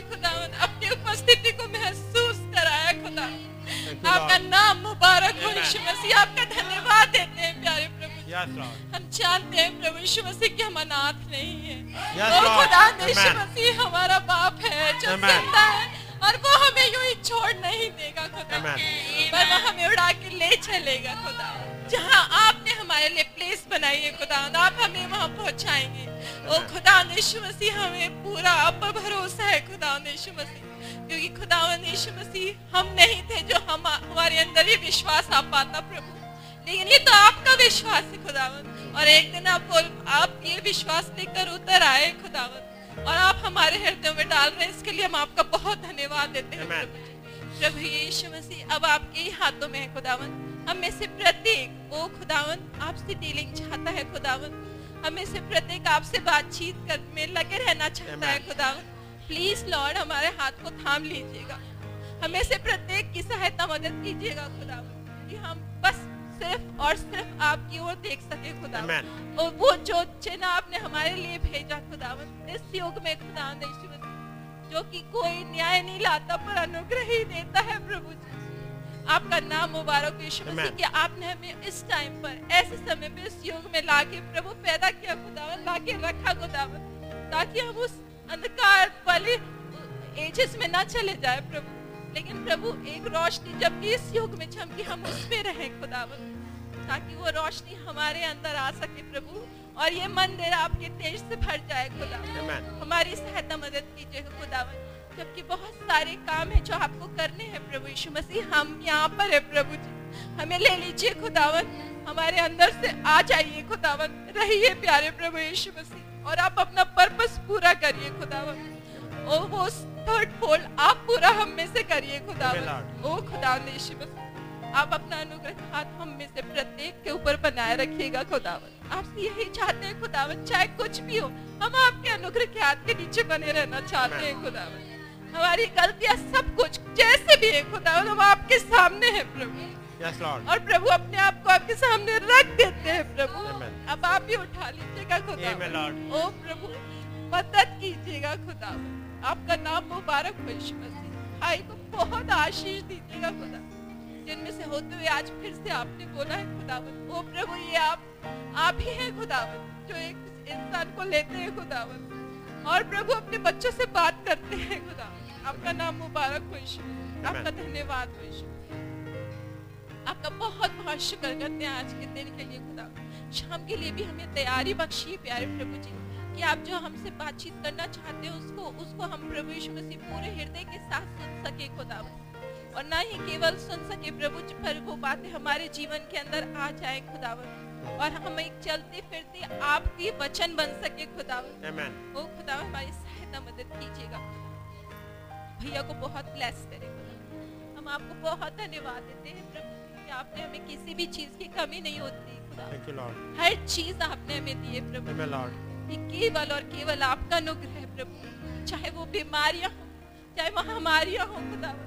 चाहे कैसे भी दुश्मन के अटैक हो चाहे वो हमारे मस्तिष्क में चलता हुआ एक युद्ध ही क्यों ना हो खुदावन विचारों का और खुदावन वो शैतानी अटैक क्यों ना हो खुदावन लेकिन आप उन सब के बीच में आपका दूत आप स्वयं आके खड़े हो गए. और आपने कैसे सीन को पलट दिया खुदावन? आपका नाम मुबारक हो आपका धन्यवाद देते हैं प्यारे प्रभु। Yes, Lord. क्योंकि ये वो काम है खुदावन जो आप ही कर सकते हैं। ये सुपर नेचुरल है खुदावन। Amen. ये दिखाई नहीं देता खुदा लेकिन ये आप ही है जो करते हैं खुदा Yes, Lord. आपका नाम मुबारक हो इस तरह से वे भी आके प्रभु जी आप अपने तरीकों में काम कर जाते हैं खुदा Yes, Lord. हम इसकी गवाह खुदा Amen. आपका नाम मुबारक हो. आपका धन्यवाद देते हैं ओ खुदा मेहरबानी से इन ऑफरिंग को आप ही कबूल करिएगा Yes, Lord. और प्रभु यीशु मसीह में से प्रत्येक को खुदावन रैप्चरिंग ग्रेस से ब्लेस करिएगा खुदा Amen, Lord. प्लीज़ लॉर्ड हमें ले लीजिए हमें से प्रत्येक की मदद कीजिए सारा आदर और सारी महिमा केवल और केवल आपको ही मिले. धन्यवाद के साथ इस प्रार्थना धन्यवाद के अपने उद्धार करता, प्रभु यीशु मसीह के नाम में चढ़ाते। आए हमारे पिता, आप जो आसमान में हैं, आपका नाम पाक माना जाए, आपकी बादशाही आए, आपकी मर्ज़ी जैसे आसमान में पूरी होती है, ज़मीन पर भी हो, माई रोज की रोटी आज हमें बख्श दे। जिस प्रकार से हम अपने कसूर वालों को माफ़ करते हैं, हमारे कसूरों को माफ़ करें। हमें आजमाइश पर ना पड़ने दें, बल्कि बुराई से बचाएँ। क्योंकि बादशाह कुदरत जलाल, हमेशा आपका। I love him. I